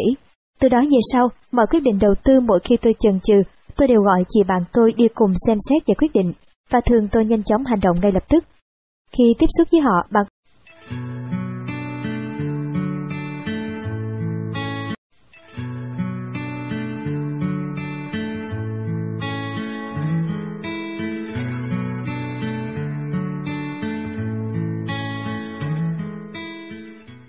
Quý vị thính giả thân mến, hôm nay website người Việt yêu người Việt.com rất vinh hạnh được mang đến cho quý vị và các bạn một quyển sách có tựa đề Dám làm giàu của tác giả Phạm Tuấn Sơn, doanh nhân giáo dục, diễn giả. Quyển sách là bí mật để đạt được tự do tài chính và sự giàu có bền vững. Sách do nhà xuất bản tổng hợp thành phố Hồ Chí Minh ấn hành. Sau khi nghe xong quyển sách này, quý vị hãy tìm đến nhà sách gần nhất tìm mua sách gốc để ủng hộ cho tác giả, dịch giả và nhà xuất bản. Đó chính là đạo lý cao đẹp, uống nước nhớ nguồn, ăn quả nhớ người trồng cây của dân tộc Việt Nam ta. Lời nói đầu Tháng 5 năm 2016, công ty Babylon chúng tôi đón thêm một diễn giả nước ngoài từ Mỹ về Việt Nam. Đây là một người được báo Forbes mệnh danh là người đàn ông trị giá 9,4 tỷ đô la Mỹ. Ông được mệnh danh là phù thủy marketing, là thiên tài marketing số 1 thế giới, đồng thời cũng là người có những ý tưởng thiên tài được mọi diễn giả hàng đầu như Anthony Robbins, Robert Kiyosaki ngưỡng mộ. Ông là Jay Abraham. Chương trình được tổ chức thành công tốt đẹp với hơn 1.200 người tại thành phố Hồ Chí Minh tham gia cùng Jay Abraham. Những chia sẻ về lời khuyên độc đáo của ông được đông đảo quan khách và học viên đón nhận và yêu mến. Tôi cảm thấy hạnh phúc khi đã mời được Jay Abraham làm diễn giả trong chương trình Vậy là một phần sứ mệnh của tôi đã được hoàn thành. Sau chương trình trong buổi tối, Chúng tôi đã có thời gian chia sẻ về rất nhiều điều, và đột nhiên Jay Abraham hỏi tôi sứ mệnh của anh là gì. Tôi trả lời, tôi muốn giúp đỡ nhiều người hơn nữa, tự do, tài chính và trở nên giàu có. Khi trả lời, tôi tương đối tự tin và cảm thấy khá hài lòng về những thành quả mình đã đạt được. Trong gần 10 năm qua, Babylons đã giúp cho hàng trăm nghìn người Việt Nam có những kiến thức để tự do tài chính. Tôi đã mời hàng trăm diễn giả trong và ngoài nước để chia sẻ những kiến thức cơ bản giúp khách hàng tự do tài chính và trở nên giàu có. Cá nhân tôi, nhờ áp dụng những kiến thức đó cũng đã thành công về mặt tài chính và giàu có hơn rất nhiều. Khi nghe tôi tự hào chia sẻ về những thành tựu như thế, Jay Abraham cười và nói, Phạm, sứ mệnh của anh là tốt rồi, nhưng anh có nghĩ anh có thể làm được nhiều điều lớn hơn và giúp đỡ hàng triệu người hơn nữa không? Tất nhiên là có, tôi trả lời không do dự. Nếu vậy, ngoài những việc anh đã và đang làm, anh cần phải viết một cuốn sách. Tổng kết lại một cách đơn giản nhất những kiến thức mà anh đã áp dụng để thành công và giúp mọi người có thể thành công. Và hai là anh phải đầu tư 20 triệu đô la cho khách hàng và những người khác khao học hỏi, khát khao thay đổi cuộc sống của mình. Anh hãy thông qua sách và hội thảo khóa học, giúp thay đổi cuộc sống của họ. Vâng, tôi sẽ cân nhắc. Và chúng tôi dừng câu chuyện ở đó, sau đó Jay Abraham bay về Mỹ, tôi cũng bận công việc mà không nhớ nhiều đến cuộc nói chuyện này nữa. Tháng 8 năm 2016, tại Las Vegas, tôi tham dự một chương trình của Anthony Robbins, chuyên gia huấn luyện số một thế giới về thành công đỉnh cao. Ngày thứ sáu của chương trình, trên sân khấu lần nữa chính là phù thủy marketing Jay Abraham. Tôi lắng nghe ông chia sẻ với 1.500 người trong hội trường, và tim tôi đập mạnh khi ông hỏi, sứ mệnh công ty là gì, sứ mệnh cá nhân các bạn là gì? Sứ mệnh của bạn chưa đủ lớn. Trên đời này không có gì miễn phí, đừng đòi hỏi cuộc chơi công bằng khi bạn đang muốn học hỏi và kết thân với họ. Tôi có một người bạn tỷ phú Indonesia, năm 2003, khi đó ông muốn đưa các chương trình khóa học của đối tác tại Singapore về Indonesia, vì Indonesia có dân số gần 250 triệu người, là thị trường có sức tiêu thụ và rất tiềm năng. Ông sang Singapore gặp đối tác và sẵn sàng làm bất cứ việc gì hỗ trợ cho đối tác tại Singapore mà không tính toán bất cứ một đồng nào. Cần người dịch, ông làm phiên dịch. Cần bán hàng, ông làm người bán hàng cho đối tác. Khi vợ chồng ông hỏi ông rằng tại sao anh cứ làm việc mà chẳng lấy đồng nào thế, ông trả lời rằng, vậy em muốn chồng em sẽ trở thành phiên dịch chuyên nghiệp toàn thời gian hay sẽ trở thành doanh nhân thành công. Và bạn biết không, hiện nay ông là một trong những tỷ phú hàng đầu Indonesia, chủ đầu tư của một loạt các dự án bất động sản và khách sạn. Một người bạn tôi khi mới ra trường lập nghiệp cách đây 10 năm đã sẵn sàng dạy gia sư không công cho con gái một anh viện trưởng nổi tiếng tại Hà Nội. Suốt một năm, chị đến nhà anh để kèm cặp, giúp con gái anh đổ trường cấp 3 tốt nhất Hà Nội, và sau đó đi du học. Sau đó chị được anh hỗ trợ và xin được vị trí công việc mà chị yêu thích và mơ ước đã từ lâu. Từng có rất nhiều gia sư đến nhưng không giúp được cho con gái vì viện trưởng kia. Riêng chị đã quyết tâm tìm phương pháp giúp bé học tốt nhất. Tất nhiên với suy nghĩ như thế, chị không chỉ thành công ở vị trí công việc đó, mà đã trở thành một doanh nhân thành công sau này. Nếu chúng ta chỉ nhìn lợi ích trước mắt, tôi làm bằng này giờ, tôi phải được trả bằng này. Tôi bỏ công sức bằng này, tôi phải được trả bằng này. Mà không nhìn thấy lợi ích lâu dài của mối quan hệ, bạn sẽ chỉ trở thành người lao động chuyên nghiệp, được trả công theo giờ và công sức. Và với tư duy đó, chúng ta cũng khó lòng xây dựng mối quan hệ với người giàu và thành công hơn chúng ta. Nguyên tắc thứ năm, biết họ cần gì. Để hiểu đối tác hai người mà mình muốn tạo dựng quan hệ cần gì là một quá trình dài học hỏi. Có người với khả năng nhạy bén bẩm sinh sẽ hiểu khá nhanh suy nghĩ của người khác, nhưng đa số chúng ta đều cần phải học. Nếu bạn tham gia các chương trình khóa học hay các sự kiện, hãy tham gia dự các sự kiện có nhiều người thành công và giàu có. Hãy ngồi ở vị trí xung quanh là người giàu và thành công. Hãy làm quen với họ và tìm hiểu xem họ cần gì. Ví dụ với đối tác chiến lược, khi gặp họ lúc đầu tôi cũng không hề có gì trong tay, chỉ có hai thứ giúp tôi tiếp cận được với họ, niềm đam mê với những kiến thức tôi học được và sự chân thật. Cái họ cần làm việc có hiệu quả và sự trung thành. Chương trình nào tôi cũng có mặt và đến gặp họ. Tôi nỗ lực hết sức để marketing cho chương trình, và tôi cũng không bao giờ làm việc gì sau lưng đối tác, trong mọi tình huống để làm sao cả hai cùng có lợi. Khách hàng của chúng tôi có rất nhiều người thành công và giàu có. Nhiều người thích các chương trình khóa học của chúng tôi, họ nói rằng những kiến thức đó thực sự hữu ích cho họ. Đối với anh chị khách hàng như thế, tôi đều tạo cơ hội để họ gặp được diễn giả những người họ ngưỡng mộ hay học thêm những chương trình khác. Khi họ cần gì, tôi đều đáp ứng rất nhanh nếu khả năng của tôi có thể làm được việc đó. Sau đó chúng tôi trở thành đối tác hoặc bạn bè của nhau. Trong mọi mối quan hệ, để họ chia sẻ cơ hội với bạn hay hợp tác mang lại cho bạn lợi ích lâu dài, bạn phải luôn thể hiện sự trước sau như một đối với đối tác của mình. Đừng nhìn thấy những lợi ích trước mắt và làm việc sau lưng đối tác. Dù đối tác có thể không biết ngay lúc đó, sau này họ cũng biết hoặc cảm nhận được. Quan hệ con người không hề chỉ là ngôn từ lời nói, mà là sự cảm nhận về năng lượng của nhau. Không ai muốn làm việc chia sẻ cơ hội với người quá khôn ngoan hơn mình hay làm việc sau lưng mình. Nguyên tắc 6. Chú ý bề ngoài. Dù bạn tiết kiệm nhưng nên có một bộ đồ gọn gàng, chỉnh chu, sang trọng cho mình khi tạo dựng mối quan hệ. Đó cũng là cách bạn thể hiện sự tôn trọng với đối tác và người mình gặp. Ví dụ, từ khi làm kinh doanh đến giờ, hầu hết thời gian tôi đều mặc vest, giày Âu, song cũng đừng mua đồ quá sức chi tiêu của bạn. Ví dụ nếu có 10 tỷ, bạn có thể mua đồ hiệu Hermes hay Louis Vuitton, nhưng nếu bạn chỉ có 1 tỷ đồng, hãy mua đồ Chocolates and Cakes. Bạn phải cho họ nhìn thấy hình ảnh một người xứng đáng để họ giúp đỡ. Người giàu sẽ không muốn nói chuyện với một người ăn mặc lôi thôi, tóc tai thì bù xù, trừ khi người đó giàu hơn họ. Những người giàu đều muốn giao tiếp và quan hệ với người giàu. Khi bạn có nhiều tiền hơn, bạn cần chú ý bề ngoài của mình khi gặp họ. Nguyên tắc 7, xuất hiện đã là thành công một nửa. Nếu bạn chưa bao giờ có một mối quan hệ nào với người giàu và thành công, chưa bao giờ tự tin tiếp xúc với những người giàu và thành công, và chưa biết cách nào tiếp cận họ, thì đây là lời khuyên của tôi, xuất hiện đã là thành công một nửa.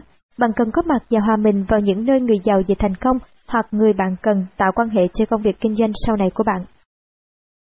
Ở đó, bạn hãy bình lặng quan sát xung quanh, và dần dần bạn sẽ học được cách tiếp cận như thế nào. Việc xuất hiện nhiều lần sẽ dần cho bạn cảm giác tự tin lên nhiều, giống như việc nếu bạn chưa bao giờ vào khách sạn năm sao, một cửa hàng hay quán ăn sang trọng, lần đầu tiên bước chân vào, thật khó khăn và lo lắng, và cảm giác đấy không phải nơi thuộc về mình. Nhưng nếu bạn kiên trì đến đó, ép mình ra khỏi vùng thoải mái một chút, sau 5 lần, bạn thấy nơi đó hoàn toàn quen thuộc, đó là thế giới của bạn, bạn sẽ biết đến đó cần gì, cần mặc gì, cần nói gì và nói với ai. Nguyên tắc 8. Kiên trì Nếu bạn đã cố gắng mọi cách trên mà vẫn không thể xây dựng được quan hệ tốt với mọi người, đừng nản chí, hãy thử đi tìm những người khác nữa. Vì thế trong 24 người giàu và thành công, bạn mời đi ăn trong một năm, bạn có thể tạo dựng được mối quan hệ tốt với hai người thì đã là một thành công lớn. Đôi khi sự xuất hiện của bạn có thể làm một số người khó chịu. Đừng ngại, họ khó chịu vì bạn chưa biết cách để nói chuyện và làm cho họ hài lòng. Hãy học hỏi và bạn sẽ biết cách làm bạn với họ. Phần lớn người giàu và thành công không quan tâm và không muốn làm bạn với bạn, đó là sự thật. Vì phần lớn, họ không chỉ muốn gặp người giàu và thành công như họ hoặc hơn họ. Nhiều khi bạn mời ăn trưa, họ có thể không muốn đi ăn với bạn, nên nếu ngày hôm nay bạn mời hai người đi ăn với bạn và họ đều từ chối, họ không muốn đi ăn, làm quen nói chuyện với bạn, đó là chuyện hết sức bình thường. Khi tôi không có gì cả, tôi tiếp cận với 10 người, thì 9 người từ chối chỉ có một người muốn giúp đỡ tôi. Khi tôi tay trắng tôi muốn làm quen với một anh là chủ tịch hội đồng quản trị một công ty, người có nhiều tòa nhà lớn ở Hà Nội, và anh cũng sở hữu một trường đại học nữa.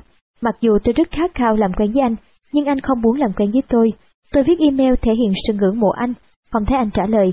Vợ anh ấy đọc nhưng không gửi cho chồng xem, nhưng tôi cũng không hề nản chí. Có một chị chuyên kinh doanh bất động sản rất thành công, lúc đó tôi chỉ muốn đi theo tôn chị làm sư phụ, nhưng càng cố gắng làm thân, chị càng đẩy tôi ra ngoài, chị không muốn làm thân với tôi. Sau một thời gian cố gắng, tôi lại đi tìm người khác. Giống như trong câu chuyện cổ tích, bạn hôn 10 con cóc thì mới có thể gặp hoàng tử. Chỉ cần một người giang tay giúp đỡ cho bạn niềm tin và tầm nhìn, bạn đã thành công với việc gặp gỡ người giàu và thành công rồi. Hãy kiên trì, hãy tiếp tục gõ cửa, tiếp tục làm quen, và chuẩn bị tâm lý thoải mái cho sự từ chối. Nguyên tắc chính, chính phủ người bạn khổng lồ. Bạn cần có thái độ tích cực trong mối quan hệ với chính phủ và những người làm trong chính phủ. Đừng bao giờ thể hiện thái độ tiêu cực với họ. Dù trong bất cứ hệ thống chính trị nào trên thế giới, những doanh nghiệp lớn và thành công nhất đều có sự hậu thuẫn nhất định từ chính phủ. Vietjet Air đã ký hợp đồng mua thêm máy bay Boeing trong cuộc gặp giữa Obama và chính phủ Việt Nam năm 2016. Việc này có vẻ có lợi cho cả hai phía Vietjet Air và Boeing. Ngay cả bạn là doanh nghiệp nhỏ, sự tác động và đồng bẫy của các quan hệ với chính phủ tới sự phát triển của doanh nghiệp là một điều mà chúng ta không thể nào phủ nhận. Nhiều người vẫn giữ thái độ tiêu cực với các vấn đề liên quan đến chính phủ như tham nhũng, tiêu cực, quan liêu. Song, có hai thứ ở đây mà tôi muốn nói. Thứ nhất, dù bạn có khó chịu đi nữa, thì bạn cũng không thể một mình thay đổi được điều gì hết. Bạn chỉ là một cá nhân nhỏ bé, và đó là người khổng lồ mà chúng ta cần đứng trên vai.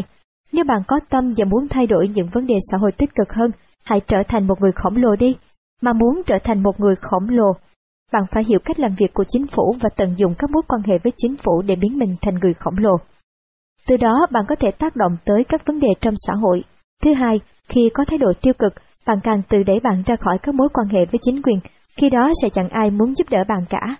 Nhiều người ca thán với tôi rất nhiều vì các mặt xấu của xã hội Việt Nam. Họ ngồi đó bất bình với các vấn đề đó và đổ lỗi cho hệ thống chính trị pháp luật ở Việt Nam khiến họ không thể thành công, và họ không làm gì cả, hoặc vừa làm vừa khó chịu với thái độ tiêu cực. Nhiều người đã chết đi mà vẫn nghèo như thế. Nhiều người nước ngoài hoặc Việt Kiều từ nước ngoài về, họ khó chịu với hệ thống của Việt Nam. Chúng ta ở Việt Nam thì không thể kinh doanh theo kiểu Úc hay Mỹ, nhập gia tùy tục, và là người Việt Nam tôi tin rằng chẳng ở đâu có nhiều cơ hội cho chúng ta bằng ở Việt Nam hiện nay khi hệ thống chưa hoàn thiện và nhiều vấn đề cần cải cách. Khi bạn giải quyết càng nhiều vấn đề của xã hội thì bạn sẽ có cơ hội trở nên giàu có. Một dòng chảy lớn nếu bạn bơi theo dòng của dòng chảy đó thì bạn sẽ vừa ít tốn sức vừa bơi nhanh. Nếu bạn cố bơi ngược thì bạn sẽ đuối sức nhanh và đi rất chậm hoặc dậm chân tại chỗ hoặc chẳng đi đến đâu cả, trừ khi bạn có thuyền lớn hoặc có sức mạnh đủ lớn để tác động thay đổi chiều dòng nước. Tương tự như thế, bạn đi với người khổng lồ và bạn đi đúng xu hướng quy luật, thì bao giờ bạn cũng đi nhanh hơn. Bài tập hành động, mỗi tháng hãy mời hai người thành công và giàu có hơn bạn đi ăn. Một, bạn có thể trở nên giàu có và duy trì được sự giàu có hay không? Khi ra đảo Phú Quốc, tôi nghe được nhiều câu chuyện giống nhau như thế này. Do những kế hoạch phát triển Phú Quốc ngày càng nóng, giá đất ở Phú Quốc đã tăng lên chóng mặt Người dân nghèo ở Phú Quốc từ chỗ chỉ biết trồng cây, làm vườn trên mảnh đất của họ, chợt nhận ra họ đang ngồi trên một núi tiền, vì rất nhiều người đến hỏi mua đất với giá cao. Thế rồi một loạt tỷ phú Phú Quốc đã xuất hiện sau khi bán đất. Chỉ có điều ba năm sau khi tôi quay trở lại, các tỷ phú tại Phú Quốc đã trở về tay trắng như cũ. Họ không còn tiền cũng không còn đất. Tại sao lại như thế? Một nghiên cứu của Marshall Silver một diễn giả tác giả của cuốn sách bán chạy Passion, Profit and Power, đam mê, lợi nhuận và sức mạnh, và nhà thôi miên nổi tiếng người Mỹ đã chỉ ra rằng chỉ một phần trăm số người kiểm soát 50% số tiền lưu hành trên toàn thế giới. Một nghiên cứu khác chỉ ra rằng có 5% người kiểm soát 90% tiền lưu hành trên toàn thế giới. Nếu ta chia đều tất cả số tiền có sẵn trên thế giới, mỗi người sẽ nhận được 2 triệu 400 nghìn đô la, sắp xỉ 50 tỷ đồng Việt Nam theo tỷ giá năm 2016. Song chuyện gì xảy ra 5 năm sau đó? Theo dự đoán của Marshall Silver, sau 5 năm, tỷ lệ các thành phần sở hữu số tiền này sẽ quay trở về mức ban đầu, 5% số người sẽ kiểm soát 90% số tiền lưu hành lần nữa. Vậy điều gì khiến cho con số tỷ lệ quay trở về ban đầu? Câu trả lời nằm ở trong phần tiếp theo đây. Nhưng trước hết, bạn hãy cùng tôi trả lời trung thực các câu hỏi trong bảng bên dưới những câu trả lời này sẽ quyết định bạn có thể tự do tài chính và giàu có, hay sẽ mãi nằm trong 95% dân số sở hữu 10% tổng tài sản thế giới. Hãy trung thực với suy nghĩ của bạn và đánh dấu giữa các câu trả lời dưới đây. 1. Nếu bằng cách nào đó bạn có 3 tỷ đồng trong tay, bạn sẽ dùng tiền để làm gì? Đây là một số câu trả lời có thể gặp. A. Mua một ngôi nhà cho thuê. B. Mua một ô tô BMW hoặc là Jaguar mới hoặc một ngôi nhà sang trọng. C trả các khoản nợ vì tôi đang nợ quá nhiều và tôi không thích nợ. D. Mời mọi người đến liên hoan và gửi tặng cho anh em, bố mẹ và người thân của tôi. Câu 2. Người nào sau đây là an toàn về tài chính? A. Nhân viên làm thuê. B. Công chức nhà nước. C. Thương gia. D. Một người đã giàu sẵn. Và E là phương án khác. Với câu hỏi số 1, chắc nhiều người sẽ nghĩ ngay đến việc mua gì với số tiền này thì đó chính là những người nằm trong số 95% số người kiểm soát 10% tiền lưu hành trên toàn thế giới. Vâng, thật không bất ngờ gì nếu câu trả lời ở những người trung lưu sẽ là mua một chiếc Jaguar, một chiếc BMW, một chiếc Mercedes S-Class, một ngôi nhà sang trọng. Mặt khác, số người trong nhóm 1% hay 5% kiểm soát 90% số tiền lưu hành sẽ tự hỏi.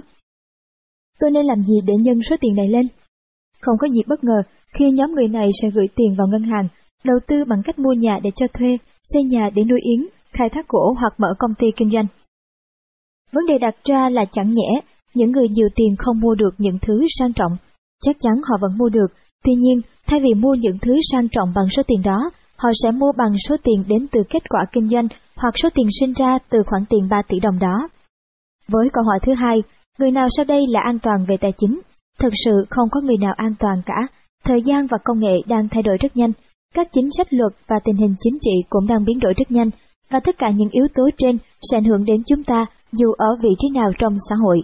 Đã bao nhiêu lần bạn đọc được tin tức rằng ngành ngân hàng, bất động sản, chứng khoán đang cắt giảm biên chế. Đây là câu chuyện của vợ tôi. Trước khi vợ tôi đi Úc đầu năm 2008, cô ấy làm trong một trung tâm đào tạo của một tập đoàn bảo hiểm lớn ở Việt Nam. Đó là một môi trường làm việc hoàn hảo, mọi người quan tâm tới nhau, hài hòa, không ganh ghét đố kỵ hoặc rất ít và lương thưởng tốt. Mọi người đều hài lòng và nghĩ sẽ gắn bó với công việc này mãi mãi. Vậy mà năm 2009, khi cô ấy về, hầu hết cán bộ trung tâm đào tạo bị sa thải hoặc luân chuyển vị trí, và chỉ một số ít người được ở lại. Không ai ngờ và không ai muốn cả, nhưng vẫn phải chấp nhận lệnh cấp trên, mặc dù đó là công ty nhà nước, vốn được cho là mang tính ổn định cao.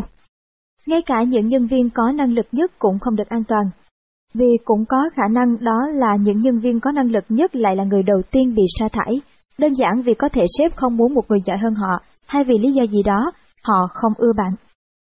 Nếu kinh doanh từ con số 0, bạn có an toàn không? Môi trường kinh doanh và sự phát triển của công nghệ chưa bao giờ thay đổi nhanh như bây giờ. Luôn luôn có đối thủ muốn tìm cách hạ bệ, thâu tóm hoặc bắt chước bạn, và nhiều khi người đi sau lại có nhiều lợi thế hơn người đi trước là bạn.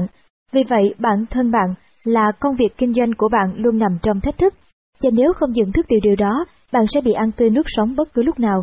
Hơn nữa, khách hàng luôn có thể từ bỏ bạn nếu bạn không thỏa mãn nhu cầu của họ. Nếu doanh nghiệp của bạn chuyên làm việc với các khách hàng doanh nghiệp thì có thể một ngày nọ họ sẽ thay người quản lý mua hàng và người mới đó không mua hàng của chúng ta nữa, vậy là chúng ta đã bị ảnh hưởng về doanh thu. Bạn có thể nói đúng là thế nhưng nó chỉ áp dụng cho các công ty lớn phải không? Còn tôi chỉ kinh doanh một gian hàng thực phẩm quy mô nhỏ, miễn là gian hàng thực phẩm của tôi phục vụ các món ăn sạch sẽ, rẻ, ngon, thì chắc chắn việc buôn bán sẽ tốt.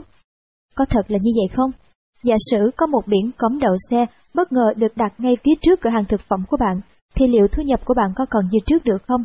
Hoặc giả sử có ai đó ghen tị giới thành công của bạn và đưa ra tin đồn rằng thực phẩm của bạn ngon rẻ vì bạn đang sử dụng thịt, chuột cống, thế thì rất có khả năng công việc kinh doanh của bạn sẽ sa sút ngay lập tức, phải không? Làm chính trị gia có an toàn không? Câu chuyện thường nghe về chính trị là một vị trí mà rất nhiều người muốn thì luôn có sự cạnh tranh cao độ. Khi một người ở vị trí cao được thay mới, thủ tướng, bộ trưởng vân vân, bạn sẽ thấy toàn bộ hệ thống dân sự dưới rất nhiều thay đổi. Có lẽ tôi không cần đi quá sâu, bạn cũng hiểu vấn đề này nếu đọc thêm những báo chí về chính trị.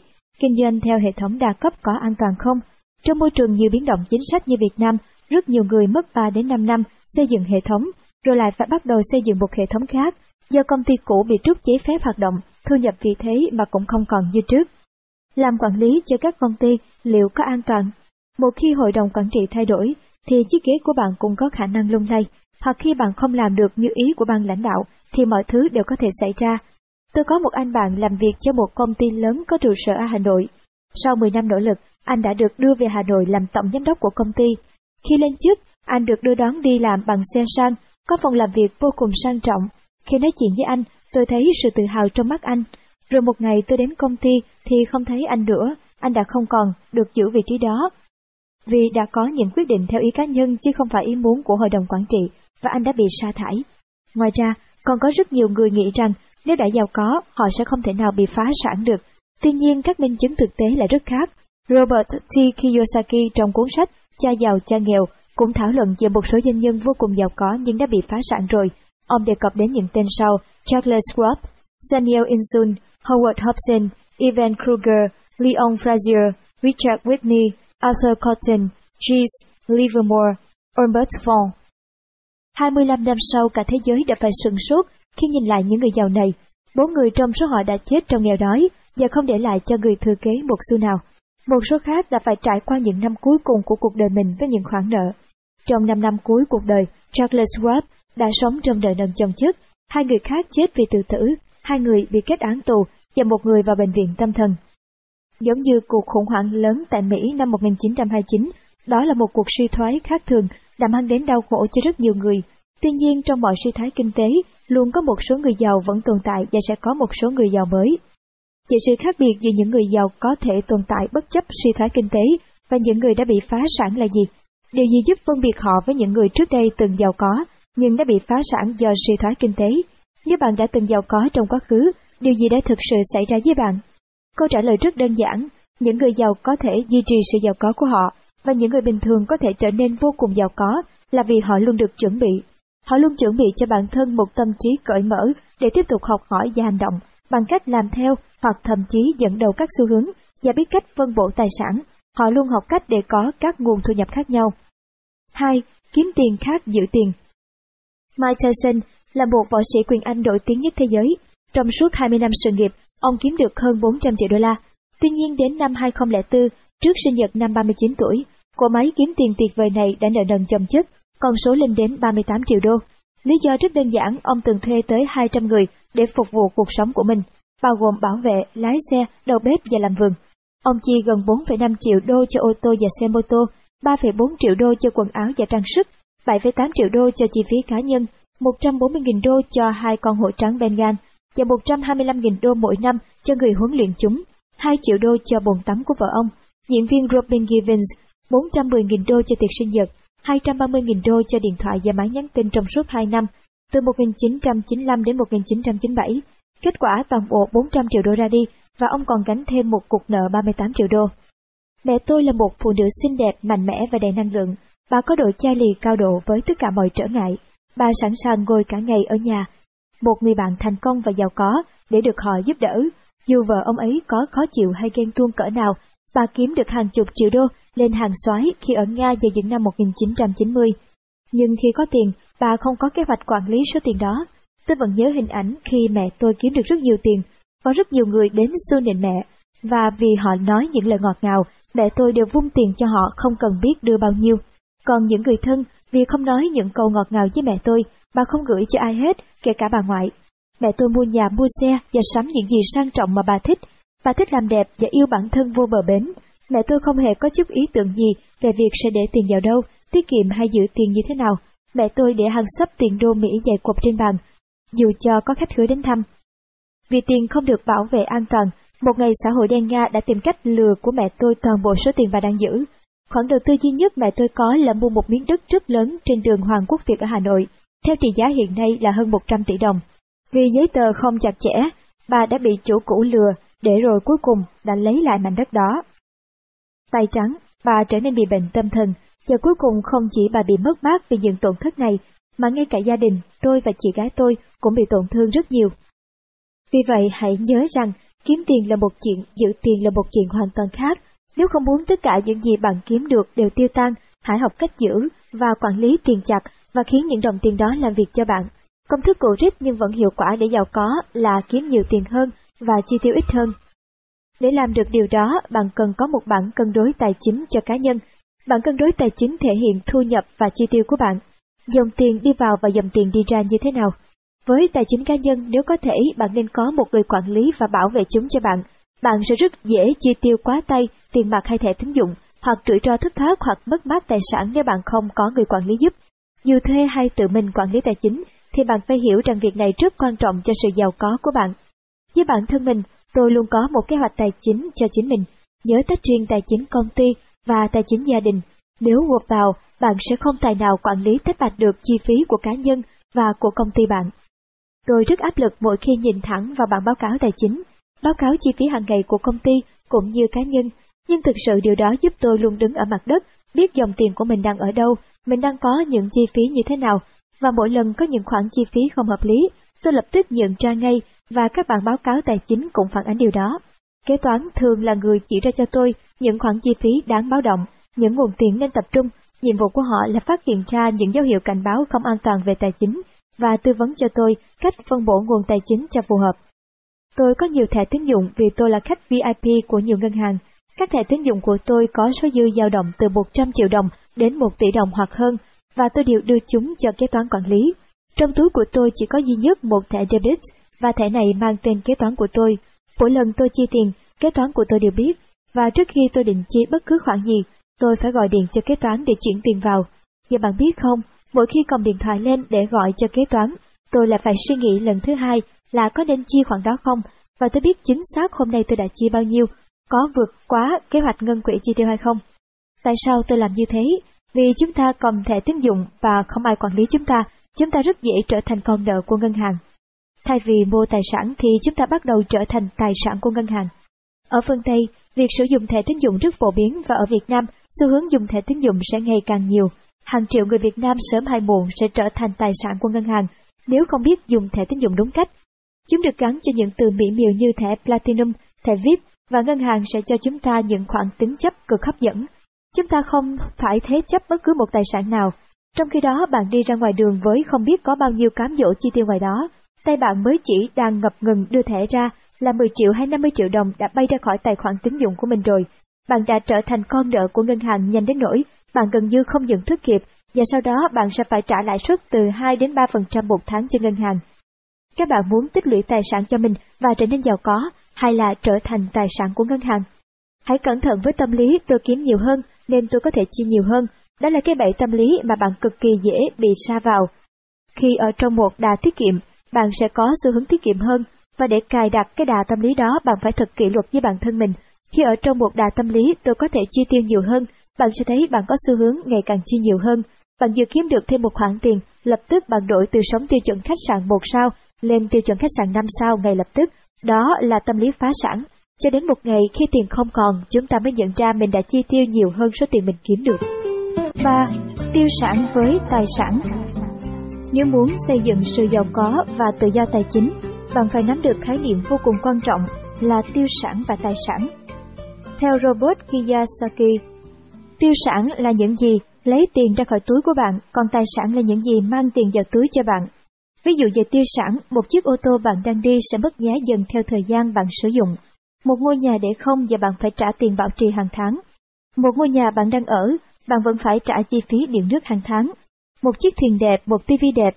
Ví dụ về tài sản là một ngôi nhà bạn cho thuê mang lại cho bạn dòng tiền ổn định hàng tháng. Một ô tô bạn cho thuê tạo ra dòng tiền cho bạn hàng tháng.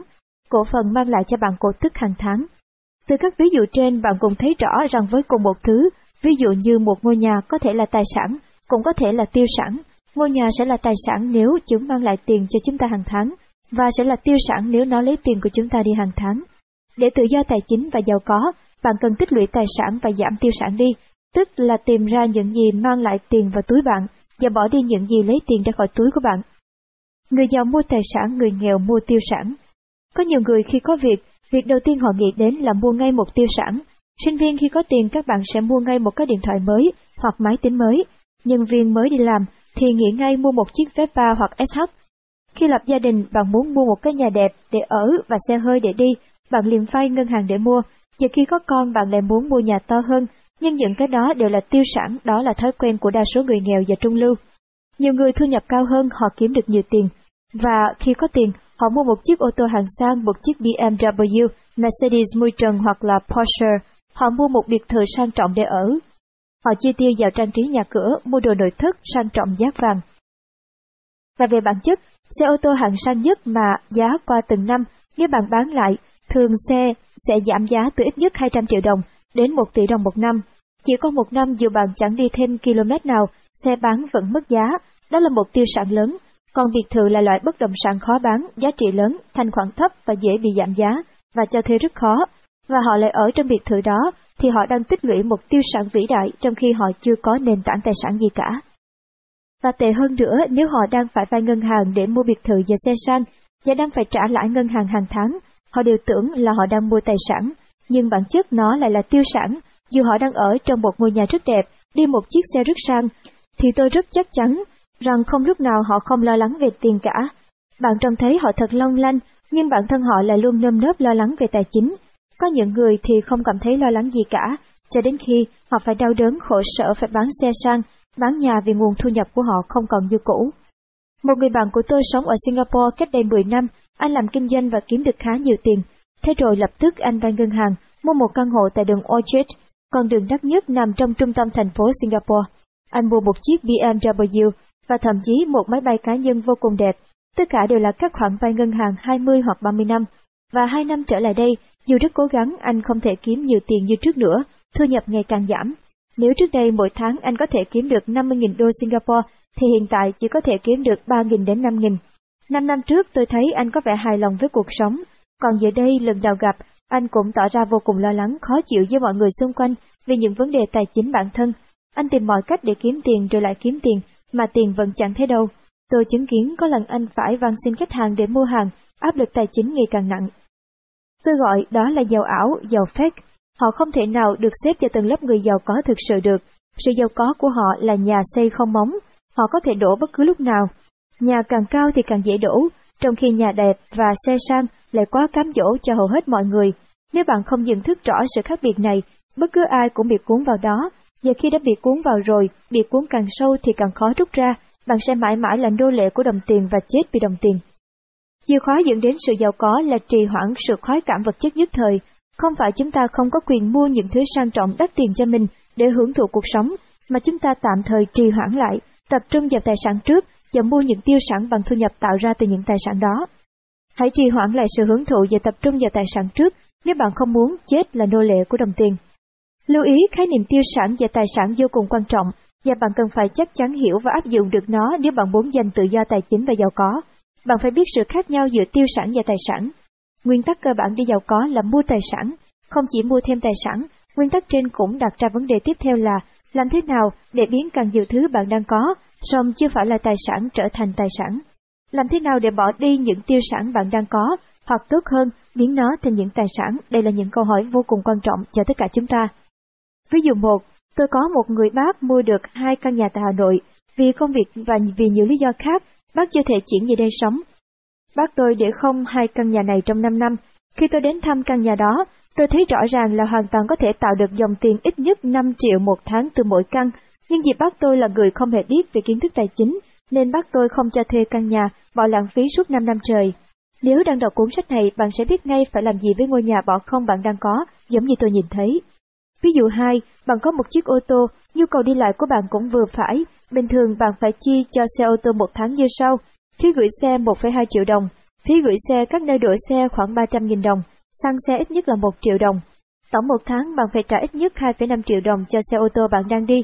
Nếu bạn thuê lái xe thì chi phí tổng là khoảng 8,5 triệu đồng một tháng. Chưa kể nếu bạn vay ngân hàng để mua xe thì chi phí hàng tháng còn tăng lên. Rõ ràng ô tô là tiêu sản của bạn, vậy làm thế nào để biến ô tô không còn là tiêu sản nữa, hoặc thậm chí là trở thành tài sản? Một khách hàng của tôi có một chiếc Mercedes C250, tuy nhiên nhu cầu của anh đi lại vừa phải, vậy anh đã biến xe từ tiêu sản thành tài sản như thế nào? Anh cho lái xe của mình đăng ký dịch vụ Uber. Cứ khi nào anh cần đi họp, gặp khách hàng hoặc là công chuyện thì lái xe sẽ đưa anh đi, còn khi xe rảnh, hầu hết thời gian xe rảnh trong 8 tiếng làm việc, lái xe của anh sẽ chạy dịch vụ Uber Doanh thu chạy Uber sẽ chia 73, chủ xe nhận 70% và lái xe nhận 30%. Và bất ngờ là số tiền thu được từ đó trả được chi phí hàng tháng 8,5 triệu đồng cho chiếc xe. Nếu anh cho lái xe chạy Uber thêm buổi tối, anh kiếm thêm được một khoản thu nhập nhỏ từ đây. Người lái xe rất sẵn sàng làm vì thu nhập tăng rõ rệt.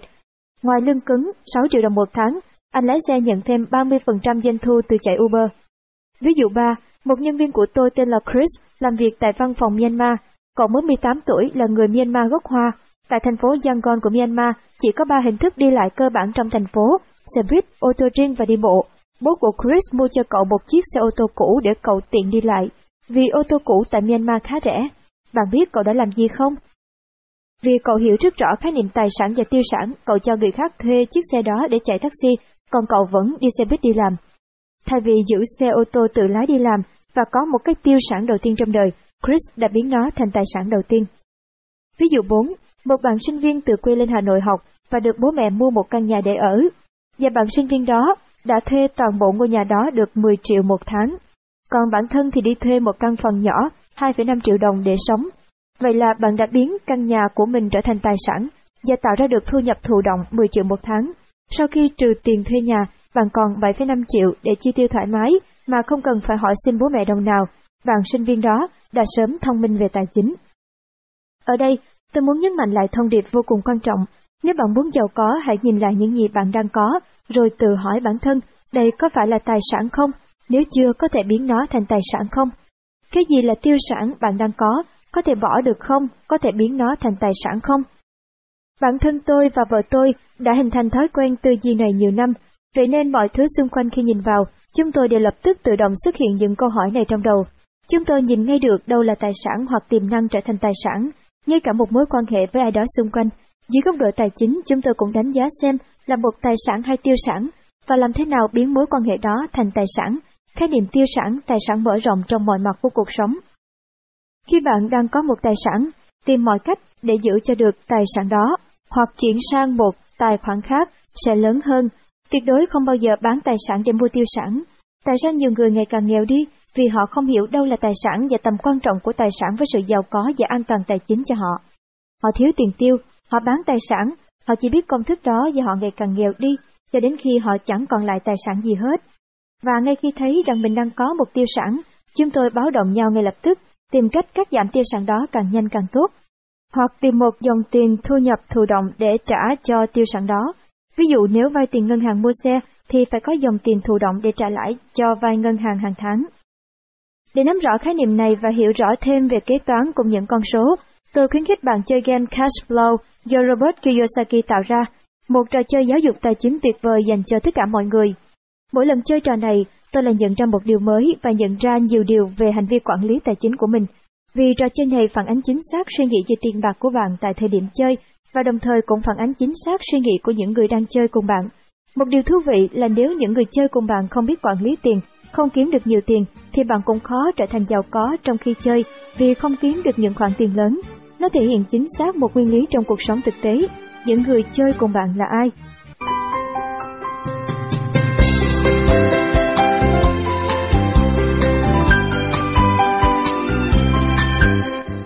bốn Sự khác biệt giữa tự do tài chính và giàu có Theo Robert Kiyosaki, có hai loại thu nhập chính. Thu nhập chủ động là thu nhập tạo ra cho bạn làm việc. Thu nhập thụ động là thu nhập tạo ra dù bạn không làm gì cả. Thường từ bất động sản, quyền sáng chế, tài sản trí tuệ kể cả khi bạn ngủ, bạn vẫn có những thu nhập đó. Vậy thế nào gọi là tự do tài chính? Theo Robert Kiyosaki, tự do tài chính là khi thu nhập thụ động lớn hơn chi phí hàng tháng của bạn, tức là dù cho bạn không làm việc, bạn vẫn có thể có thu nhập đủ để trả cho chi phí hàng ngày hàng tháng. Bạn không còn phải lo lắng về tiền nữa. Hầu hết mọi người thường nghĩ rằng giàu có tương đương với tự do tài chính. Nhưng thực tế tự do tài chính và giàu có là hai khái niệm rất khác nhau. Con đường tới tự do tài chính khác với con đường làm giàu, và chiến lược dùng cho mỗi con đường cũng khác nhau. Đó là vấn đề lớn nhất mà những người nhầm lẫn giữa giàu có và tự do tài chính không thể hiểu được. Tự do tài chính như định nghĩa trên là bạn không cần phải làm việc cho đồng tiền nữa, nghĩa là thu nhập thụ động lớn hơn chi phí hàng tháng của bạn. Nếu phải trả chi phí 20 triệu đồng một tháng, thì chỉ cần tạo ra 240 triệu đồng một năm thu nhập thụ động là bạn đã có tự do tài chính. Thực tế để trở thành giàu có, bạn phải có ít nhất 100 tỷ đồng đến 500 tỷ đồng trở lên, tương đương với tầm 5 triệu đô đến 25 triệu đô la Mỹ, theo tỷ giá năm 2016. Con đường để tạo ra 100 tỷ đồng và 240 triệu đồng rõ ràng là hai thế giới hoàn toàn khác nhau. Có thể nói rằng tự do tài chính đơn giản hơn, cần ít thời gian và công sức hơn với việc làm giàu. Không phải ai cũng kiếm được 100 tỷ đồng trở lên, nhưng bạn không cần phải giàu có mới có thể có được tự do tài chính. Đó là điều mà tôi muốn chia sẻ và cũng là sứ mệnh của cuốn sách này. Rất nhiều người nghĩ rằng chúng ta phải trở thành rất giàu có thì chúng ta mới tự do tài chính. Không phải như thế, nhiều người trở nên rất giàu có nhưng họ không có tự do tài chính. Họ phải làm việc rất chăm chỉ để duy trì sự giàu có đó. Công việc kinh doanh của họ không được hệ thống hóa để tự vận hành mà không cần có họ, và họ không tập trung vào tạo thu nhập thụ động. Một ví dụ khác về tự do tài chính là như thế này. Khu vực Chùa Láng Hà Nội, nơi gia đình họ nội tôi sống, có rất nhiều người thu nhập không cao vì họ chỉ buôn bán nhỏ lẻ ở chợ xung quanh. Nhưng với ba trường đại học xung quanh, phần lớn họ đều tự do tài chính. Bằng cách xây nhà cho sinh viên thuê, thu nhập từ thuê nhà giúp họ có thể trả được chi phí hàng tháng. Với dòng tiền thu nhập hàng tháng tầm 30 đến 60 triệu đồng một tháng, họ không thể được coi là giàu được, nhưng họ không cần đi làm thêm gì và cũng chẳng bao giờ lo lắng vì tiền nữa. Vậy điều tôi khuyên các bạn là hãy tự do tài chính trước, rồi sau đó giàu có. Để tự do tài chính các bạn sẽ cần ít tiền hơn và bởi vậy cần ít thời gian hơn. Trung bình tại Việt Nam hiện nay, để tự do tài chính từ bàn tay trắng, nếu nhanh chúng ta chỉ cần mất 3 năm, trung bình là 6 năm, còn nếu lâu nữa là 10 năm. Nếu bạn bắt đầu cuộc sống lúc 25 tuổi thì nhanh là đến 28 tuổi, bạn đã có thể tự do tài chính, còn trung bình thì đến 31 tuổi hoặc 35 tuổi nếu bạn phải tốn đến 10 năm. Tóm lại, khi bạn đã đạt được sự tự do tài chính vào năm 35 tuổi hoặc sớm hơn, thì bạn đã nằm trong số 1% những người rất thành công, có đến 95% người không tự do tài chính cho đến tuổi 65. Tự do tài chính có thể chỉ cần thời gian rất ngắn nếu bạn biết bạn đang làm gì. Tại sao chúng ta cần tự do tài chính? Vì điều đó giúp chúng ta không bao giờ lo lắng về tiền nữa. Bạn hãy tưởng tượng một ngày, vì lý do sức khỏe bạn không thể tiếp tục làm việc được, vậy bạn và gia đình sẽ sống bằng cách nào nếu toàn bộ chi phí của gia đình phụ thuộc vào thu nhập của bạn, con cái sẽ ra sao? Hãy tưởng tượng một ngày bạn đã làm việc quá chăm chỉ vất vả và muốn được nghỉ ngơi đi du lịch. Vậy nếu bạn nghỉ làm việc, thu nhập ở đâu có thể giúp bạn vẫn có thể làm những điều mình muốn, được đi du lịch. Đa số chúng ta đều nghĩ rằng tôi kiếm tiền nhiều hơn thì tôi sẽ không còn lo lắng về tài chính nữa. Thế là họ lao vào, làm việc chăm chỉ ngày đêm để tăng thu nhập.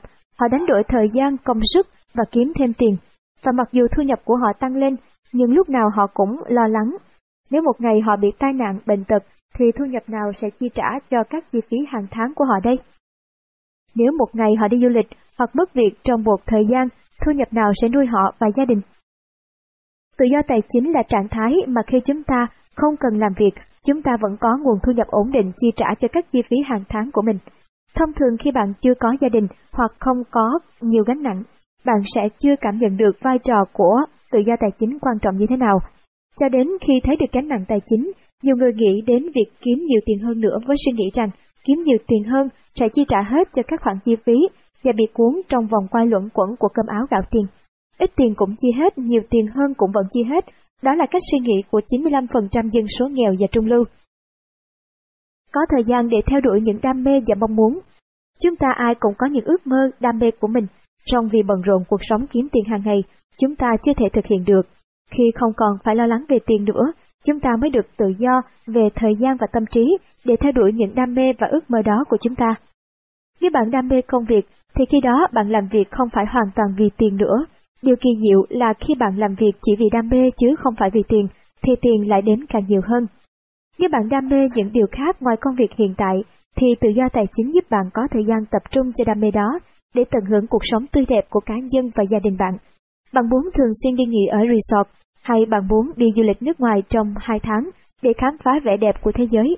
Bạn muốn đến Tây Tạng trong 3 tháng và được đắm chìm trong không gian Phật giáo và đi tìm bản ngã tâm linh của mình. Bạn muốn đi làm từ thiện trong 2 tuần để kết nối yêu thương và cho đi nhiều hơn nữa. Bạn muốn viết một cuốn sách mà chưa bao giờ có đủ thời gian để viết. Bạn muốn có những bữa cơm đầm ấm bên gia đình, không còn phải lo đi làm thêm ca tối. Bạn muốn có thời gian nhiều hơn cho gia đình con cái và cảm nhận cuộc sống hạnh phúc gia đình. Tự do tài chính cho chúng ta tự do về thời gian và tự do về tâm trí để làm những gì chúng ta muốn. Bạn đam mê chứ không phải vì tiền.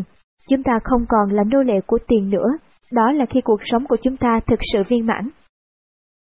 Có thời gian để tìm kiếm cơ hội giàu có hơn nữa. Tự do tài chính lại giúp chúng ta giàu có hơn. Chính xác là thế. Tự do tài chính là tự do về tiền bạc và giúp chúng ta tự do về thời gian. Thời gian không chỉ để chúng ta làm những gì mình muốn, mà quan trọng hơn để tìm kiếm những cơ hội trở thành giàu có hơn. Tiền bạc hay thời gian quan trọng hơn, người nghèo thì đánh đổi thời gian để kiếm tiền, người giàu thì đánh đổi tiền để lấy thời gian. Thời gian là tất cả, bạn có tiền nhưng không có thời gian, bạn không thể trở nên cực kỳ giàu có được. Tại sao hầu hết mọi người không trở nên giàu có? Vì họ đã không có thời gian đi tìm kiếm cơ hội để trở thành giàu có. Đó là lý do cơ bản, vì họ đánh đổi thời gian lấy tiền, chúng ta chỉ có 24 giờ mỗi ngày, và để kiếm tiền nhiều hơn, họ phải làm việc chăm chỉ hơn, đó là công thức 95% dân số biết. Hiện nay, tôi nhìn thấy rất nhiều cơ hội kiếm tiền từ bất động sản, nhưng nhiều người không thể thấy bất cứ cơ hội nào để giàu hơn vì họ phải dành 8 đến 12 tiếng để làm việc. Tự do thời gian để bạn đi tìm kiếm cơ hội làm giàu và tìm ra nơi giúp nhân tiền của chúng ta nhanh hơn.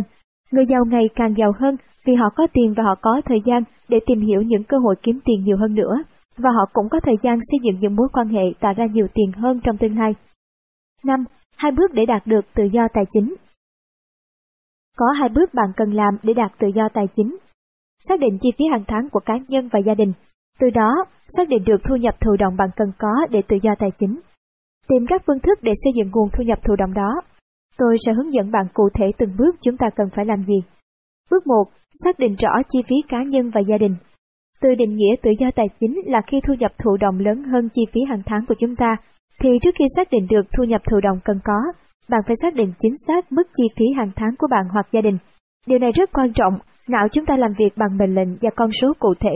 Nếu bạn đưa cho não một con số cụ thể, tôi cần có thu nhập thụ động là bao nhiêu đồng, chúng sẽ giúp bạn đạt được chính xác con số đó. Còn nếu bạn không có con số cụ thể, tiềm thức của chúng ta không biết làm gì để giúp ta đạt đến mục đích. Bài tập xác định chi phí hàng tháng của bạn Hãy nghiêm túc lấy ra một tờ giấy, liệt kê ra toàn bộ những chi phí của bạn trong một tháng một cách trung thực. Chú ý là mỗi người có nhu cầu và chi tiêu hoàn toàn khác nhau. Các khoản chi đó là thuê nhà, đổ xăng, gửi xe, ăn uống, chi tiêu vặt và bảo hiểm. Vậy, tổng chi phí hàng tháng của cá nhân bạn là khoảng 7 triệu 500 nghìn đồng. Bạn sẽ cần tạo ra ít nhất 7,5 triệu đồng tiền thu nhập phụ động hàng tháng. Bài tập xác định chi phí hàng tháng của cả gia đình hà lấy giấy bút ra liệt kê tất cả chi phí hàng tháng của gia đình. Ví dụ dưới đây là mức chi tiêu thoải mái của một gia đình trung lưu hiện nay ở Việt Nam. Thuê nhà nếu có. Đổ xăng gửi xe khoảng 2 triệu rưỡi. Ghi chú là nếu đi ô tô.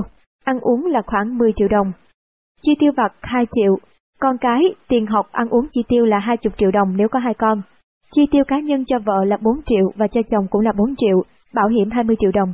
Như vậy, tổng chi phí của gia đình này ở Hà Nội hiện nay là 62 triệu 500 nghìn đồng.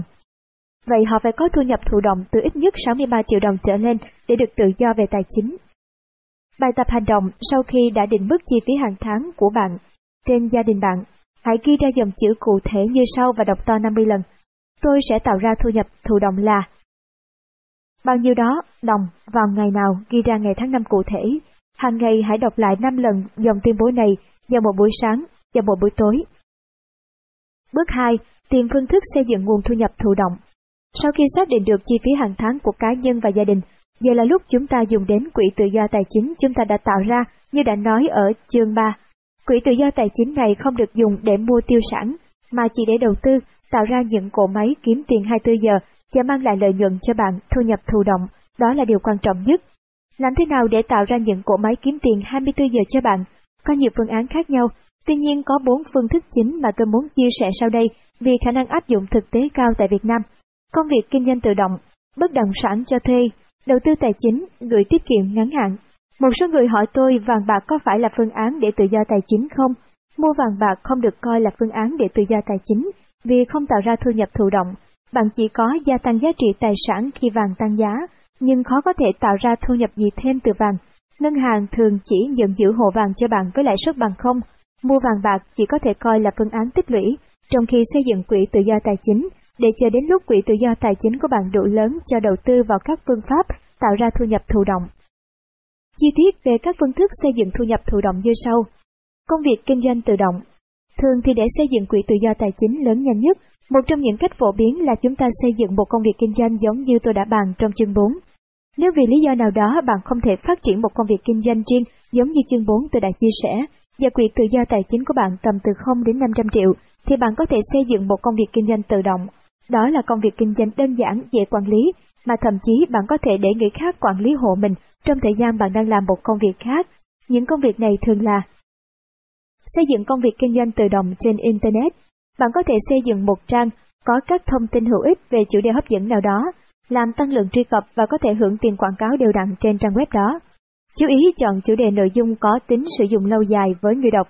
Như vậy bạn sẽ bớt việc phải cập nhật nội dung hàng ngày, hoặc khi tìm được chủ đề phù hợp, bạn có thể thuê một người cập nhật nội dung trang và bạn sẽ tạo được thu nhập đều đặn khi xây dựng được một trang hữu ích. Mua một nhượng quyền Tôi từng biết có một cửa hàng nhượng quyền Paparotti từ Malaysia rất tốt. Tôi cho rằng việc mở cửa hàng bằng nhượng quyền này có thể mang lại cho chúng ta thu nhập tối thiểu là từ 10 đến 20 triệu đồng một tháng.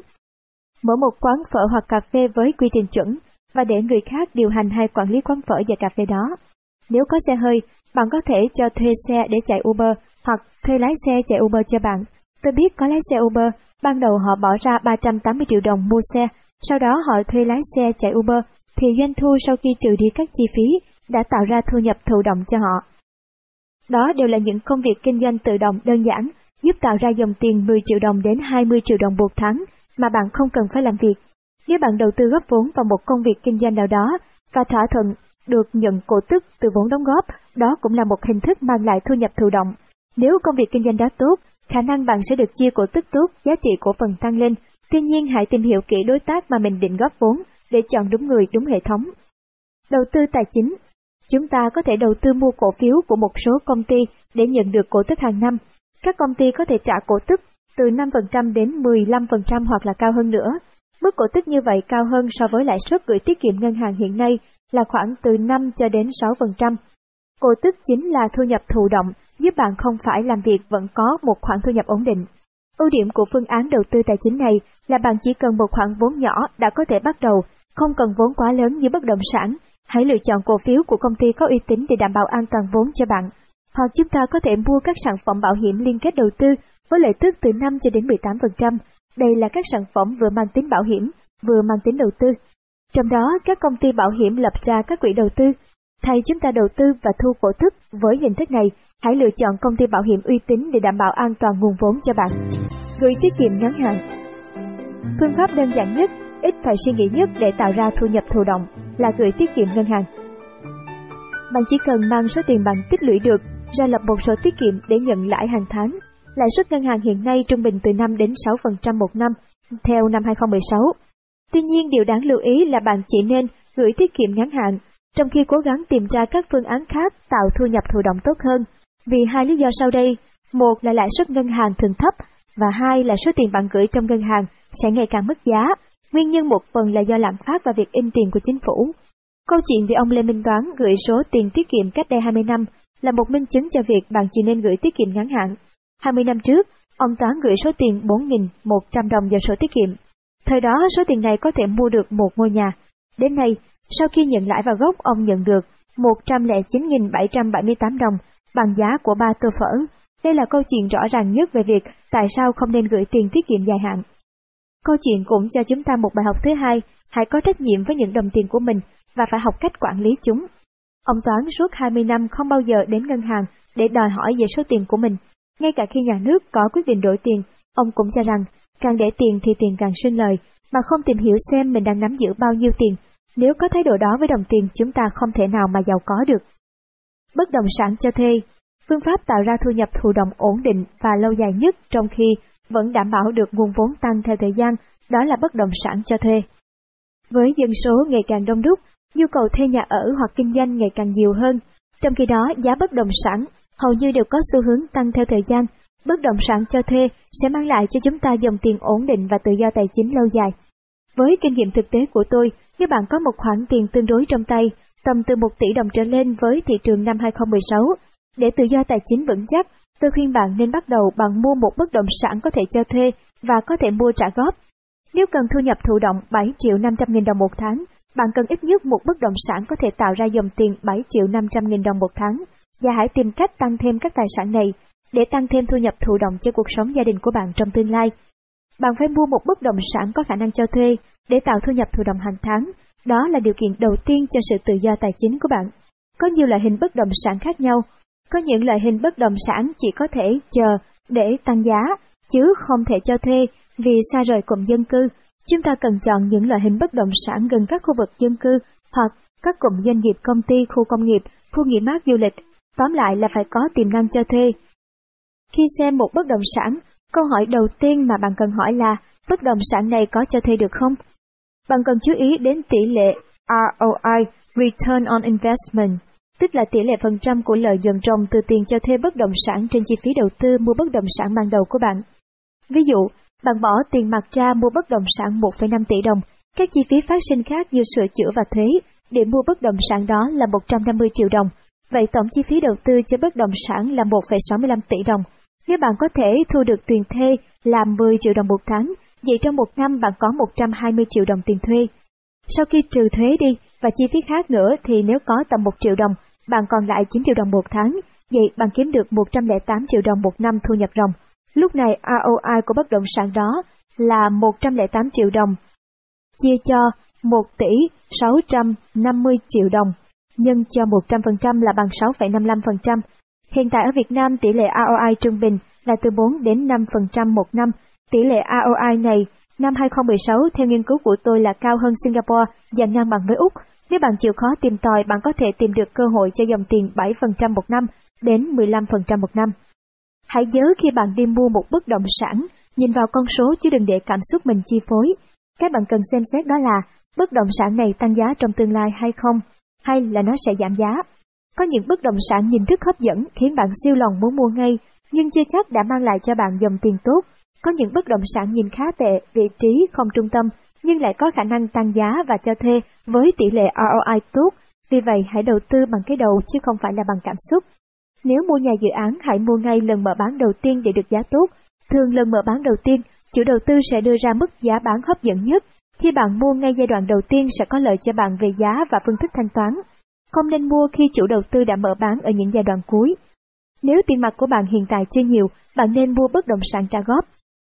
Năm 2013, tôi gặp một người chị là một chủ các dự án bất động sản lớn tại Sài Gòn. Trong những bữa ăn, chị kể lại cho tôi giai đoạn chị bắt đầu lập nghiệp. Chị có nói với tôi rằng, Sơn ạ, em phải mua trả góp. Đó là sức mạnh của sự cộng dồn, và chị đã kiếm những khoản tiền lớn đầu tiên nhờ mua trả góp. Tôi suy nghĩ mãi về câu nói này, và tôi đã áp dụng cho việc đầu tư của tôi. Kết quả là dù kinh doanh có lúc lên xuống và còn các khoản đầu tư khác, trong 2 năm tôi vẫn mua được hai căn nhà, chỉ bằng cách mua trả góp. Sau khi hoàn tất các thủ tục nhận sổ đỏ, các bất động sản này đều tăng giá và tạo ra dòng tiền cho thuê tốt. Một căn hộ chung cư Golden Palace, Mỹ Đình, Hà Nội. Tôi mua trả góp 3 năm, đến năm 2015 tôi nhận nhà. Tôi mua với giá lúc đó 2,3 tỷ đồng, với tiến độ thanh toán trong 3 năm. Và năm 2015, khi nhận nhà chúng tôi có thể cho thuê 14 triệu đồng một tháng. Vậy, ROI là 7% sau khi trừ các chi phí phát sinh. Hiện tại căn nhà này trị giá 3 tỷ đồng. Các bạn môi giới gọi điện liên tục cho chúng tôi để hỏi cho thuê nhà và hỏi mua nhà. Như vậy đây là một cơ hội khá tốt. Và tôi áp dụng triệt để cả trong việc mua đất dự án. Khi nguồn vốn đã tương đối, tôi có thể mua bất động sản trả toàn bộ nếu thấy thực sự tiềm năng. Nhưng ban đầu hãy bắt đầu bằng mua nhà trả góp, hãy bắt đầu từ cái nhỏ, chỉ bỏ một ít tiền vào, đó là khi quỹ tự do tài chính của bạn phát huy tác dụng. Khi đã có bất động sản đầu tiên, hãy tìm cách tạo ra dòng tiền bằng cách cho thuê càng nhanh càng tốt. Một cách khác để vừa tạo ra dòng tiền ROI cao, vừa có thể tăng giá trị tài sản với chi phí đầu tư ban đầu thấp là mua bất động sản vùng ven, nơi có các khu công nghiệp hoặc cụm dân cư đông đúc. Một khách hàng lâu năm của Babylon đã rất thành công theo mô hình này. Anh đã bỏ ra khoản tiền trên dưới 1 tỷ đồng để mua lô đất quận 9, quận Tân Bình, thành phố Hồ Chí Minh. Anh xây dãy nhà cho thuê với nhiều phòng. Anh để người thân họ hàng ở quê lên, ở đó quản lý giúp. Hiện tại mỗi lô như vậy mang lại cho anh thu nhập khoảng 20 đến 30 triệu đồng một tháng. Vậy với chi phí ban đầu rất thấp, anh đã tạo ra ROI rất là cao, tối thiểu là 20%, và điều tuyệt vời là giá đất vẫn tăng. Hiện tại bên cạnh việc phát triển công việc kinh doanh của chính mình, anh vẫn đang tiếp tục mở rộng mô hình này, tài chính của anh hiện tại rất vững. Một người khác, anh chỉ là người lao động bình thường ở Đồng Nai, anh có dáng người lam lũ và đi một chiếc xe máy xấu nhất mà tôi từng được thấy. Nhưng tôi biết anh mua một khu đất tại Nhân Trạch, Đồng Nai với giá là 1 tỷ đồng, sau đó anh xây lên được 20 căn phòng trọ với chi phí xây dựng khoảng 600 triệu đồng và anh cho thuê được với giá 800.000 đồng một căn một tháng. Tổng tiền thuê là 16 triệu đồng một tháng. ROI của anh được 12% một năm. Điểm tốt của mô hình này là vừa đảm bảo giá trị tài sản từng đều đặn, vừa có dòng tiền cho thuê tốt, với lượng cung căn hộ chung cư nhiều như hiện nay, mua đất về lâu dài có giá trị tốt hơn, mặc dù bạn sẽ phải vất vả hơn và thách thức hơn trong việc xây dựng và quản lý cho thuê ban đầu, nhưng hiệu quả lâu dài vô cùng tốt. Hãy ưu tiên mua bất động sản gần nơi bạn sống, cách chỉ một giờ lái xe thôi, như vậy bạn mới có thể cho thuê và quản lý một cách dễ dàng, và khi có bất cứ một vấn đề gì xảy ra, bạn đều có thể đến xử lý nhanh chóng. Hơn nữa, bạn dễ dàng tìm hiểu được giá cả tăng lên xuống của bất động sản tại khu vực đó và dễ tìm được cơ hội tốt. Khi mua bất động sản, đừng bao giờ đợi có đủ tiền mặt trong tay mới xem và mua. Với bất động sản, thường khi bạn có quá nhiều tiền hơn để mua thì giá đã tăng cao hơn hoặc cơ hội nó đã qua mất rồi. Hầu hết khi mua bất động sản bạn phải cố gắng chịu thiếu hụt tiền mặt, sẵn sàng vay tiền và sử dụng tiền của người khác để nắm được cơ hội tốt. Khi bạn có nhiều tiền hơn, bạn có thể mua đất hoặc nhà để cho thuê làm khách sạn, mua nhà phố để cho thuê cửa hàng, văn phòng, nhằm tạo ra dòng tiền thu nhập thụ động lớn hơn. Tuy nhiên hãy chú ý rằng mọi thứ đều luôn thay đổi, chúng ta chỉ có thể liên tục cập nhật thị trường và phương thức đầu tư phù hợp để tích lũy tài sản. Một người bạn của tôi mua một biệt thự căn gốc trị giá là 100 tỷ đồng tại khu đô thị Thăng Long, Cầu Giấy, Hà Nội. Trước đây giá cho thuê là 6.500 đô một tháng, ROI 1,77%, nhưng hiện nay chỉ còn được 4.200 đô la một tháng, ROI 1,14%. Tuy nhiên, một căn nhà phố hiện nay giá trị 100 tỷ đồng có thể cho dòng tiền thu nhập thụ động tốt hơn thế, trong khi giá trị của căn biệt thự khu vực này cũng không hề tăng nhiều so với một căn nhà phố. Vì vậy chúng ta hãy luôn cập nhật sự thay đổi để đảm bảo duy trì mọi tài sản luôn là tài sản tốt. Như vậy hãy luôn quan sát và quản lý tài sản của bạn. Bài tập hành động, liệt kê tài sản và tiêu sản mà bạn đang có, liệt kê chi phí hàng tháng của bạn, xác định mục tiêu thu nhập thụ động bạn cần có để tự do tài chính và ghi ra một tờ giấy tôi sẽ có thu nhập đồng vào ngày và tôi sẽ tự do tài chính. Chơi game cash flow và hoàn thành báo cáo tài chính của bạn. Lời kết, muốn nhiều hơn nữa, đây là 6 điều bạn phải làm. 1. Tìm một người thầy, người ngưỡng mộ, người hùng của bạn. Để bạn giàu có nhiều hơn nữa, có lẽ một trong những cách hiệu quả nhất là tìm một kiểu mẫu mà bạn thực sự ngưỡng mộ, một người hùng của bạn. Đối với tôi, người tôi ngưỡng mộ là bà Trương Mỹ Lan, anh Phạm Nhật Vượng, vợ chồng anh Nguyễn Thanh Hùng và chị Nguyễn Thị Phương Thảo, và tôi đã gặp mặt một số trong họ và học hỏi từ họ rất là nhiều. Họ cũng sẽ cho bạn thấy con đường phía trước như thế nào và bạn sẽ gặp những gì trong lĩnh vực của bạn, vì mỗi lĩnh vực đều có những đường đi khác nhau. Ví dụ nếu kinh doanh khách sạn, bạn cần tìm những người đã kinh doanh khách sạn thành công. Nếu kinh doanh bất động sản, bạn cần gặp những người đã kinh doanh bất động sản thành công. Bạn sẽ học được những điều khôn ngoan nhất từ họ để giúp cho thành công của riêng mình. Hơn nữa họ còn cho bạn niềm tin rằng những điều họ đã làm được bạn hoàn toàn có thể làm được. Nếu không biết được ai, bạn có thể tìm một cuốn sách được viết bởi những người đã trở thành giàu có theo cách thức mà bạn muốn. Bạn có thể tham dự các hội thảo, nghe băng, xem video từ họ. Nếu có thể, hãy đi gặp họ trực tiếp. Bạn sẽ học được nhiều hơn nữa khi gặp họ trực tiếp. Đừng tiếc bất cứ cái gì để đổi lấy việc gặp trực tiếp người hùng của bạn. Có những bài học sẽ giúp ích cho bạn rất nhiều. Bất cứ người nào mà tôi cảm thấy họ là hình mẫu, tôi muốn hướng tới để trở nên giàu có hơn, tôi đều sẵn sàng bỏ thời gian và chi phí để học hỏi từ họ, tìm mọi cách để được học từ họ. Thứ hai, đọc sách tài chính kinh doanh mỗi ngày và tham dự các hội thảo khóa học. Bạn có thể nhìn ăn nhưng không thể nhìn đọc và càng không thể nhìn học. Đầu tư vào giáo dục cho chính bạn là yêu cầu đầu tiên, không có tiền không phải là lý do để bạn không học. Thực tế nếu bạn không có tiền, tài sản duy nhất bạn có là tâm trí của bạn, công cụ mạnh mẽ nhất. Có thể biến tất cả những gì chúng ta muốn trở thành sự thật. Có điều bạn phải rèn luyện và nâng cấp tâm trí của mình để chúng thực sự có được sức mạnh đó. Chúng ta được quyền lựa chọn sẽ đưa cái gì vào tâm trí của chúng ta. Bạn có thể lựa chọn xem TV, đọc báo hay đọc sách và học về tài chính và đầu tư. Tất cả đều là lựa chọn của bạn nhưng đừng phung phí trí não vào những thứ vô bổ tiêu cực có thể làm giảm hoặc giết chết ước mơ. Nhiều người thích đi đầu tư hơn là học làm thế nào để đầu tư và điều đó có thể khiến bạn trả giá khá hơn. Lớn hơn học phí của một khóa học rất nhiều, vì vậy hãy đọc sách về tài chính và kinh doanh ít nhất 30 phút một ngày Hãy tham dự các chương trình khóa học phù hợp về kinh doanh và tài chính, phù hợp với lĩnh vực của bạn ngay từ khi bắt đầu con đường làm giàu. Tôi đã tham gia các hội thảo khóa học và bây giờ vẫn thấy, giờ đây tôi đi học từ những người thầy tốt nhất trên thế giới, gặp trực tiếp các tỷ phú và triệu phú. Các chương trình hội thảo, các khóa học giúp chúng ta học được những góc nhìn khác nhau của những người thành công khác nhau về vấn đề tài chính, kinh doanh và làm giàu, đồng thời cũng kết nối chúng ta với những người thành công và giàu có xung quanh. Tôi có những người bạn không bao giờ tham gia các khóa học và họ nói với tôi rằng học như thế thật phí thời gian, nhưng đến giờ họ vẫn làm một công việc và tài chính chẳng có gì thay đổi. 3. Hành động điên cuồng Hãy luôn đi về hướng bạn muốn, nếu sai hãy sửa và đi tiếp. Cách này không được, hãy thử cách khác. Đôi khi chúng ta mệt, nản chí, có thể dừng lại nghỉ một chút, nhưng rồi hãy đi tiếp. Đừng bỏ cuộc vì sự giàu có cũng giống như bất cứ thành tựu nào trên cuộc đời, cần sự kiên trì và nhẫn nại. Hãy hành động điên cuồng để đi đến điều bạn muốn. Chúng ta ai cũng có chỉ 24 giờ, hãy tận dụng thời gian của bạn, có những việc, có những bài học đằng nào cũng phải làm, phải học để trở thành giàu có. Thì hãy làm và học nhanh, càng nhanh càng tốt. Những người hành động điên cuồng dù có vấp ngã nhiều lần thì cũng sẽ đến đích nhanh hơn. 4. Gần gũi là sức mạnh.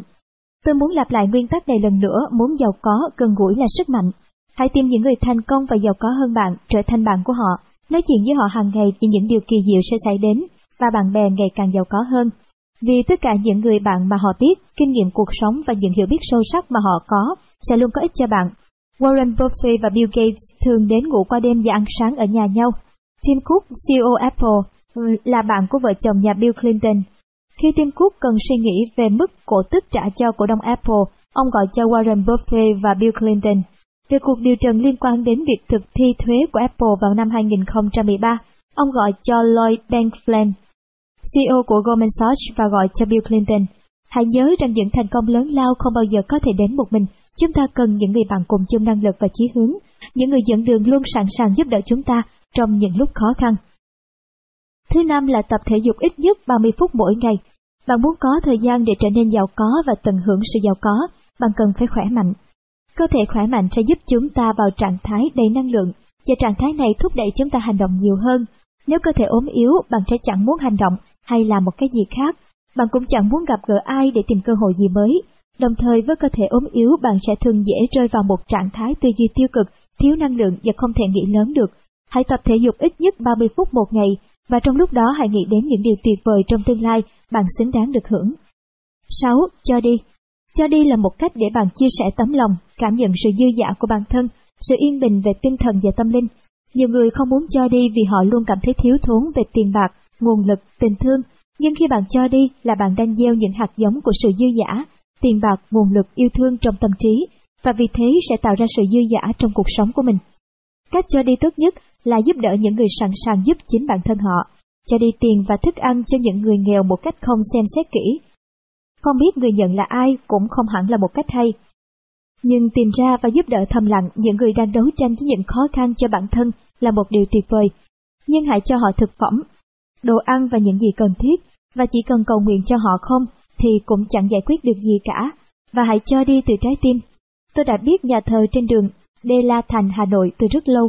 Năm 2013, khi đi qua đó tôi thấy họ đang sửa chữa xây dựng lại nhà thờ. Rất nhiều xe đạp dựng ngoài, nhiều người đến vào thứ bảy, chủ nhật hàng tuần. Dù không theo đạo, tôi quyết định đóng góp cho nhà thờ một số tiền vào việc xây sửa. Đó là một chút tấm lòng của tôi. Hàng tháng tôi dành ra một khoản tiền quyên góp đều đặn cho các quỹ từ thiện mà tôi đã biết từ lâu. Dù bạn kiếm nhiều hay ít tiền, bạn đều nên bỏ ra một số tiền trong thu nhập của mình để cho đi. Quan trọng không phải cho đi bao nhiêu mà là tạo dựng thói quen. Một điều tốt của việc giàu có là bạn có thể cho đi và giúp người khác nhiều hơn. Khi nghèo, bạn chỉ có thể giúp người khác một bữa ăn, một tấm áo. Khi giàu, bạn có thể xây cả một cây cầu, một ngôi nhà cho người khác. Phụ lục để tự do tài chính và giàu có nhanh hơn và duy trì qua nhiều thế hệ. Thứ nhất là huy động vốn, để giúp bạn tự do tài chính và giàu có nhanh hơn, nhằm tạo đòn bẩy về vốn trong các phương án tạo thu nhập thụ động, đặc biệt là đầu tư bất động sản, chúng ta cần biết cách huy động vốn. Trong thực tế có các hình thức huy động vốn như sau, từ bạn bè, gia đình, người thân, các công ty tín dụng tư nhân, công việc kinh doanh, ngân hàng, thẻ tín dụng. Giai đoạn bắt đầu đầu tư bất động sản khi bạn có rất ít vốn hoặc tay trắng, nguồn vốn quan trọng đó là từ gia đình, người thân và bạn bè. Vì sao? Vì ngân hàng chỉ thích cho những người có tiền vay thôi, bạn càng có ít tiền, thu nhập càng thấp, bạn càng khó mà vay ngân hàng. Cho nên lúc này bạn cần huy động mọi nguồn lực hỗ trợ xung quanh từ người thân để mua bất động sản. Một cách vay vốn từ người thân, bạn bè mà tôi đã làm rất hiệu quả trong giai đoạn tay trắng đó là chia nhỏ. Tôi liệt kê tất cả những người xung quanh có khả năng cho vay tiền và số tiền tiềm năng có thể vay được. Sau đó tôi đến gặp từng người để hỏi vay. Bằng cách này tôi thường vay được đúng số tiền mà tôi đặt mục tiêu. Vay tiền từ những người xung quanh là một trong những việc khó nhất nhưng hãy chia nhỏ ra, bạn sẽ có khả năng thành công cao hơn là chỉ tập trung vay một hoặc hai người. Các công ty cho vay tư nhân thường có lãi suất cho vay rất cao và sẽ thường yêu cầu bạn thế chấp tài sản gì đó để cho vay. Bạn nên xây dựng quan hệ với ít nhất hai công ty cho vay dạng này, cho việc đầu tư trong tương lai, dù hiện tại thì chưa cần đến. Công việc kinh doanh chắc chắn là đòn bẩy quan trọng về vốn. Chúng ta có thể lấy từ lợi nhuận của công việc kinh doanh hoặc có thể tạm thời sử dụng tiền của người khác đó là lý do chúng ta cần học về xây dựng công việc kinh doanh hiệu quả trong các chương trước. Công việc kinh doanh cũng sẽ là một tài sản để ngân hàng đánh giá bạn trước khi cho bạn vay tiền. Người bạn sẽ đi với bạn lâu dài trong quá trình đầu tư chính là ngân hàng. Ngân hàng thường nhìn vào tài sản, thu nhập và thói quen tài chính của bạn để quyết định có cho vay hay là không. Vì vậy hãy chú ý xây dựng lịch sử tín dụng thật tốt, tức là các khoản vay nhỏ trả đúng hạn để bạn có thể vay được nhiều hơn trong tương lai. Có những thời gian tôi đã làm thủ tục vay ngân hàng, mặc dù tôi không cần dùng đến số tiền đó và cũng đang có nhiều tiền mặt. Sau đó tôi trả lãi đều vì tôi muốn xây dựng quan hệ tín dụng với họ. Một cách đặc biệt trong huy động vốn để đầu tư bất động sản đó là dùng thẻ tín dụng. Thường khi bạn có thể có thẻ tín dụng của một ngân hàng, các ngân hàng khác cũng sẽ chấp thuận làm thẻ tín dụng cho bạn. Vì vậy, có được thẻ tín dụng đầu tiên là quan trọng nhất, và bạn hoàn toàn có thể dùng thẻ tín dụng để trả cho bất động sản. Hãy tưởng tượng bạn có 5 thẻ tín dụng 100 triệu đồng, bạn đã có 500 triệu đồng trong tay, vay không lãi suất trong ít nhất 30 ngày và không thế chấp tài sản gì. Sau 30 ngày đầu tiên nếu bạn chưa có ngay số tiền để bù lại, bạn chỉ cần trả lãi suất khoản vay đó cho ngân hàng cho đến khi bạn có nguồn thu nhập để trả lại các khoản chi từ thẻ tín dụng đó. Lãi suất hiện tại năm 2016 khoảng 2,5% một tháng. Và hãy nhớ chỉ dùng thẻ tín dụng để đầu tư cho tự do tài chính của mình. Nếu dùng thẻ vào trung tâm mua sắm một cách không kiểm soát được, bạn sẽ không thể tự do tài chính. Đó là lý do tôi phải giao toàn bộ các thẻ tín dụng của tôi cho một kế toán để quản lý. Nguyên tắc thứ hai là đừng đi một mình. Môi trường và người xung quanh luôn ảnh hưởng đến thói quen suy nghĩ và sự quyết tâm của bạn. Bố mẹ, vợ hoặc chồng và con cái bạn đều sẽ ít nhiều ảnh hưởng đến việc trở thành giàu có của bạn. Vì thế, bạn phải chủ động tự tạo ra một môi trường xung quanh có thể tiếp sức cho mình trên con đường làm giàu. Hơn nữa nếu muốn đi xa, bạn không thể đi một mình, bạn luôn cần những cộng sự tốt và những người thân yêu hỗ trợ. Trong cuộc sống vợ chồng, tiền bạc thường là vấn đề dễ dẫn đến những mâu thuẫn gia đình. Một thống kê cho thấy tiền bạc là nguyên nhân của một phần ba số vụ ly hôn của các cặp vợ chồng. Vì vậy, giáo dục tài chính và thống nhất về phương pháp quản lý tài chính trong gia đình là rất quan trọng. Cách tốt nhất là hãy đưa vợ hoặc chồng bạn cùng đi học các lớp dạy về quản lý tài chính hoặc giao lưu với những người bạn thông minh về tài chính.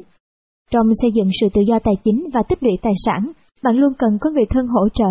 Bạn cần chia sẻ mọi kế hoạch, ước mơ và tầm nhìn của bạn với vợ chồng con cái bạn, để họ luôn đứng cạnh, hỗ trợ bạn lâu dài. Hãy yêu thương họ và cho họ thấy rằng bạn làm điều này thực sự là vì gia đình. Thực tế trong gia đình, mọi kế hoạch tài chính tôi và vợ đều bàn bạc và đi đến thống nhất.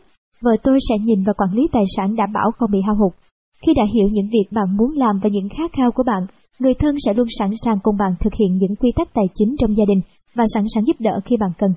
Ngay giới bố mẹ cũng cần có cách để hướng dẫn cho họ sử dụng đồng tiền thông minh hơn. Ví dụ như với bố của tôi, ngay khi về hưu, thu nhập giảm, ông chỉ muốn bán nhà để có tiền tiêu. Đó là vì ông không biết những nguyên tắc tài chính cơ bản này. Việc tôi làm là thuyết phục ông xây thêm phòng để cho thuê. Bây giờ tôi nghĩ ông đã nhìn thấy sức mạnh của dòng tiền thụ động và giá trị của ngôi nhà là cho ông cuộc sống không bao giờ phải lo về tài chính nữa. Bạn cũng cần dạy con cái những kiến thức quản lý tài chính, nếu không một ngày của cải của bạn cũng ra đi dưới bàn tay của con cháu, giống như câu người xưa từng nói, cha kiếm tiền, con tiêu tiền, cháu làm sạc cơ nghiệp.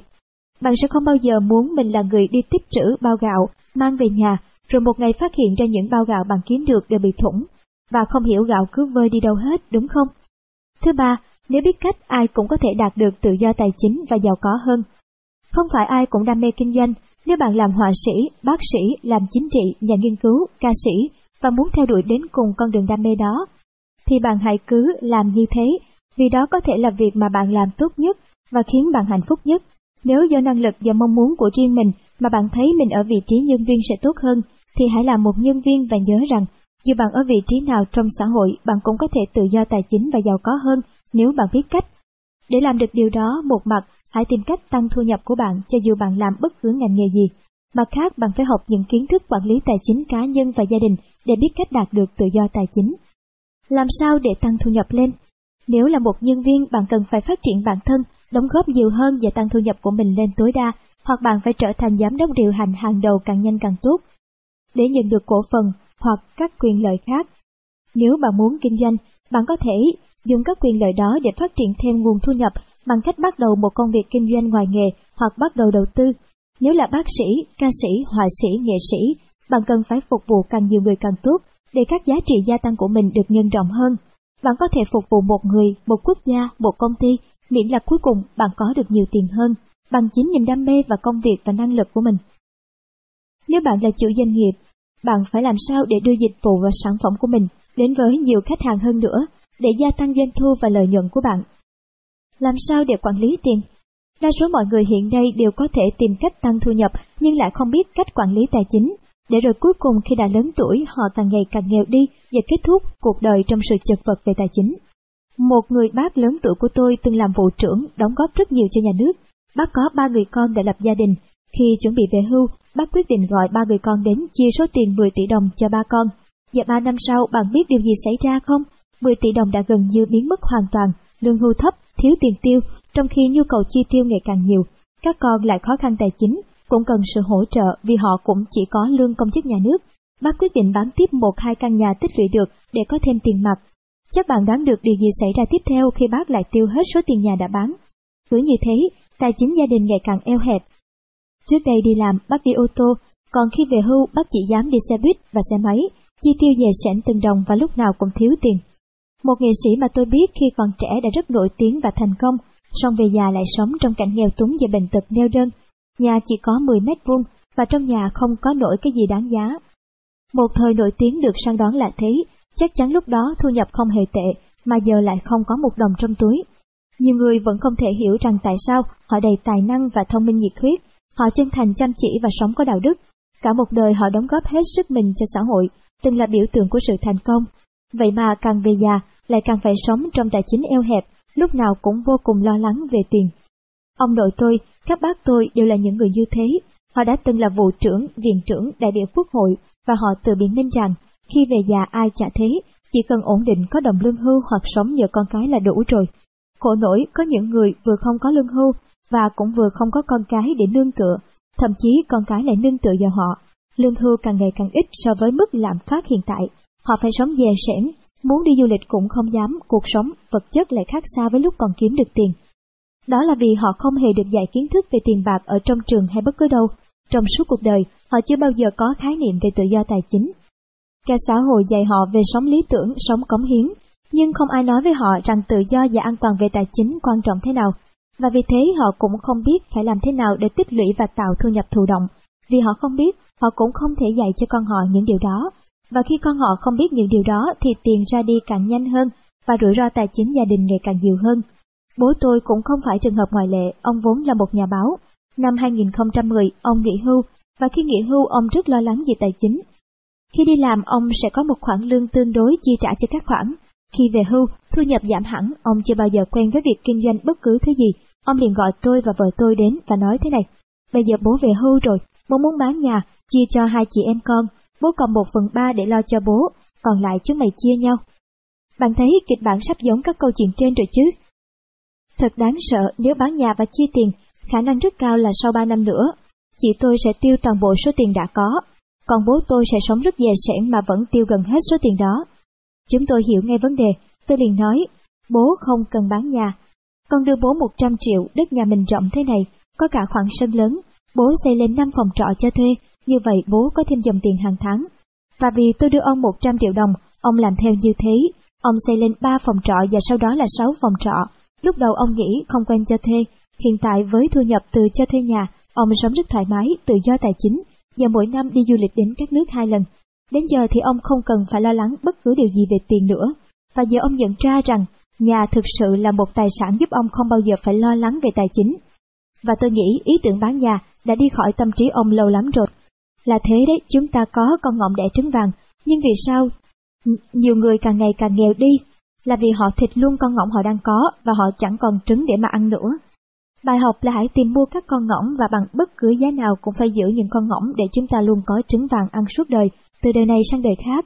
Vì vậy, ở bất cứ công việc nào trong xã hội, bạn hoàn toàn có thể tự do tài chính và giàu có hơn, và gia đình bạn sẽ không bao giờ phải lo lắng về tiền nữa.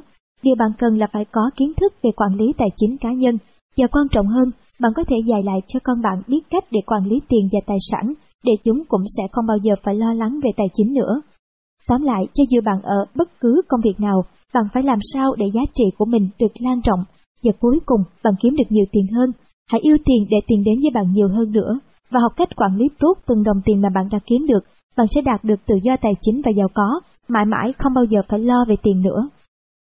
Về tác giả Phạm Tuấn Sơn, doanh nhân giáo dục, diễn giả, với tư duy khác biệt, dám làm, đam mê và nghị lực, ông Phạm Tuấn Sơn, Chủ tịch Hội đồng Quản trị và người sáng lập của công ty cổ phần Babylon, đã góp phần làm thay đổi giáo dục tài chính cá nhân tại Việt Nam qua hàng nghìn các khóa học, hội thảo lớn nhỏ do Babylon tổ chức với sự tham gia của các tỷ phú, triệu phú, diễn giả và tác giả hàng đầu thế giới. Áp dụng những kiến thức và kinh nghiệm học được từ những người giàu có và thành công hàng đầu thế giới, ông đã từng bước thay đổi tài chính cá nhân, từ không một đồng trong túi đến sự tự do tài chính và trở thành triệu phú. Với tâm huyết và sứ mệnh chia sẻ để giúp người Việt Nam giàu có hơn nữa, ông đã đưa những kinh nghiệm thực tế và kiến thức quý báu vào trong cuốn sách này. Cuốn sách này dành cho những ai đang là sinh viên, những người khởi nghiệp, bác sĩ, kiến trúc sư hay bất cứ cá nhân nào đang tìm kiếm tự do tài chính và giàu có.